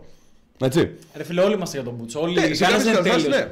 Είναι αυτό που έλεγα στο σεμινάριο της Αθήνας ότι είχαν έρθει ξέρω 120 άτομα, πώ ήταν 130 και ήταν σε φάση ότι «Α, φ, ναι, αυτή είναι γαμάτη. Πα- Παπάρια, ρε φίλε. Προφανώς είμαστε άνθρωποι, προφανώς κάνουμε λάθη, προφανώς είμαστε για τον Μπούτσο. Εννοείται ότι απλά έχουμε προσπαθήσει περισσότερο σε κάποια πράγματα και ίσως έχουμε μια καλύτερη αντίληψη των πραγμάτων και μια καλύτερη αντίληψη του εαυτού μας. Αλλά ρε φίλε, δεν θα είσαι ποτέ τέλειος. Κανένας δεν είναι τέλειος. Ο πιο τέλειος άνθρωπος του κόσμου εδώ, ας πούμε, ο Elon Musk που είναι επιτυχημένο, είναι ο μεγαλύτερος τσόντ, ξέρω εγώ. Είχε δώσει συνέντευξη στον Νίλ Στράου το 2017 και έλεγε πως ε, οι γυναίκες τον κάνουν ό,τι θέλουν και ότι είναι πολύ δυστυχισμένο. Όντως ότι... είχε. Ναι, ναι, δες, ε, υπάρχει συνέντευξη στο Rolling Stones. Μαλάκα. Για τις επόμενες δύο ώρες βάζω ναι, ότι τον έχουν χωρίσει, ξέρω εγώ, και είναι heartbroken και ότι δεν, Αου. δεν ξέρει τι να Μπορώ να το κάνει. δω τώρα αυτό που λες. Ναι, μπες, μπες, bro. Neil Neil- Strauss. Γράψε Νίλ Στράου interview. Έχει διαβάσει το The Game ο Elon Musk. Δεν ξέρω, μπορεί, πιθανότατα. Στο Rolling Stone, να το. Ναι, το όντως. 2017. Μαλάκα. Τον ρωτάει διάφορα Τι ξέρεις, πράγματα. ρε μαλάκα. Απλά είναι ένα κομμάτι. Είναι ένα... κο- ε, τον Έλληνα τον έχω, ρε φίλε, εδώ. Είναι εντάξει. Εκεί τον έχασα. Και από πίσω, έτσι, σωστός. Είναι στη μέση ένα κομμάτι τέλος πάντων που λέει ρε παιδί μου για τη σχέση του με τις γυναίκες και λέει αυτό το πράγμα ότι είναι needy. Θα δεις λέει ότι είναι needy, παραδέχεται ότι είναι needy, ότι αν δεν έχει μια γυναίκα στη ζωή του δεν μπορεί να λειτουργήσει. Που είναι ο πιο επιτυχημένος άνθρωπος του κόσμου που πάει να αλλάξει την ανθρωπότητα, πάει να, να σώσει την ανθρωπότητα. Γιατί οι άνθρωποι είμαστε τόσο χαζοί που θα πεθάνουμε σε αυτόν τον πλανήτη. Ναι. Πάει να μας σώσει. Ε, αυτός ο άνθρωπος έχει πρόβλημα με τις γυναίκες. Και δεν είναι τέλειος. Προφανώς έχει αντίληψη, καταλαβαίνω ότι έχει πρόβλημα. Σίγουρα το έχει δουλέψει. Τότε από τα έχει τότε. με την Amber Heard. Ναι, εντάξει. καλά, με την Amber Heard. Έχει στο κρεβάτι. Ε, αλλά σκέψου ότι έκανε την τέρμα λάθος επιλογή γυναίκας. Όπως και ο Τζόνι. Ο, Τζ- ο Τζόνι, φίλε, είναι πρότυπο για γυναίκες. Τζονάγο. Θυμάμαι μια γκόμενα παλιά που είχα κάνει κάτι που είχε έρωτα με τον Τζόνι Ντεπ. Τον είχε wallpaper στο κινητό, έβλεπε όλες τις ταινίες. Ήταν γκρούπι, ήταν φαν ε, μέχρι θανάτου. Δηλαδή μπορεί να την πηδούσα εγώ και να σκεφτόταν ότι την πηδάει ο Τζόνι Ντεπ τόσο πολύ. Ήταν ε, πραγματικά ε, full πορωμένη. Και σκέψου ότι ο Τζόνι Ντεπ αποδείχθηκε ότι ήταν ένας άντρας ο οποίος Ναι, ήταν, δεν για μπορούσε το, να βάλει ήταν, το- ήταν για το τον πόδι Μπούτσο, του δεν μπορούσε να μπροστά. πατήσει πόδι. Και όχι μόνο αυτό, αλλά έκανε και λάθος επιλογή γυναίκας. Και μόλις διαπίστωσε ότι πρόκειται για λάθος επιλογή, δεν έχει την πυγμή να φύγει. Άρα, γενικότερα μην θεοποιεί ανθρώπους και να καταλαβαίνεις ότι ακόμα και ο πιο τέλειος άνθρωπος έχει πάρα πολλά μειονεκτήματα. Και πες αυτό στον εαυτό σου, προφανώς μην το βρεις ως δικαιολογία για να πεις ότι. Εντάξει, μωρέ, έχω μειονεκτήματα, κανένας δεν είναι τέλειος, καλά είμαστε. Όχι, δούλεψε πάνω σε αυτά τα μειονεκτήματα, εξέλιξε το όσο μπορείς. Αλλά να μην είσαι σκληρός ή σκληρή, δεν ξέρω εσύ που έκανες την ερώτηση, με τον εαυτό σου. Εγώ ο λόγος που είπα να κάνουμε αυτό το live, το podcast το κάνουμε live, ήταν αυτός ακριβώς ο λόγος. Γιατί είπαμε στην αρχή τον είχα πει να κάνουμε podcast. Του λέω να κάνουμε ένα podcast, να βγάζουμε ένα επεισόδιο την εβδομάδα κτλ. Μπορεί δύο, να δούμε. Και μετά του λέω: Όχι, θα το κάνουμε live. Μπορούμε να το κάνουμε live. φίλε, μου πιο λέει, ωραίο, ναι. Πολύ πιο Και πολύ λέω: πιο Ο ωραίο. λόγος που θέλω να γίνει live είναι γιατί δεν θέλω να υπάρχει τίποτα το οποίο μπορεί να κοπεί. Δηλαδή, όπω και να έχει και το podcast, μπορείς να το βάλεις να είναι όπως ό,τι τράβηξες, ωραία. Αλλά ο άλλος βλέπει απλά ένα έτοιμο επεισόδιο. Τώρα εδώ είναι όντως uncut. Τώρα τα βλέπουν όλα, δεν μπορείς να πεις κάτι. Δηλαδή βλέπουν όλες τις πλευρές σου. Βλέπουν ότι πίνεις αλκοόλ, βλέπουν ότι κάνεις vape, βλέπουν ότι καπνίζω πουρο, βλέπουν ότι είμαι με τη ρόμπα εδώ και κάθομαι και χέστηκα, δεν με νοιάζει καν το πώς φαίνομαι. Βλέπουν όλες τις πλευρές σου στο live. Οπότε γι' αυτό το λόγο θα ήθελα να γίνει live όπως και έγινε για να ταυτιστεί περισσότερο ο κόσμος. Δεν με νοιάζει το πόσο κόσμο θα έχει live, δεν με νοιάζει το πόσος κόσμος θα το δει. Αργά ή γρήγορα θα το δει κόσμος. Ωραία. Και όπως φάνηκε κιόλας, έχουμε πάνω από 200 subscribers τώρα ήδη. Σε τίποτα, σε δύο εβδομάδες το κάνετε αυτό. Ρε, φίλε. Ναι, αυτό είναι τώρα το τρίτο live. Τίποτα, σε ένα χρόνο μαλάκι θα είστε στα 100 κάπα, θα έχετε το πιο επιτυχημένο podcast στην Ελλάδα, το πιο μεγάλο podcast στην Ελλάδα και θα έχετε 5.000 άτομα live. Μακάρι. Εδώ, πάμε, πάμε. Αλχαμδουλιντά. Το θέμα είναι ότι. Α, δεν το λέω αυτό, sorry. το θέμα είναι Ξέρεις ότι. αυτό. Τι είναι αυτό; Αλχαμδουλιντά. Τι σημαίνει. Αλχαμδουλιλlah. Σε ποια γλώσσα είναι αυτό, ρε μαλάκι. Αλχαμδουλιντά. Τι είναι αυτό τουρκικό; Ο, ε, Αραβικό, το λένε τι; νομίζω και οι Τούρκοι. Άρα. Ε, ναι. Τι σημαίνει; Ε, για τον Αλάχ, τύπου. Ότι ο Αλάχ είναι μεγάλος και θα μας Ναι, σώσει, ναι, ναι, ξέρω. ναι, ναι. Όχι, δεν, είμαι, δεν πιστεύω στον Αλάχ. Απλά είναι ένα saying. Sorry. OK, Ε, οκ. μα- μα- Λίγο- λίγο Απλά αυτό όταν με είναι, καλά όταν είναι live κάτι, καταλαβαίνει ο άλλος ακόμα περισσότερο ότι είναι uncut. Ότι είναι χωρίς φίλτρα. Ωραία. Γιατί μπορεί να πεις, να βάλεις ένα live, το οποίο, ένα podcast, το οποίο να πεις ότι είναι uncut. Απλά ο άλλος επειδή μπορεί να βλέπει τα πλάνα να αλλάζουν, να πει Α, εδώ κάτι έγινε. Για Ή, ας άλλαξε- πούμε, για το άλλαξε πώς- το μία. Οπ, Οπ. τώρα εδώ. Εγώ δεν έχουμε κάμερα δεύτερη. Για πάντα. Πώς το κάνεις, το κάνεις μαύρο. Δεν έγινε μαύρο, απλά η άλλη κάμερα σταμάτησε. Πατά. Πες να μην έχει μπαταρία. Βλέπεις. Δεν έχει μπαταρία, απλά τελείωσε. Όχι, η ρε, μπαταρία. δεν Α, έχει. όχι. Έχει ακόμα. Δουλεύει ρε μαλάκι, να κοίτα. Βλέπεις. Τρελό, ρε. Δηλαδή ουσιαστικά τώρα εδώ, άμα ήμασταν σε ένα live, θα πατούσα αυτό, θα γινόταν μαύρο και λέγαμε Ωχ, θα αλλάζαμε το πλάνο, θα κοβόταν και. Α, ορίστε. Δεν το κάναμε σίγουρα αυτό, ωραία. Τώρα εδώ δεν μπορούμε να το κάνουμε καν και δεν μας ενδιαφέρει κιόλας. Οπότε είναι πολύ καλύτερο το live γιατί ο άλλος ταυτίζεται μαζί σου. Είναι, είναι το καλύτερο. Και μαθαίνει όλες σου τις πλευρές. Όλες τις πλευρές. Μιας και μιλάτε για. Πώς εμπειρία- κάνεις σαρδάμα, α πούμε, τι προάλλε στο πρώτο νομίζω επεισόδιο που κάναμε, ή κάτι πήγα να πω και λένε. «Ε, ε, Πού! Πάμε! Ναι, Είναι ρε, η έτσι, δηλαδή πραγματικότητα. δεν το κόβεις. Ρε φίλε, να σου πω λίγο κάτι πάνω σε αυτό. Και γι' αυτό γουστάρω να κάνουμε σεμινάρια και σου λέω, μου λέει, αυτός τώρα μου λέει, θέλω να τον κράξουμε εδώ και να πούμε ότι λέει μαλακίες, λέει «Ε, δεν θα κάνω σεμινάρια.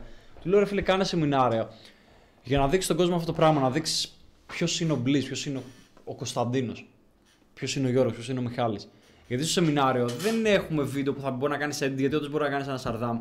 Κάνουμε σαρδάμ. Όλοι κάνουμε σαρδάμ. Ο πιο τέλειος public speaker κάνει έστω ένα σαρδάμ στην ομιλία του. Κάνουμε σαρδάμ, κάνουμε, ξέρω εγώ, πλατιάζουμε, βγαίνουμε από το, έξω από το θέμα, κάνουμε διάφορα λάθη. Αλλά αυτό που θέλουμε να βλέπετε στα σεμινάρια και όταν μας γνωρίζετε live είναι ότι παρόλα τα λάθη που μπορείς να κάνεις, μπορείς να επικοινωνήσεις κάτι ωραίο, κάτι θετικό. Δηλαδή, και εγώ και όταν μιλάω σε μια κοπέλα, μπορεί να κάνω κάποιο σαρδάμ, να πω κάτι που να είναι λίγο άκυρο, να κάνω κάποιο λάθος. Δεν έγινε κάτι. Δεν γίνεται να είμαστε τέλειοι. Αν στα 10 πράγματα που θα κάνεις, τα 9 είναι σωστά και το 1 είναι λάθος, ή τα 8 είναι σωστά και τα 2 είναι λάθος, κομπλέ, δεν θα σκεφτεί η κοπέλα ότι αυτός έκανε ε, σαρδάμ, ε, ξέρω εγώ, είπε κάτι που ήταν λίγο too much, άρα είναι για τον Μπούτσο. Όχι, όπως και όταν θα έρθεις σε ένα σεμινάριο, δεν θα σκεφτείς ότι πά, έκανε σαρδάμ αυτός ή μίλησε λίγο παραπάνω για αυτό το θέμα ή το εξήγησε λίγο πιο πολύπλοκα. Είναι για τον Μπούτσο. Δεν θα εστιάσεις σε αυτό. Σε αυτό εστιάζουν οι άνθρωποι οι οποίοι εξ αρχής είναι αρνητικά προδιαθετημένοι και ψάχνουν πράγματα. Αυτό είναι πολύ σημαντικό. Ψάχνουν πράγματα για να δικαιολογήσουν το ότι είναι ήδη αρνητικά προδιαθετημένοι απέναντί σου. Όπως ο Hater εδώ πέρα που λέει ότι δεν έχετε παιδεία, ξέρω εγώ πώς μιλάτε έτσι σχήμα κτλ. Αυτός ήδη μπήκε με αυτό το mindset ότι πρέπει να βρω κάτι, να εστιάσω στα 100 πράγματα που θα πω, να εστιάσω στο ένα μικρό πράγμα που το οποίο θα επιβεβαιώσει την προκατάληψη που έχω για αυτούς. Προφανώς καλό είναι όταν συμβαίνει αυτό γιατί αυτά τα, τα άτομα, τα, αυτά τα άνθρωπα, είδες έκανα σαρδάμ. Γιατί αυτά τα άτομα φσ, φεύγουν μακριά σου. Και δεν θες τέτοια άτομα στη ζωή σου. Γιατί είναι αυτό που λέμε συναισθηματικά βαμπύρι, σου τραβάνε την ενέργεια, κοιτάνε να, ε, να πάρουν συνεχώς πράγματα. Επίση, είδε πόσο context μας έδωσε αυτός. Δηλαδή, μας έδωσε πολύ πράγμα για να Ναι, και σχολιάσουμε. ακριβώς και βοηθήσαμε πάρα πολύ με το παράδειγμα του. Εξηγήσαμε Ναι. πάρα πολλά πράγματα. Ε, Ή επίσης μου έδωσε εμένα βοήθεια. Ε, κάτι έχει το κινητό σου εκεί πέρα, κάτι γράφει. Εμένα μου έδωσε βοήθεια για να βγάλω ένα φοβερό κλιπ για το TikTok. Γιώργο. Οπ, σωστό. ναι, δηλαδή τους θες και αυτούς, αλλά όσο και να προσπάθησα, όχι, δεν θα ξανακάνω σεμινάριο. Και τον καταλαβαίνω γιατί. Γιατί, οκ. Θα, εγώ θέλω να το συζητήσουμε τώρα. Λοιπόν, λοιπόν εδώ πέρα, παιδιά, unfilter τελείως. Θα σου πω, θα σου πω. Πες γιατί, Θα ωραία. σου Πες, πω. πες γιατί. Όταν ρε φίλε, κάνεις ένα σεμινάριο. Και όπως έκανα εγώ τώρα στο Ηράκλειο. Έχουμε πάρει 30 subscribers όση ώρα είμαστε live. Ε, εντάξει, λογικό μου φαίνεται. Ε, όταν κάνεις ένα σεμινάριο όπως έκανα εγώ τώρα στο Ηράκλειο, σε μια μικρή πόλη που δίνεις στην ουσία. Στο την ευ- Ιράν. Στο, Ηράκλειο, στο Ηράκλειο. Στο Ιράν, παιδιά, γίνεται τη πουτάνα. θα πάμε σε αυτό το θέμα μετά, το σχολιάσουμε. Ε, δεν, μα δεν ξέρω τι γίνεται. Όχι. Δεν ξέρω. Ε, άστο, βασικά, Είσαι εγώ δεν- άντρα, φίλε, είσαι μαλάκα. Οκ, γιατί σχολιάζετε και τέτοια από ό,τι έχω δει. Ε, εντάξει, δεν- Εντάξει, δεν όχι, ξέρω- δεν ξέρω αύριο, τι ε, στο επόμενο, τη Θα- Δευτέρα. Τη Δευτέρα, θα μας πει θα έρθει και ο ο- Τζον. Ε, αποκάλυψε τώρα τον τέτοιον. Άρα δεν το ξέρει κανένας. Ο Τζον Wick θα το έρθει, ξέρω. μαλάκα. Α, Με ο το- John με τα Wick. πιστόλια, φέρ το πιστόλι, Τζον Wick. Έτσι. Ε, ναι, όταν κάνεις λοιπόν σε ένα σεμινάριο τώρα στο, σε μια πόλη όπως το Ηράκλειο, στην ουσία δίνεις την ευκαιρία σε πολλά άτομα τα οποία είναι σε μικρή πόλη, σε πιο μικρή πόλη, sorry, εντάξει, ε, σε πιο μικρή πόλη που είναι κοντά στην ουσία, να έρθουν, να, Χωριάτες. να έρθουν να σε δουν από κοντά, να μάθουν πράγματα τα οποία δεν έχουν ξανακούσει ποτέ, να κάνουν πράγματα τα οποία δεν έχουν ξανακάνει ποτέ, να βγουν από τη ζώνη άνεσής τους και να ε, εξελιχθούν σαν άνθρωποι, να ζήσουν νέες εμπειρίες. Και προτιμούν να πάνε στην ιερά πέτρα. Ξέρεις για ποια λέω. Και εσύ, άμα δεν θα βλέπεις αυτή τη στιγμή, αλλά λες, ε, ναι, έχω κανονίσει ταξιδάκι στην, Ιε- να πάω στην ιερά πέτρα. Σαν κολοχώρι, ξέρω εγώ τι να είναι. Ε, δ- ε, Σαν δώρο κιόλας. Σα- Ναι, τέλος πάντων, ναι. Ε, όταν στο, στο μισό σεμινάριο έχει φύγει η μισ- η μισή αίθουσα γιατί έχουν νιώσει άσχημα, έχουν νιώσει περίεργα. Όταν κάνεις διαλογισμό και η μισή αίθουσα είναι με ανοιχτά μάτια, okay, καταλαβαίνεις ότι πραγματικά αυτά τα πράγματα δεν αξίζουν. Δεν, όχι, όχι αυτά τα πράγματα. Αυτοί οι άνθρωποι δεν αξίζουν τη δικιά μου να μπω μέσα γιατί προφανώς στο σεμινάριο του Ηρακλείου μπήκα μέσα. Δεν έβγαλα χρήματα ούτε για πλάκα. Μπήκα μέσα. Σεμινάριο της Λάρισας, τι ίδιο πράγμα θα γίνει. Μέσα θα μπω. Φίλε, το το ξέρω, μεταξύ- δεν έχω κοιτάξει, δεν θέλω να κοιτάξω γιατί ξέρω ότι θα μπω μέσα. Γιατί δίνει την ευκαιρία σε κάποιους ανθρώπους να αλλάξουν τη ζωή τους. Οκ. Και αυτοί δεν την αρπάζουν γιατί σου λένε τώρα Α, το ένα, α, το άλλο. Α, έχω, θα πάω στην Εράβετρα. Α, ξέρεις, την Κυριακή έχω δουλειά. Α, το ένα, α, το άλλο. Τέλεια, έχει δουλειά. Άρα, όταν είσαι λοιπόν επιχειρηματίας και κοιτάς κιόλας και, την, ε, και το πόσο όντως φίλε, μπορώ να το κάνω αυτό sustainable, να μπορώ να ζήσω από αυτό. Γιατί πάρα πολλοί νομίζουν, ρε φίλε, ότι αυτό το κάνουμε ξέρεις, τσάμπα. Ότι τσάμπα μας δίνουν τις αίθουσες, τσάμπα ε, με- Φίλε, ισχύει μένουμε αυτό. εκεί, Μαλάκα, η αίθουσα τσάμπα στην κάνουμε. Κωνσταντίνα έκανε 1200 ευρώ, 1200 και 300 ευρώ. 1500 έκανε κανονικά. Ναι. Απλά κάναμε negotiate Ναι. και τη ρίξαμε. Νομίζουν ότι είναι τσάμπα. Επειδή έρχεται ο άλλος με 30 ευρώ και κάθεται σε αυτή την καρεκλάρα εκεί, βάζει τον κόλο του εκεί και κάθεται, νομίζω ότι ε, εντάξει, τι είναι μόνο να κάνεις ένα σεμινάριο και σου λέει, εντάξει, θα ξανακάνεις. Όπως ρώτησε ο άλλος το, το Μιχάλη, του λέει, Ε, μου λέει, θα ξανακάνει ο Γιώργος σεμινάριο στο Ηράκλειο. Όχι, ρε, πούστη, δεν θα ξανακάνω. Δεν θα ξανακάνω. Ωραία. Και αυτό γιατί; Γιατί, σαν επιχειρηματίας, κοιτάς και να βγάλεις και κάποιο κέρδος. Γιατί αν δεν βγάλεις κέρδος από αυτό, αυτό σημαίνει ότι θα αρχίσεις να κάνεις άλλες δουλειές, πράγμα το οποίο θα σε κάνει. Γιατί κάποιος πρέπει να ζήσεις. Θα σε βγάλει έξω από το να κάνεις τη συγκεκριμένη δουλειά, την οποία όντως δίνεις αξία με αυτήν. Έτσι. Άρα αυτό σημαίνει ότι πρέπει Α, να κάνεις εντάξει. πράγματα τα οποία όντως αποφέρουν κάποια, κάποια κέρδη. Το οποίο τι σημαίνει επίσης, είναι, ποια είναι η μεγαλύτερη, το μεγαλύτερο market σε όλη την Ελλάδα, που είναι ο περισσότερος κόσμος στην Αθήνα. Εγώ αυτό σου είπα Αθήνα, Θεσσαλονίκη, bro. Μην, Όντως. κάνεις, μην ξανακάνεις άλλο. Δεν θα, Εγώ μα δεν- μα δεν θα ξανακάνω άλλο. ξανακάνω. Δεν θα ξανακάνω. Το, αυτό το σεμινάριο στη Λάρισα είναι το τελευταίο σεμινάριο που θα κάνω ούτε καν Θεσσαλονίκη. Να- και σας το λέω και εσάς. Ε, ακούστε το τώρα, δεν με ενδιαφέρει. Εντάξει, αυτό είναι το Θεσσαλονίκη σκεπτικό κάνε, μου. φίλε, γιατί θα Θα έχει- σου πω. Θεσσαλονίκη θα κάνουμε ένα τροφή για σκέψη live QA κατά πάσα Ου, πιθανότητα. καλός. Που θα γαμίσει. Πραγματικά θα Θα γαμίσει. έρθω κι εγώ. Ναι, Θα όντως, σε- γιατί είναι πολύ όντως, γαμάτο όντως, το όντως. podcast σας. Και με το Εγώ θα Máximo να ήδη. ρωτήσω και το Máximo. Ναι, ναι, και με το Maximum δηλαδή θα είναι κάτι, κάτι το οποίο δεν έχει ξαναδεί ο, ο κόσμος ολόκληρος. Τέλος πάντων, δηλαδή από podcast, live QA από κοντά. Τέλος πάντων, ένα αυτό και δεύτερον, Αθήνα. Τέλος. Και όποιος μου ξαναπεί, όπως με έστειλε η άλλη σήμερα, Αλεξανδρούπολη. Πότε θα έρθει Αλεξανδρούπολη; Ποτέ. Όπως με είχε στείλει άλλη όταν έκανα σεμινάριο στην Αθήνα. Που μου λέει, Έλα βόλο. Της λέω, Δεν υπάρχει περίπτωση. Έκλεισα να, να κάνω Λάρισα, σκεπτόμενος και αυτήν. Δεν έκλεισε ποτέ εισιτήριο. Που είναι, Ε, που μα, είναι πού μισή να- ώρα πού Λάρισα. να βρει Βόλος. 5 ευρώ για πήγαινε. Μισή Κατα, ώρα. κατα, μαλάκα. Καταλαβαίνεις λοιπόν ποιο είναι το πρόβλημα. Και γιατί λοιπόν, ότι εγώ δεν κλαίγομαι αυτή τη στιγμή. Γιατί ξέρεις τι, όπως είπα και στα παιδιά, I took a bullet. Πραγματικά, I took a bullet με το να κάνω κάτι το οποίο να δοκιμάσουμε αν αξίζει. Βοήθησε και εμάς γιατί τέσταρε Ναι. κάτι και ναι. Αν Εμένα δεν όντως. με βοήθησε, δεν είχα σκοπό να κάνω κάτι τέτοιο. Τέλος πάντων, ε, το, το Μιχάλη. Το Μιχάλη. Οκ, I took a bullet. Πήρα, πήρα μια, μια σφαίρα. Να, δω, να δοκιμάσω σε τέτοιες πιο κλειστές κοινωνίες πώς είναι ο κόσμος εκεί. Και είδα ότι ο κόσμος είναι χαζός. Όχι, άστο χαζός. Φίλε, ισχύει, ισχύει, οκ. Είναι πιο Θέλω να σε κάνω πίσω. challenge αυτό. Άκου να δεις, Σε περίμενε κάνω λίγο. challenge. Άκου να δεις τώρα, άκου να δεις λίγο. Θέλω να σου κάνω την εξής ερώτηση Κάποιο για να challenge να το καταλάβει. κάνω κι εγώ λίγο τώρα. Πρέπει να το κάνουμε challenge. Γιατί δεν θέλω να κάνω. Όχι, δεν θέλω να κάνω challenge. Α. Θέλω να κάνω μια ερώτηση για να Κάνε challenge, καταλάβετε. ρε, μάνα. Άσε με με το challenge σου. Γιατί δεν θέλω να ξανακάνω σεμινάριο. Και άμα ξανακάνω θα είναι Αθήνα σε κανένα φάση να κάνουμε όλοι μαζί, κανένα τέτοιο. Δεν υπάρχει που να κάνω μόνος, να κάτσω να τρέξω μόνος να το κάνω αυτό το πράγμα. Γιατί, άμα είχες 10 DM την ημέρα από κοπέλες, πολύ ωραίες, οι οποίες σου λέγανε Θέλω να σε γνωρίσω, θέλω να σε γνωρίσω, θέλω να σε γνωρίσω κτλ. Και ε, σε τρελνόντουσαν να σε γνωρίσουν.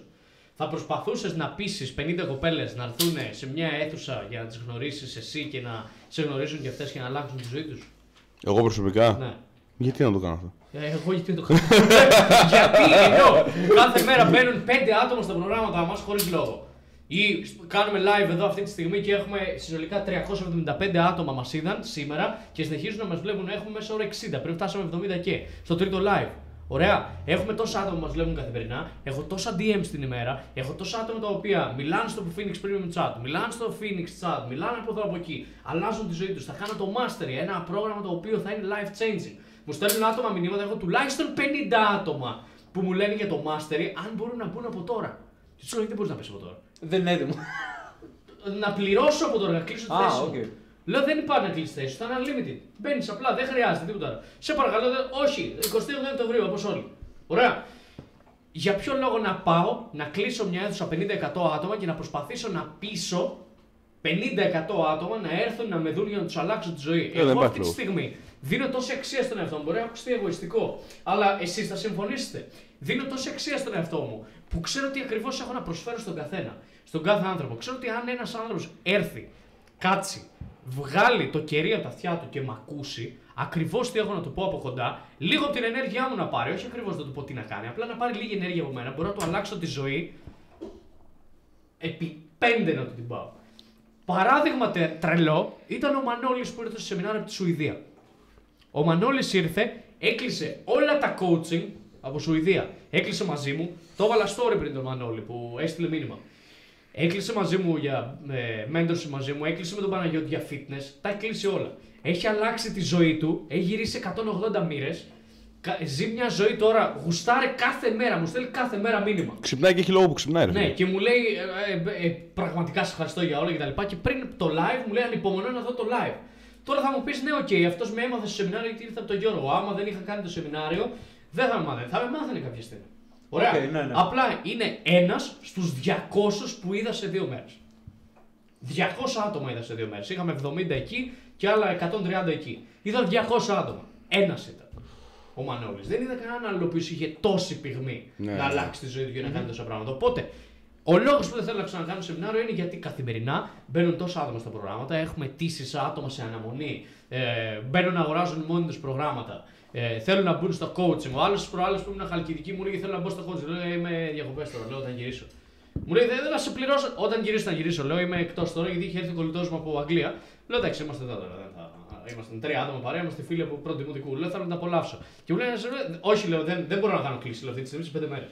Και μου έλεγε να σε πληρώσω, να σε πληρώσω. Μου παρακαλώ, να σε πληρώσω και έλεγα όχι. Θέλω να απολαύσω τη στιγμή αυτή τη στιγμή. Έχει έρθει ο φίλος μου από Αγγλία και τα λοιπά με διακοπές. Θα τα πούμε σε πέντε μέρες. Όντως μπήκε αυτό το άτομο. Αλλά σου λέω να έχεις άτομα να μπαίνουν μόνοι τους, να κάνουν χαμό, να αλλάζουν τη ζωή τους, να αλλάζουν και άλλες ζωές γιατί παρακινούν και άλλα άτομα. Και να κάτσω να προσπαθήσω να πείσω 100 άτομα να έρθουν στην Αθήνα. Όχι. Να με δουν. Όχι, δεν θα το κάνω. Ωραία. Μπορεί κάποια στιγμή να Μπορώ αλλάξει να το σου μυαλό. κάνω challenge, όχι, Εννοείται ωραία. μπορείς να με Για να κάνεις, αλλάξεις το αλλά μυαλό σου. Ξαναλέω, μπορεί κάποια στιγμή, όχι τώρα όμως, γιατί δεν είμαι έτοιμος να αλλάξω.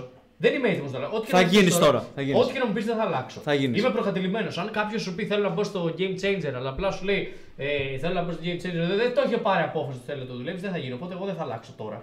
μπορεί όμως να γίνει κάτι, να με κάνει trigger έτσι ώστε να αλλάξω στο μέλλον. Και να είναι Οκ. ένα, ξέρεις, μια, μια μικρή κουκίδα στην αλλαγή μου. Οπότε Πριν, πες, πριν, παρακαλώ. πριν κάνεις challenge, θέλω να σου πω και το εξής για να το πάρεις υπόψη. Στο σεμινάριο του Ηρακλείου, που ήταν και τα παιδιά και μπορούν να με κάνουν και confirm, τους είχα δείξει τα levels of transformation. Τα οποία τα έχω μάθει και εγώ και από τον. ε, Τα έχεις David- σε και βίντεο από στο τον- YouTube, Ναι, και εδώ, τον ναι. Dave- Όχι, δεν το είχα σε βίντεο. το έχεις βάλει. Τώρα το έβαλα. Α, το έβαλες. Τώρα το έβαλα. Γιατί, γιατί καταλαβαίνω την αξία που έχει αυτό το πράγμα. Την ε, πυραμίδα της αλλαγής του David Hawkins, που την έμαθα και εγώ και από τον Julian και Εντάξει, έκατσα- την έχω και εγώ αυτή σε, σε βίντεο που είναι σχετικό με το φλερ. Μπράβο. Πώς Πο- την- πολύ, πώς πολύ επηρεάζει σημαντικό. το φλερ. Είναι πραγματικά από τα πράγματα. ίσως το ένα πράγμα το οποίο μου άλλαξε Ναι. πραγματικά όλη τη ζωή. Τα έγραφα. Τα έγραφα. Τα έγραφα. Τα Δεν έγραφα. γράφανε. Δεν είναι αυτό. Ρωτάω στο τέλος. Με το που τε- τε- τελειώνω όλο αυτό και πριν κατέβω γιατί μετά θα ανέβαινε η Μαρία και τους ρωτάω. Πόσοι από, αυτοί, α, πόσοι από εσάς εδώ το πήρατε σημειώσει αυτό το πράγμα που σας έδειξα. Γιατί δεν, δεν είναι ότι σας είπα ότι θα σας δείξω μια μαλακιούλα. Α, εντάξει, χαλαρά. Τους είπα ότι αυτό το πράγμα που θα σας δείξω μου άλλαξε τη ζωή. Και όχι μόνο εμένα, το χρησιμοποιώ σε όλους μου τους μαθητές. Και Και λέω το επιβεβαιώνω πόσοι, κι εγώ. πόσοι από εδώ το βγάλατε μια φωτογραφία, το γράψατε κάτω ή το οτιδήποτε; Δύο άτομα. Πραγματικά. Η- Δεν ο- είναι. όλη η αίθουσα σήκωσε τα χέρια. Αλλά εγώ άλλος Πες μου κοιμήθηκα. έναν λόγο, πες μου έναν λόγο, έναν λόγο γιατί εγώ αυτούς τους ανθρώπους να κάτσω να παλέψω για να τους πεις ότι ξέρεις τι, αν το βγάλεις φωτογραφία και κάτσεις και το ακολουθήσεις, θα αλλάξει η ζωή σου. Ρε φίλε, Όχι ρε εσύ φίλε. ό,τι και να πεις τώρα είσαι good guy και αυτό που σου έχω πει έχεις ένα κακό. Έχεις πολλή ελπίδα. Ε, έχω, Έχεις έχω. Πάρα Και πολύ. εγώ έχω, και εγώ έχω, και εγώ έχω Εγώ μαζί δεν σου. έχω πλέον. Ωραία, εγώ θα σου πω μια φράση, φίλε. πέφτει κάθε Γιατί να το κάνεις, Να το κάνεις για. πέφτει για... κάθε μέρα. Αυτό δεν είναι καλό, bro. Sorry, αλλά δεν είναι καλό. Δυστυχώς. Λοιπόν, θα σου, πω ένα, θα σου πω ένα λόγο. Τι είπες, ότι δύο άτομα πήραν σοβαρά όλο αυτό που έκανες. ναι, ναι, Ο ναι. λόγος είναι αυτός. Είναι αυτά τα δύο άτομα. Ας το κάνω, εντάξει. Ε, είναι παιδί σου Ναι, έπαιξε. όντως, για το- αυτά τα δύο άτομα όμως, αυτά τα δύο άτομα, δυστυχώς ή ευτυχώς, δεν πληρώνουν τους λογαριασμούς. Θέλω, δεν θέλω. Άρα αυτό σημαίνει ότι ακόμα και να θέλω να δώσω αυτή την αξία, σε αυτούς τους δύο ανθρώπους, δυστυχώς δεν θα πληρωθούν οι λογαριασμοί από αυτούς τους Ωραία, ανθρώπους. συμφωνώ απόλυτα. Εγώ θα σου φέρω ένα παράδειγμα, το ξέρουμε και τον παρακολουθούμε χρόνια και είναι μεγάλος μέντορα για μας και μας έχει αλλάξει τη ζωή. Θα σου πω τον Tyler.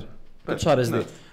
Ναι. Που κάνουν free, ουσιαστικά κάνουν free σεμινάρια, free tours σε όλη την Αμερική και στο, σε όλο τον κόσμο ή αν κάνουν, κάνουν κάποια άλλα σεμινάρια τα οποία είναι πολύ low ticket, πολύ φθηνά, που ουσιαστικά τα κάνουν ίσα ίσα για να καλύψουν τα έξοδά τους, μπορεί να μπαίνουν και ωριακά μέσα. Σίγουρα πρέπει. Ωραία.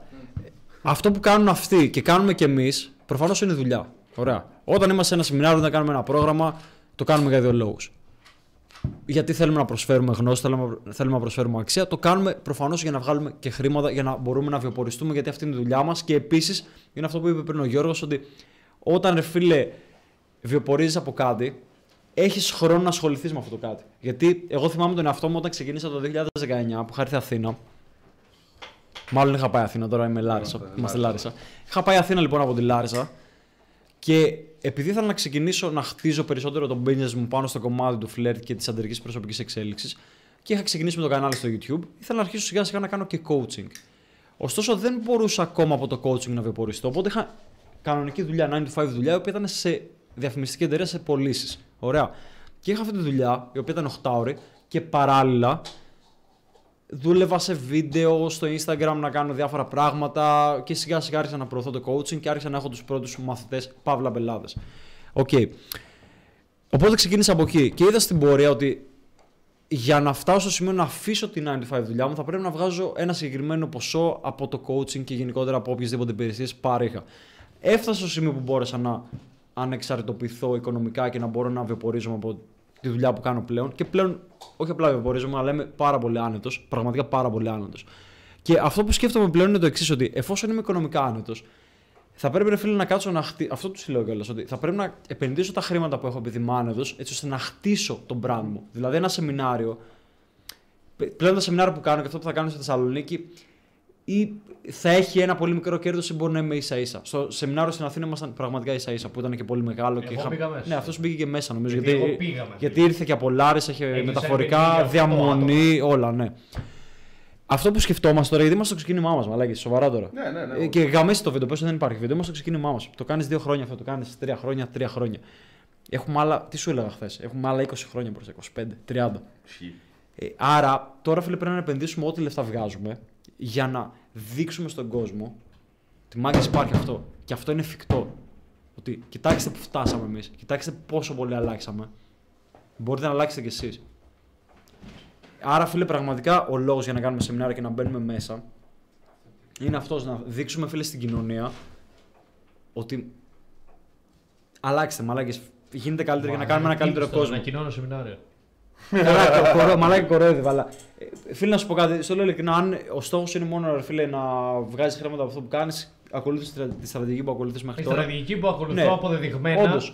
Αποδεδειγμένα, Στο λέω στα ίσα. αποδεδειγμένα είναι win-win γιατί αποδεδειγμένα όποιος μπαίνει στο coaching έχει αλλαγή. Αποδεδειγμένα από αυτούς που θα έρθουν στο σεμινάριο την επόμενη μέρα έχουν ξεχάσει ό,τι είπες. Όχι όλοι, είναι αυτό που είπε ο Γιώργος. Από τους Είναι 50 δύο στους θα 200. δύο. Όχι, όχι. Ξέρεις τι, εγώ φίλε πολεμάω για τους δύο στους 200. Ε, εντάξει. Μην είσαι αυτό. ε, αν- Πολεμ- Ρε φίλε, α, έτσι το βλέπω εγώ και εσείς. Εγώ με τον Σας τελευταίο δίνω μια άλλη σεμινάριο στη οπτική. Θεσσαλονίκη ξενέρωσα. Ναι, συμφωνώ και είχα το μια είπα και στον ελπίδα, Γιώργο, ότι όντως. Ήρθε η ελπίδα μου όταν είδα το Μανώλη που είπα. Που άλλαξε πραγματικά τη ζωή του. Λέω Μαλάκα, εντάξει, λέω, απίστευτο. Δηλαδή ο άνθρωπος ήρθε εκεί μπροστά, έκλεισε εκεί μπροστά τα πάντα. Δεν είπε μόλις πάω σπίτι. εκεί μπροστά τα πάντα. Ήταν action taker μέχρι θανάτου. Ήρθε από Σουηδία, έκλεισε τα πάντα εκεί πέρα. Δηλαδή Που εντωμεταξύ, να, να πούμε λίγο και την αλήθεια, το σκεφτόταν. Νο- αν δεν κάνω λάθος, νομίζω ο αδερφός του που ήταν στο coaching το δικό μου έλεγε Α, θέλω να τον ψήσω λίγο γιατί μου λέει κάτι περίεργο. Αν θυμάμαι καλά. Αλλά όχι, ξέρεις τι, είδε μια ευκαιρία και την, και την άρπαξε. Δηλαδή, μπορεί στην αρχή να ήταν λίγο πώς θα το κάνουμε και όλα αυτά, γιατί λογικό είναι. Ρε, δηλαδή, πώς να πάμε μέχρι Θεσσαλονίκη, πού θα είναι το σεμινάριο, πόση ώρα θα μας πάρει, πότε θα γυρίσουμε. Είναι λίγο κάποια πράγματα να σκεφτείς. Αλλά ένας ο οποίος είναι action taker φεύγει από Σουηδία και έρχεται στην ε, Θεσσαλονίκη να δει ένα τέτοιο σεμινάριο. Ένας ο οποίος δεν είναι action taker περιμένει πότε θα πας Αλεξανδρούπολη. Ή θα πας- ή θα πας Σουηδία. Γάμισε τα, πραγματικά. αυτό που με χαροποίησε όμως επίσης πάρα πολύ στη Θεσσαλονίκη. Έπαθα σοκ, όχι με χαροποίησε, δεν το περίμενα. Ήταν ένα άτομο το οποίο τον θυμόμουν από το πρώτο μου σεμινάριο στην Αθήνα. Ε, το 2019. Τέλος του 2019. Ήταν εκεί, είχε κλείσει και VIP. Ε, το 2019 στην Αθήνα. Ήρθε Θεσσαλονίκη. Από εκεί φαίνεσαι πιο ωραίος. Να, πουθενά δεν φαίνομαι ωραίο σου. Λοιπόν, ήρθε Θεσσαλονίκη για το σεμινάριο μετά, γιατί έκανα ε, κάτι Σεπτεμβρίου έκανα ε, Αθήνα και τέλος Σεπτεμβρίου, ή, όχι, ε, Οκτώβριο έκανα Αθήνα και αρχές ε, Δεκεμβρίου έκανα Θεσσαλονίκη. Δηλαδή είχε 1,5 μήνα διαφορά. Ωραία. Λοιπόν, ήρθε και στα δύο. Και τον είδα στη Θεσσαλονίκη τώρα. Τρία χρόνια μετά. Ήταν ακόμα εκεί. Και ήρθε και μου είπε: Σε ευχαριστώ, μου άλλαξε τη ζωή. Ωραία, αυτό με χαροποίησε πάρα πολύ. Το θέμα είναι ότι έχει τόση δουλειά, έχει τόση κούραση, έχει τόσο άγχος, έχει τα πάντα. Αυτό το πράγμα, ωραία. Οπότε, Ε, φίλε, συμφωνώ. εγώ θέλω να επενδύσω αυτό το άγχος και αυτή την κούραση για να μαζέψω ένα μεγαλύτερο ποσοστό ανθρώπων που θα αλλάξει τη ζωή. του. Μαλάκα λοιπόν. Στο λέω στα ίσα. Ωραία. Εγώ τώρα θέλω πάλι να σε κάνω challenge. Έχεις δει την ταινία το Matrix; Ωραία. Όχι.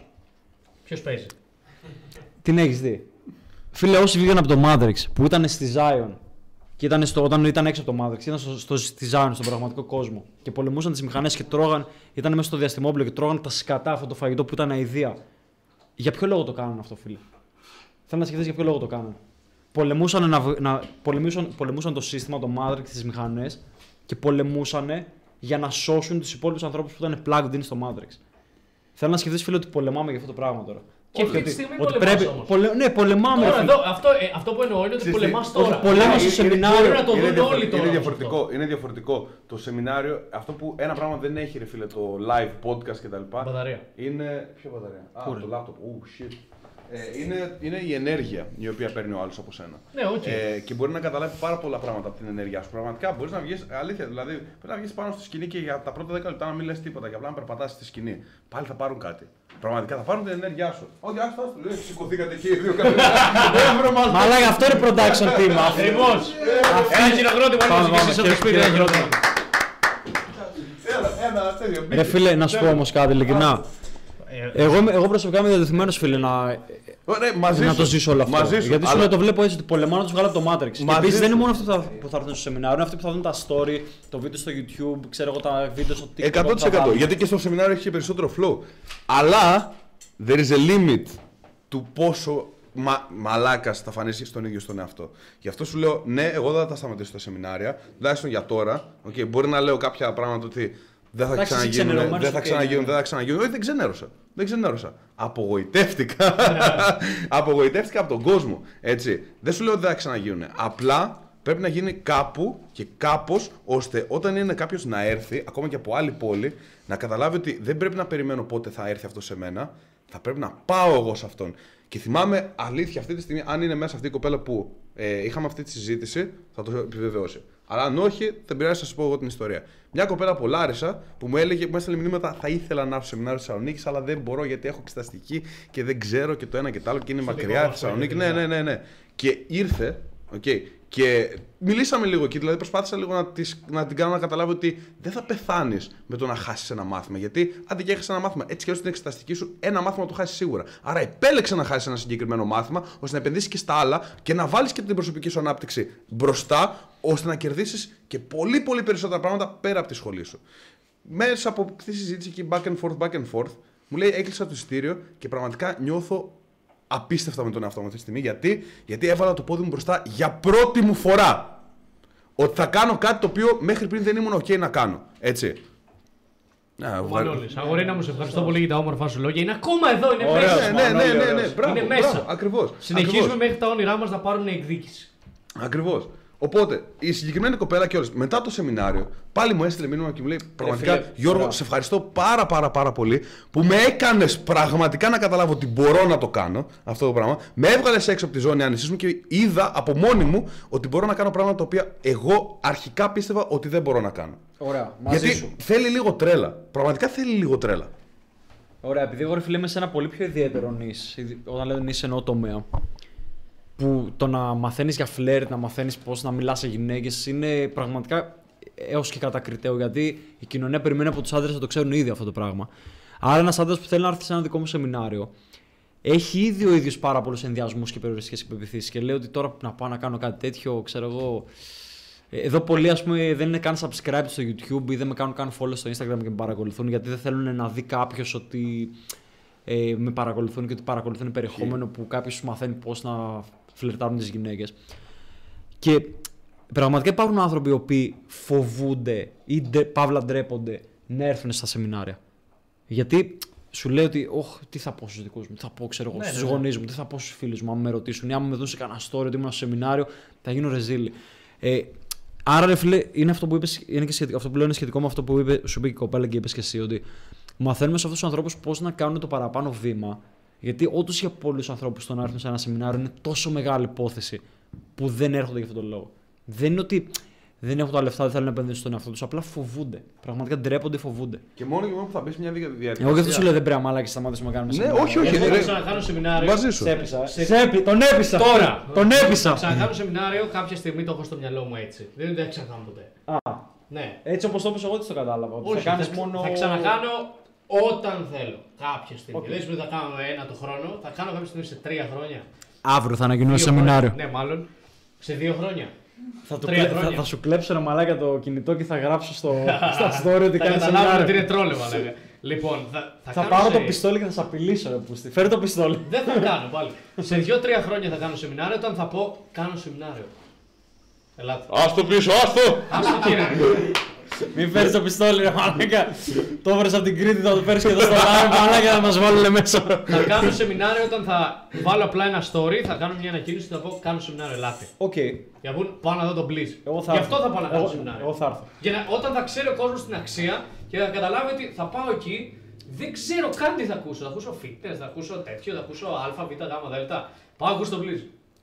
Τότε θα κάνω σεμινάριο. Όταν καταλάβω ότι είμαι στο επίπεδο που ο κόσμος καταλαβαίνει την αξία που έχει να Ρε πάρει. φίλε, οκ, και σε αυτό, αυτό το είπα και τις προάλλες ότι νομίζω και σε εσένα το έλεγα ότι ο κόσμος, ειδικά ο νέος κόσμος που μας μαθαίνει τώρα, ειδικά μέσα από TikTok και τα λοιπά, μας ακολουθεί πολύ νέος κόσμος. Okay, δεν βλέπουν ακόμα την αξία. δεν τη έχουν δουν πιστεί, κάποια θέλουν χρόνο. Θα τη δουν κάποια- Ωραία. αυτό σου λέω. Άρα λοιπόν με το να κάνεις σεμινάρια, δείχνεις ότι όπα, ο Blizz, ο Μιχάλης, ο Γιώργος είναι τύποι οι οποίοι κάνουν σεμινάρια και πάει κόσμος. Άρα για να πάει κόσμος σε σεμινάρια του να έχουν 120 άτομα, να έχουν 50, 70, 80 άτομα.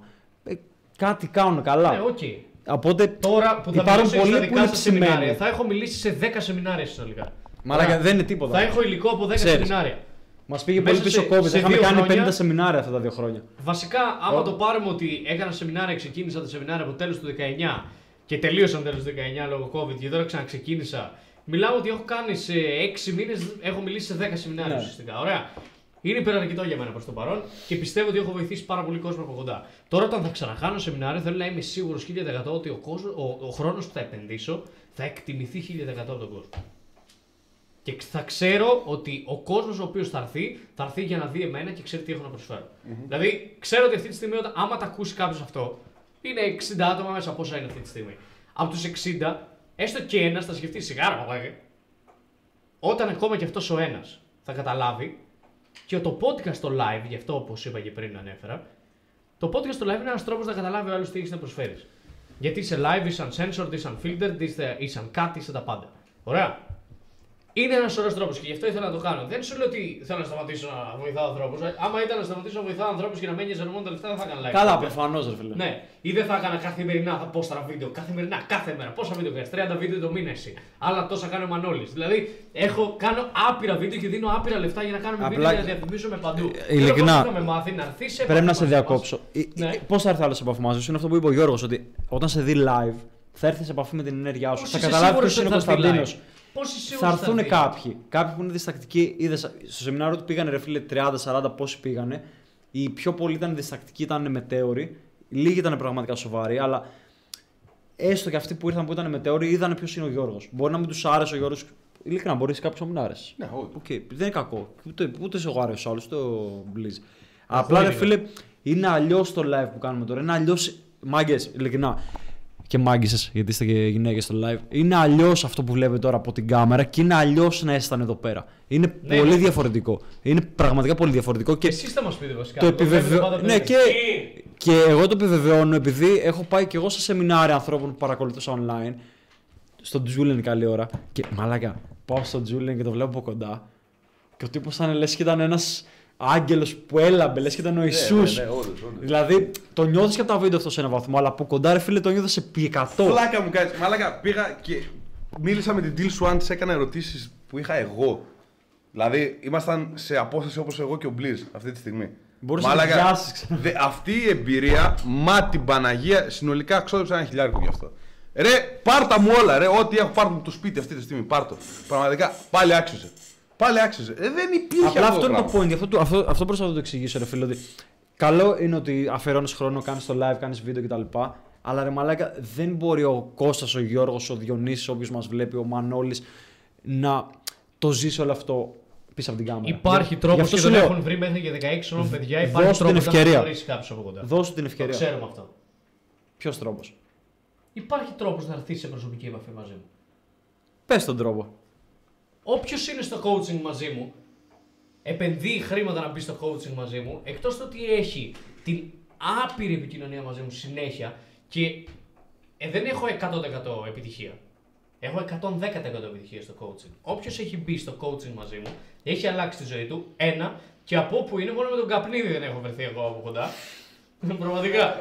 Ο καπνίδι είναι. ε, Το, του το έλεγα σήμερα. Αυτός που εκεί. σε έκανε crack. Που σε Ναι, Ναι, ναι, με- με το- έφτιαξε τη το- μέση. το έλεγα Με σήμερα βλέπεις ότι- πώ κάθομαι, δεν μου πονάει Ω, μία. μαλάκα μέση. είσαι καλός, όντως. Ναι, ναι, φίλε, δεν με έχει πονέσει Είσαι μία και απλά. Άρα κοιμήσει στο πάτωμα. Αρχαίο Έλληνας. Αρχαίος Έλληνας. Αρχαίος Έλληνας, κοιμήσει στο πάτωμα. Αλλά μόνο ο καπνίδης είναι ο τύπος που δεν έχω γνωρίσει από κοντά και ο καπνίδης κυριολεκτικά είναι, αν όχι ο καλύτερος από τους καλύτερους μαθητές που είχα ποτέ στα Φίλε, coaching. φίλε, τον είδα. Τον Αλήθεια. είδα πάντως όταν είχα πάει. Φίλε, τον όντως είχε φτιάξει Ναι, ναι, ναι, φούλα, αλλά δηλαδή, Το σώμα του Ο ήταν. καπνίδης είναι. είναι top. Τέλος πάντων, αλλά έχω γνωρίσει όλους σχεδόν τους πελάτες από κοντά που είναι στο coaching. Όλοι με έχουν ζήσει από κοντά και όταν με γνώρισαν από κοντά άλλαξαν ακόμα περισσότερο. Δηλαδή δεν είναι ότι ε, τίποτα κάθομαι στο σπίτι μου όλη μέρα και δεν μπορεί να με γνωρίσει κανένας από κοντά. Όχι, υπάρχει τρόπος να με γνωρίσει κάποιος από κοντά. Το, και εσάς υπάρχει τρόπος να γνωρίσει κάποιος από κοντά. Και εκτός αυτού, πριν από ένα χρόνο είχα κάνει meetup με όλα τα άτομα τα οποία ήταν στο Phoenix από Αθήνα. Και είχαν έρθει καμιά 60 άτομα εκεί πέρα. Δηλαδή από Αθήνα τώρα να δουν τη συγκεκριμένη, τη συγκεκριμένη στιγμή άτομα που είναι μέλος σε πρόγραμμα. Μάλλον Ωραία. είναι 60 Ωραία. άτομα, Για- είναι για να πολλά. μην- για να μην Ωραία. είμαι και- Ωραία, συμφωνώ. Πάλι θέλω να σε κάνω λίγο challenge και να σου πω ότι προφανώς ισχύει αυτό που λες, αλλά ο φίλος συγκεκριμένος που λες είναι άνθρωπος μεγαλύτερης ηλικίας, έχει τη δικιά του επιχείρηση, έχει αγοραστική δύναμη. Ο έχει- Τζιόκας; Συμφωνώ, οκ. Είναι, είναι μια εξαίρεση. Εγώ θα σου πάρω το μέσο πιτσιρικά εκεί έξω που έχω αρκετά τέτοια παραδείγματα μαθητών. οι Λέω, οποίοι- είπα επίθετο μεταξύ. οι οποίοι, οι οποίοι ως πιτσιρικάδες ήρθαν σε κάποιο σεμινάριο, πήραν κάποιο χαμηλής αξίας scores, χαμηλής οικονομικής αξίας scores και ήρθαν σε πιο προσωπική επαφή μαζί μου. Και φίλε είδα αυτά τα άτομα ότι πραγματικά στο πέρασμα, με το πέρασμα του χρόνου αλλάξανε τόσο πολύ και γιατί αλλάξανε, γιατί τους έδωσα την ευκαιρία να αλλάξουν. Δηλαδή, αν δεν ερχόντουσαν σε επαφή μαζί μου, θα ήταν ρε φίλε στάσιμοι. Okay.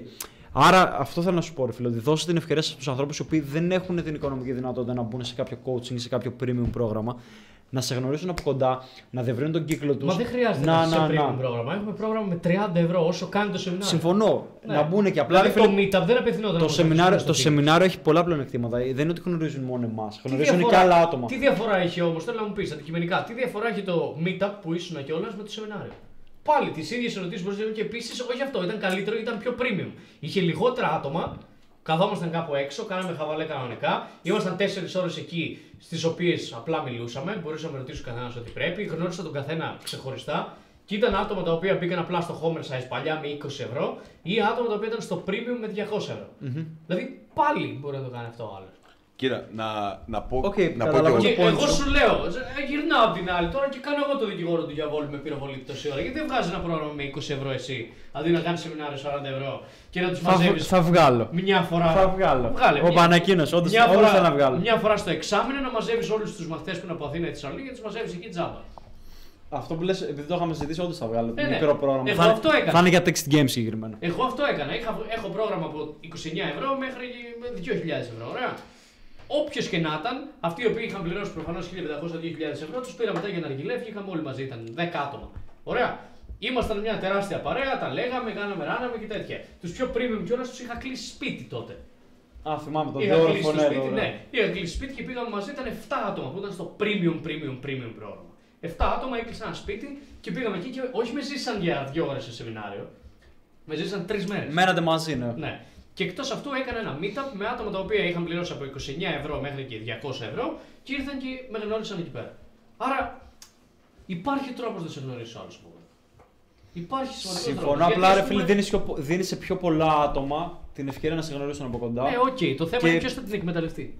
Όσοι την εκμεταλλευτούν. Είναι αυτό που σου είπα ότι πολεμάμε για τους λίγους. Από το Matrix δεν θέλουν να βγουν όλοι. Θέλανε 2, 3, 5. Σου Πολεμάμε ξαναλέω για όμως αυτού του για το λίγους. σεμινάριο το δικό σου θέλει 40 ευρώ για 10 ώρες. Για να μπει σε ένα πρόγραμμα θες 29 ευρώ και το έχεις για πάντα. Έχεις Οκ. πρόγραμμα σε εμάς για πάντα. Απλά ρε φίλε, είναι, διαφορε- είναι διαφορετική είναι ποιότητα της διαφορετικό, εμπειρίας. Αλλά και πάλι μπορείς να έρθεις σε επαφή με κάποιον πολύ πιο οικονομικά. Δηλαδή, αν κάποιος μου στείλει μήνυμα που έχει πρόγραμμα και μου πει Έχω αυτό, αυτό και αυτό, προφανώς και θα κάτσω για να του μιλήσω Και- και, θα τον απαντήσω. Αν με βρει έξω στον δρόμο, θα κάτσω και να του μιλήσω. Αν κάνω meetup που θέλω να κάνω κάποια στιγμή πάλι ένα meetup με τους μαθητές, που είναι σε οποιοδήποτε πρόγραμμα, δεν με νοιάζει ποιο πρόγραμμα είναι, οποιοδήποτε πιο φθηνό μέχρι το πιο ακριβό, θα είναι εκεί. Δηλαδή, υπάρχει τρόπος να σε γνωρίσει άλλος από κοντά. Κοίτα, εγώ και θα- αυτό θα έλεγε σου ο Μαξ. βάλω- Το λέω γιατί αυτό έλεγε ο Μαξ. Θα σου βάλω κάτι διαφορετικό ότι ε, το σκέφτομαι τώρα σε σχέση με αυτό που κάνεις εσύ και αυτό που κάνω εγώ και που κάνει ο Γιώργος. Αυτό που κάνεις είναι και λίγο πιο τεχνικό. Υπό την έννοια ότι σίγουρα έχει να κάνει με το mindset και την ψυχολογία, είναι- αλλά είναι και λίγο πιο τεχνικό. Δηλαδή, αν άλλος σου δώσει ένα πρόγραμμα ασκήσεων και του πεις κάνε 10 κάμψεις, κάνε αυτή την άσκηση, κάνε αυτή τη διατροφή κτλ. Μπορεί να έχει αποτελέσματα. Στο δικό μας κομμάτι, σίγουρα βοηθάει η γνώση, η θεωρητική, τα βίντεο για το mindset κτλ. Αλλά ρε φίλε, είναι αλλιώς άμα έχω εγώ τον άλλον και βλέπω ότι όταν μου μιλάει, π.χ. δεν με κοιτάει καν στα μάτια, ότι έχει σκεφτεί γλώσσα σώματος και του πω bro, με το να κοιτάω τους ανθρώπους στα μάτια και να έχεις πιο άνετη γλώσσα σώματος, επικοινωνείς καλύτερα. Και το, τον δω live και τον διορθώσω που θα κάνουμε τέτοιες Ναι, ασκήσεις ναι. στο σεμινάριο. Γιατί αντίστοιχα ο Γιώργος που έχει τα δικά του πράγματα όσον αφορά το πιο πρακτικό κομμάτι. Αυτό φίλε έχει πολύ πιο δραστικό impact όταν γίνεται από κοντά. Γιατί απ- από το βίντεο, αν του πω εγώ το άλλο, που έχω βίντεο για οπτική επαφή, γλώσσα σώματος κτλ. Θα σου πει ότι Α, καλά τα λέει, αλλά δεν θα το κάνει πράξη. Ενώ αν τον έχω μπροστά μου και του πω ότι bro, πάμε αυτό να το αλλάξουμε, είναι πιο δραστική αλλαγή. Οπότε ίσως το βλέπεις έτσι γιατί είναι διαφορετικό το δικό σου. Ναι, ισχύει. Είναι, Είναι, λίγο πολύ πιο διαφορετικό. τεχνικό. Ναι. Είναι πολύ διαφορετικό. Δεν υπάρχουν πολλά πράγματα τα οποία μπορώ να αλλάξω. Βασικά δεν υπάρχει τίποτα το οποίο μπορώ να πω Ναι. από κάποιον. Τι να τον πω. Να... Είμαστε σε σεμινάριο, εγώ πέσε, κάνε κάμψει. Ή κάνε τώρα μια 45 λεπτή γυμναστική να σε βλέπω. Δεν γίνεται Ακριβώς. αυτό. Ενώ σε εμάς αυτό μπορεί να Ναι. γίνει στο σεμινάριο. Οπότε ίσως γι' αυτό το βλέπεις διαφορετικά και εγώ το βλέπω λίγο διαφορετικά. Ναι. Απλά και πάλι υπάρχει τρόπος Ναι, εννοείται. να έρθεις εννοείται, σε εννοείται, επαφή εννοείται. με οποιονδήποτε θες. Να πω κάτι που ίσως... ε, Βασικά προσπαθώ να λίγο να, να δείξω ότι δεν είμαι σόλτη και απλά κράζω κτλ. κτλ. Και εγώ. Γιατί κάποιοι μπορεί να τα ακούσουν αυτά και να πούνε τι δεν φτάνει. που- Μαλάκας, εγώ Ε, δεν ξέρω όχι, να πάω όχι, όχι. σεμινάριο. Γενικά, γενικά ότι α, ξέρω εγώ ότι α, Unsubscribe. δεν φτάνει που ερχόμαστε, δηλαδή μας λέτε και όλα αυτά τα πράγματα κτλ. Να πω και τη δικιά μου εμπειρία. Δηλαδή, τώρα στο σεμινάριο του Ηρακλείου που για μένα ήταν, δεν θέλω να πω αποτυχία, αλλά δεν ήταν αυτό που περίμενα από τον κόσμο. Σε μια φάση πραγματικά, ειδικά στο QA, είχαν μείνει 15 άτομα. Πραγματικά, όπως είπα, ε, μισοί πα- έφυγαν. παραπάνω από, τη- από τους μισούς έφυγαν. Ε, εντάξει, πή- έπαιρ- πήρε και λίγο παραπάνω και καταλαβαίνω ότι άλλος 8 η ώρα την Ε, Κυριακή ίσως μπορεί να έχει. κουράστηκαν, είχαν υποχρεώσει. Ναι, 8 η ώρα την Κυριακή. Τέλος πάντων, ε, το, το σημαντικό ποιο είναι ότι όντως έμειναν 15 άτομα τα οποία τους είδα και ότι δεν έφευγαν. Δεν έφευγαν. Δεν έφευγαν. Τώρα, σε μια φάση εκεί που καθόμουν και μιλούσε η Μαρία δίπλα μου, okay, σε μια ερώτηση την οποία έκανε κάποιος, Η κάμερα δεν έχει μπαταρία. παρατηρούσα, ναι, όντως, οπότε άλλαξε. Να, να αλλάξουμε ίσως την μπαταρία. Νομίζω είναι εκεί στην, στην πρίζα από πίσω. Σας ακούω πάλι λίγο μέσα. ξέρω. Ναι. Πάω στο μέρος. Πάω στο μέρος, πήγε στο μέρος. Ε, ναι, όντως καθόμουν εκεί και παρατηρούσα λίγο τον κόσμο. Έτσι. Και έλεγα, ρε μαλακα, όντως είναι 15 άτομα αυτή τη στιγμή εδώ που κρέμονται από τα χείλια μου και όντως είναι έτοιμοι να πάρουν ό,τι λέω αυτή τη στιγμή και όντως να τα βάλουν στη ζωή τους. Και ένιωσα ένα αίσθημα ευγνωμοσύνης μέσα μου τόσο, τόσο μεγάλο. Λέω, ρε φίλε, το κατάφερα. 15 άτομα, 15 από τα 35 που ήταν ε, εκείνη τη στιγμή μέσα. 15-15. Αλλά αυτοί οι άνθρωποι πραγματικά πιστεύουν ότι εγώ πραγματικά μπορώ να τους βοηθήσω. Και όχι μόνο τους έχω ήδη βοηθήσει για να κάθονται ακόμα εδώ και να ακούνε. Άρα, ξέρεις τι, δεν είναι και τόσο τραγικά τα πράγματα τελικά. Δεν Απλά. είναι, απλά το, το θέμα είναι το πώς το βλέπεις. Γιατί σου είπα και πριν. Το πώς το βλέπω εγώ. Θυμάσαι ο άλλος που είχε έρθει στο σεμινάριο, είναι ένα συγκεκριμένος, τον θυμόμαστε όλοι. Που είχε έρθει στο σεμινάριο στην Αθήνα. Κατάλαβε. Γελάς, ε, γελάς, τι θα κάνεις. Ένας συγκεκριμένος και έρχεται. Ήταν στο διάλειμμα. Έρχονται τόσα άτομα μου μιλάνε, με αγκάλιαζαν, είχαν πρόβλημα να σε ευχαριστώ, μου άλλαξε τη ζωή. Και έρχεται αυτός και μου λέει: Δεν κάνεις καλλιστενική, είσαι γράμμος τώρα. Ε. Ήθελε, ήθελε να μου το πει, πώς να σου το πω. Ναι, ναι, ναι. ναι. Και του λέω: Συγγνώμη, λέω, ήρθε εδώ να με ρωτήσεις αυτό το πράγμα. Καλά, αυτός είναι εντάξει, άστον. Ναι. Ναι, ε, Συγκεκρι... λέω Ο συγκεκριμένος αυτό, έχει και άλλα θεματάκια Ναι. που εντάξει. Αλλά θέλω να καταλάβεις ότι θα έρθουν άτομα τα οποία δεν βλέπουν την αξία και δεν μπορώ εγώ να κάτσω τώρα και να σκεφτώ ότι αυτός ήρθε μέχρι εδώ για να μου πει αυτό το πράγμα. Ναι, Ήρθε ναι, για να ναι, ναι, ρωτήσει όντως. Αυτό το πράγμα. Από ό,τι φάνηκε βέβαια στο τέλος, άλλαξε λίγο το mindset. Δηλαδή είδες ότι έκανε μια καλή ερώτηση. Στο τέλος είπε ευχαριστώ. Ωραία. Αλλά είμαι σίγουρος και πάλι. ε, Συγγνώμη, αλλά είμαι σίγουρος ότι έχει γυρίσει στον παλιό τρόπο σκέψης. Ναι. Γιατί δεν έχει σημασία ένα σεμινάριο. Θα σου πω τι έγινε ακριβώς ή οκτώ μετά. ώρες. Θα σου πω ακριβώς Έχει τι έγινε. σημασία το τι κάνεις μετά. Θα σου πω ακριβώς τι έγινε μετά. Ο τύπο ήρθε και στο δικό μου σεμινάριο okay, και δεν μου είχες πει. σήκωσε και το χέρι του να, να σηκωθεί κτλ. Και, και όντω. Γελάς από Εγώ μέσα. γελάω, Το είχα- δεν ξέρω ποιος είναι. Του είχα, του είχα κάνει, Γιατί με πε- πέτυχε σε bootcamp και μου είπε κάτι έξω. ε, του είχα κάνει Συνεχίζει η pinpoint. ιστορία. Του είχα κάνει pinpoint πολλά από τα λάθη τα οποία κάνει αυτή τη στιγμή και τον είχα βοηθήσει κιόλας να αρχίσει λίγο να τα, να τα αλλάζει. Αλλά προφανώς, you can only do so much σε ένα συγκεκριμένο χρονικό διάστημα. Και του είχα πει, ξέρεις τι, αν θες όντως να αλλάξεις, πρέπει να αρχίζουμε ρε φίλε, να δουλέψουμε εντατικά μαζί. Αν δεν θέλεις okay, και έχεις του δικού σου τρόπους, οκ, αλλά θέλω όντως να έχεις ένα, ένα, ένα roadmap για το τι θα κάνεις από εδώ και, πέ- και στο εξής. Μου λέει, ναι, οκ, θα να δουλέψουμε, να δουλέψουμε. Ε, θέλω κι εγώ να δουλέψουμε και όλα αυτά. Μου λέει, αρχικά μου λέει από Ιούλιο. πρώτο trigger από Ιούλιο, γιατί όχι από τώρα. Οκ, οικονομικά μπορεί, χρονικά δεν ξέρω οτιδήποτε. Δεν μου ξανά στείλε ποτέ μήνυμα. Από τον επόμενο εννοούσα. Δεν μου ξανά στείλε ποτέ, απλά τα παράτησε ο άνθρωπος. Μακάρι να, να λαμβάνει κάποια βοήθεια κάπως, οτιδήποτε. Αλλά ε, τα, εγώ στα μάτια μου τουλάχιστον τα παράτησε. Γιατί θα μ' άρεσε περισσότερο να μου έλεγε κάτι σε φάση ότι ξέρεις τι, με ξύπνησες. Με πράγματα τα οποία μου έκανες pinpoint στο σεμινάριο. Είδα πολλά από τα λάθη μου, πολλά από τα μέθη τα οποία δεν είμαι αυθεντικός, γιατί είχε σοβαρό θέμα με αυτό. Με ξύπνησε σε αυτό και πήγα σε έναν ειδικό μπλα μπλα μπλα, σε έναν ψυχολόγο, σε έναν ψυχίατρο, σε ένα οτιδήποτε και ήδη ξέρεις, έχω κάνει κάτι.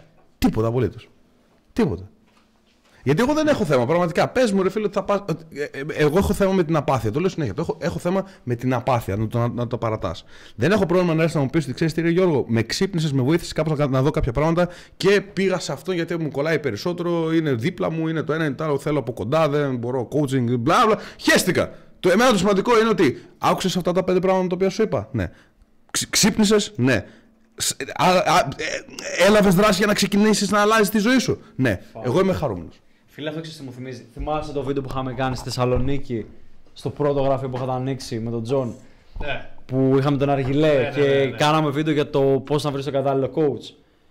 Φίλε, λέγαμε ακριβώς αυτό το πράγμα ότι δεν είμαστε οι καλύτεροι coach ή δεν είμαστε οι coach που ταιριάζουν όλοι εκεί έξω. Αλλά ε, ενώ ότι είχαμε δώσει και στο βίντεο κάποια πράγματα για να, πώς να αξιολογεί κάποιος έναν coach, αλλά είχαμε πει συγκεκριμένο ότι απλά φίλε βρες κάποιον να σε βοηθήσει σε οποιοδήποτε τομέα νιώθεις ότι υστερεί. Μην κάθεσαι στάσιμος, είναι το χειρότερο πράγμα. Μην έρθεις σε μένα, μην έρθεις στον Blizz. Υπάρχουν πολλές εταιρείες που κάνουν ό,τι κάνω εγώ, ό,τι κάνει και ο Blizz. Απλά πήγαινε σε κάποιον, φίλε. Απλά πήγαινε σε κάποιον. Ειλικρινά. Μην κάθεσαι στάσιμος και μην κάθεσαι και κλαίγεσαι και νιώθεις θύμα και απλά δεν κάνεις τίποτα στη ζωή σου. Αυτό είναι το χειρότερο. Πραγματικά. Φίλε, ε, εγώ το λέω πολλές φορές, λέω και σε άτομα που με ακολουθούν και μου λένε ότι μα μου, του λέω από ό,τι φαίνεται φίλε με αυτό που μου λες, μάλλον δεν ταιριάζει με μένα. Δεν σου αρέσουν αυτά που λέω. Γιατί πολλοί είναι σε φάση που μπορεί να μου πούνε ότι «Α, αυτό που λες δεν μου αρέσει, διαφωνώ. Του λέω κανένα πρόβλημα. Έχεις τα αποτελέσματα που θέλεις με τις γυναίκες. Όταν μου λέει κάποιος κάτι τέτοιο και τον ρωτάω μετά αυτό το πράγμα, μου λέει όχι. Του λέω άρα κάνε κάτι για να τα αποκτήσεις. Πήγαινε σε κάποιον, μην έρχεσαι σε μένα. Του λέω μπορώ να σου πω κιόλας συστάσεις, να σου δώσω συστάσεις. Αλλά κάνε κάτι. Μην κάθεσαι και παίζεις τη, την Αυτό. μπούζα σου. Το μεγαλύτερο πρόβλημα είναι η απάθεια. Απλά να τα παρατήσεις γιατί μπορεί να αγόρασε ένα καινούριο αυτοκίνητο, να αγόρασε ένα καινούριο παιχνίδι στο PlayStation, να παίρνεις μια καινούργια τηλεόραση, ένα Ένα, κάτι. έκανες κάτι για να νιώσεις λίγο καλύτερα, να Λίγο πάρεις λίγο καλύτερα. ντοπαμίνη, Και έτσι. όντως να έγινε να ένιωσες λίγο καλύτερα. Θα Αυτό φάμε δεν θα τίποτα μείνει. τώρα, τι θα γίνει. Ναι, πλάκα, Ναι, πλάκα. θα πάρει. Πεινάω, Δύο ώρες τώρα. πεινάω σαν. Έχουμε βασικά να πάμε σε άλλες ερωτήσεις γιατί έχουμε. Όχι, δεν έχουμε άλλες ερωτήσεις. Όντως, τι λένε στο chat; Ε, μαλακίες.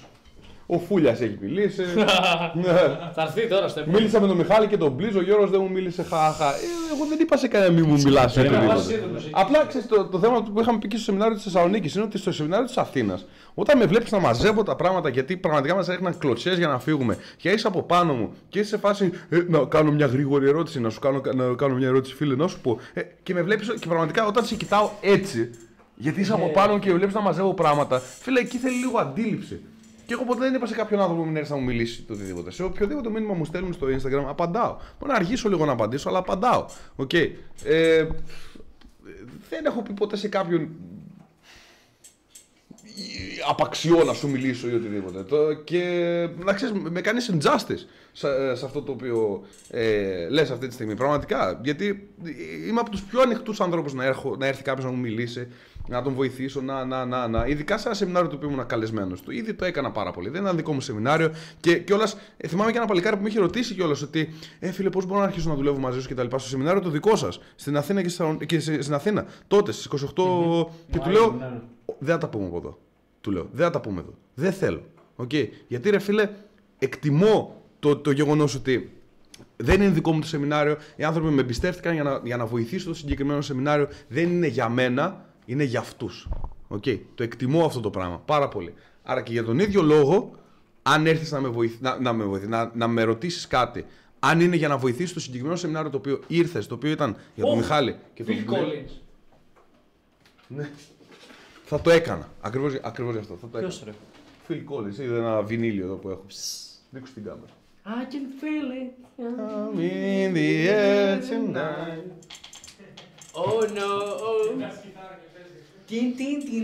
Θα διαφωνήσω με αυτό που είπε ο Μιχάλης, δεν υπάρχουν άτομα που κάνουν αυτό που κάνετε εσείς, τουλάχιστον σε αυτό το επίπεδο. Τι να κάνουμε, δεν Αυτό που το πειράζει. έγραψε είναι και γαμό. Ε, πάμε, πάμε όμως. Πέρασε ένα δύο. Ναι, άντε. δεν- Πίνασα, δεν μπορώ. Θα το λήξουμε εδώ πέρα δηλαδή. Για ποιο λόγο Κάτσε να κρίνω την τελείωσε. κοπέλα; Εδώ θα, στη Δευτέρα ρε μαλάκα Εντάξει, πάλι. ξανά τη Δευτέρα, οκ. Ναι, Δευτέρα. Για ποιο Δευτέρα λόγο πάμε. κρίνω την κοπέλα μου, ας πούμε, για κάποιες εμπειρίες στο Έχει παρελθόν πολλές της. ερωτήσεις πάντως. αξίζει. Ενώ εγώ έχω κάνει τα ίδια και ξέρω ότι αυτά που, κάνε, που κάνε, έκανε είναι φυσιολογικά. Φα- μα- φαντάζομαι ότι θα πήγαινε με πολλούς και... Μάλλον αυτό εννοεί μάλλον. Θα πάμε, ναι. θα το απαντήσουμε Δευτέρα. Για Ωραία, είναι να το Δευτέρα. απαντήσουμε πολύ γρήγορα, ρε φίλε, ότι την κρίνει γιατί δεν έχεις χτίσει πραγματικά θεμελιώδη αυτοεκτίμηση και δεν νιώθεις πραγματικά ότι είσαι αυτή τη στιγμή η καλύτερη της επιλογής και νιώθεις ότι αν γνωρίσεις κάποιον άλλον ή νιώθεις ότι Αν είχε σε- γνωρίσει σε- κάποιον ναι, άλλον. Ή, ή ότι σε συγκρίνει με τις παρελθοντικές εμπειρίες και ότι σκέφτεται ότι. Σαν «Μμ, με πώς είναι αυτό; Μήπως ε, ο Μάκης τότε, ο Κώστας είναι καλύτερος από τον, πώς σε λένε, από τον Ανδρέα και μήπως έκανε λάθος επιλογή, μήπως να γυρίσω πίσω στον Κώστα ή τον Μάκη ή μπορεί να σκέφτεσαι ότι όταν βγαίνει έξω μπορεί να της μιλήσουν άλλοι άντρες και να σε αφήσει ή να κάνει κάτι με αυτούς. Που αυτό έχει να κάνει με την αυτοεκτίμησή σου. Όταν εσύ ρε φίλε νιώθεις πραγματικά και δεν είναι απλά να το νιώθεις, είναι να, το, να σε κάνουν οι πράξεις σου να το νιώθεις. Όταν νιώθεις ότι είσαι η καλύτερη επιλογή μιας κοπέλας, πραγματικά φίλε θα χαίρεσαι που είχε περισσότερες εμπειρίες στο παρελθόν ή που ακόμα και τώρα τη μιλάνε άλλοι άντρες, γιατί αναπόφευκτα θα σε συγκρίνει με αυτές τις εμπειρίες ή με τους άλλους άντρες που τις μιλάνε και θα λέει ότι, Όπα, ο Αντρέα είναι ό,τι καλύτερο έχω στη ζωή μου. Ευτυχώς που τον βρήκα. Και θα είναι full, full εστιασμένη σε σένα και πραγματικά θα σε αγαπάει. Θα σε λατρεύει μέχρι τελευταία ρανίδα του, ρανίδας του αιματό της. Ναι. Επομένως, έχει να κάνει με το πώς νιώθεις εσύ. Και για Με τον μένα, εαυτό σου. αν, αν όντως σε απατήσεις μια κοπέλα, είναι μια πάρα, πάρα πολύ καλή ευκαιρία να καταλάβεις ότι δεν είσαι συμβατή. Ναι, ότι ρε φίλε δεν είναι για σένα και ότι προφανώς όταν σε απατήσεις σημαίνει ότι έχει χάσει το σεβασμό της απέναντί σου, ότι δεν είσαι πλέον πρόκληση στα μάτια της, ότι δεν είσαι αρκετά ελκυστικός. Άρα ότι χρειάζεται να δουλέψεις περισσότερο πάνω στον εαυτό σου. Ή πρόσεξε, εσύ μπορεί να είσαι όλα αυτά, να προσπαθείς για το καλύτερο. Μην αλλάζεις κάμερες ρε μόνο πάνω. Να, είσαι, να είσαι όλα αυτά. Μπουμ, έκλεισε. να είσαι όλα αυτά, να, να προσπαθείς για το καλύτερο, αλλά αυτή ρε φίλε να μην το εκτιμάει για, το, για δικούς της λόγους. Δηλαδή αυτή η κοπέλα μπορεί να έχει χαμηλή αυτοεκτίμηση και να νιώθει ότι το να κάνει κάτι με άλλους άντρες είναι μορφή επιβεβαίωσης για αυτή και ότι, όχ, μου την πέφτει ο Κώστας ο Μάκης, ε, ας κάνω κάτι με αυτούς για να νιώσω καλύτερα με, τα- με τον εαυτό μου, να νιώσω ποθητή. Αυτό σημαίνει ρε φίλε ότι δεν είναι κατάλληλη για σένα και ότι έκανες λάθος επιλογή κοπέλας. Γιατί το πάνω όταν επιλέγεις μια γυναίκα και ειδικά όταν είναι μια γυναίκα που θες να την έχεις στη ζωή σου, να έχετε μια σχέση, είναι το να έχει υψηλή αυτοεκτίμηση. Να τα έχει καλά με τον εαυτό της. Αλλιώς, φίλε, φύγε μακριά τη. Έχω ολόκληρο course για αυτό το κομμάτι για τις σχέσεις. Λέγεται Relationships Code. Μπε στο site μου michalisbalou.gr. Υπάρχει από Θα σε κάτω. βοηθήσω. Δεν ξέρω, βάλει το link άμα θες ή ας Υπάρχει το από κάτω γράψεις, το ναι. site, Υπάρχει από κάτω γενικά Υπάρχει το στην site. περιγραφή. Από όλους μας, ή άμα θέλεις να δουλέψεις Στείλε μαζί μου μας, ένα να έχεις DM, με ρε κάποιον. φίλε. Σωστά. Αλλιώς στείλε μου ένα DM. Στείλε μου ένα DM στο Instagram να το συζητήσουμε πιο αναλυτικά. Γενικότερα, ό,τι χρειάζεσαι υπάρχει από κάτω σε αυτό το που στην περιγραφή. Πάντα Τι λέει; υπάρχουν τα Τελευταίο site που μας. θα, που θα πούμε. Τα Γιώργο- site μας και θα κλείσουμε. Περίμενε, με το- περίμενε, πριν κλείσουμε, πριν κλείσουμε. Μου λέει, Γιώργο με το fitness ασχολείσαι πιο πολύ εσύ ή ο Μάξιμος; Εγώ. Ο Γιώργος σήκωσε και, σήκωσε και μπλούζα. Θα κλείσουμε με το Λοκονόμο for women only. Τι είναι, τι σημαίνει Κύριος αυτό; Φούλιας. Τι σημαίνει αυτό; Λοκονόμο. Το ζήτησε ο κύριος ξέρω Φουλιά. τι σημαίνει αυτό; Το ζήτησε ή το βάζεις εσύ. Όχι, να το έγραψε εδώ. Λοκονόμο for women Τι, τι only. σημαίνει αυτό; Τέσσερις γυναίκες μόνο. Α, for women on- only. Ναι. Έτσι. Λοκονόμο. Τι είναι το λοκονόμο. Το ναμό του μόνο κόλλο. Όχι ρε. Βάλε intro για outro. Λοιπόν, Φούλιας πάμε. Θεός. Λοιπόν, πάμε το, Φούλια θα φέρουμε εδώ, ε. πάμε το, το intro song μας λοιπόν για outro. Πάμε. Αυτό τι είναι; Αν καλή break. Τι θα, ε, τι θα φάμε τελικά, Έλα. πίτσα ή σουβλάκια, πίτσα, Γιατί πίτσα, δεν παίζει ρε πίτσα. γαμούδο. Θα δούμε. Αυτό είναι το πραγματικό μας Έχει- σύντομα, δεν το ξέρετε. Τι είναι αυτό; Ε, ρε γαμούδο. Ε, είδες γιατί δεν παίζει. Έλα ρε γαμούδο. δεν παίζει. Ε, κάτι μπορώ να το, να το ξαναβάλω. Μπορείς ρε μαλάκα, μπορείς. Έλα. Είσαι ο Τζόρτζ, Κάτι, μπορείς. κάτι θα γίνει. Περί, περιμένετε, περιμένετε. Μην κλείσετε ακόμα. Περιμένετε. Όποιος κλείσει είναι... Θα το βρω. Περιμένετε. Περιμένετε. Πού είναι το. Πρέπει να με βάλεις και τα λίριξα, το χώνω, δεν το έχω μάθει απ' έξω ακόμα. Να το έχω. Να το χώνω, να το χώνω. Α, ε, γιατί εγώ το θυμάμαι. Πού είναι το. Ε, Να πρέπει να το. κατεβάσουμε εγώ Long Dynasty. Πάμε. Έλα. πα- Τι είναι αυτό ρε;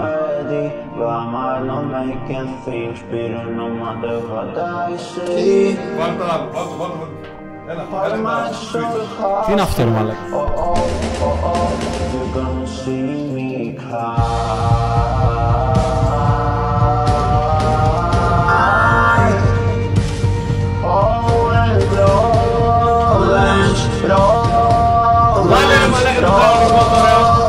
Λίγο αντιρρησία τώρα. Πάμε πάμε αντιρρησία, αντιρρησία. Αντιρρησίας τώρα, γιατί. Πάμε, πάμε. Όχι, δεν είναι αυτό; Πού είναι το. Ε, Σνικ, σιλ. Δεν έχουμε εδώ.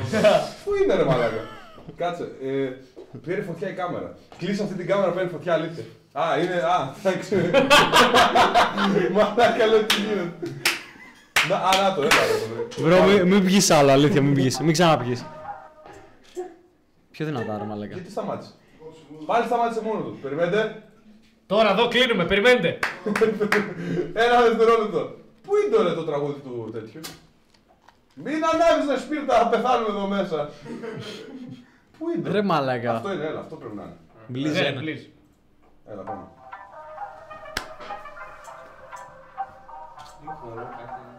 Ε, Κάτσε, περίμενε τώρα μπαίνει.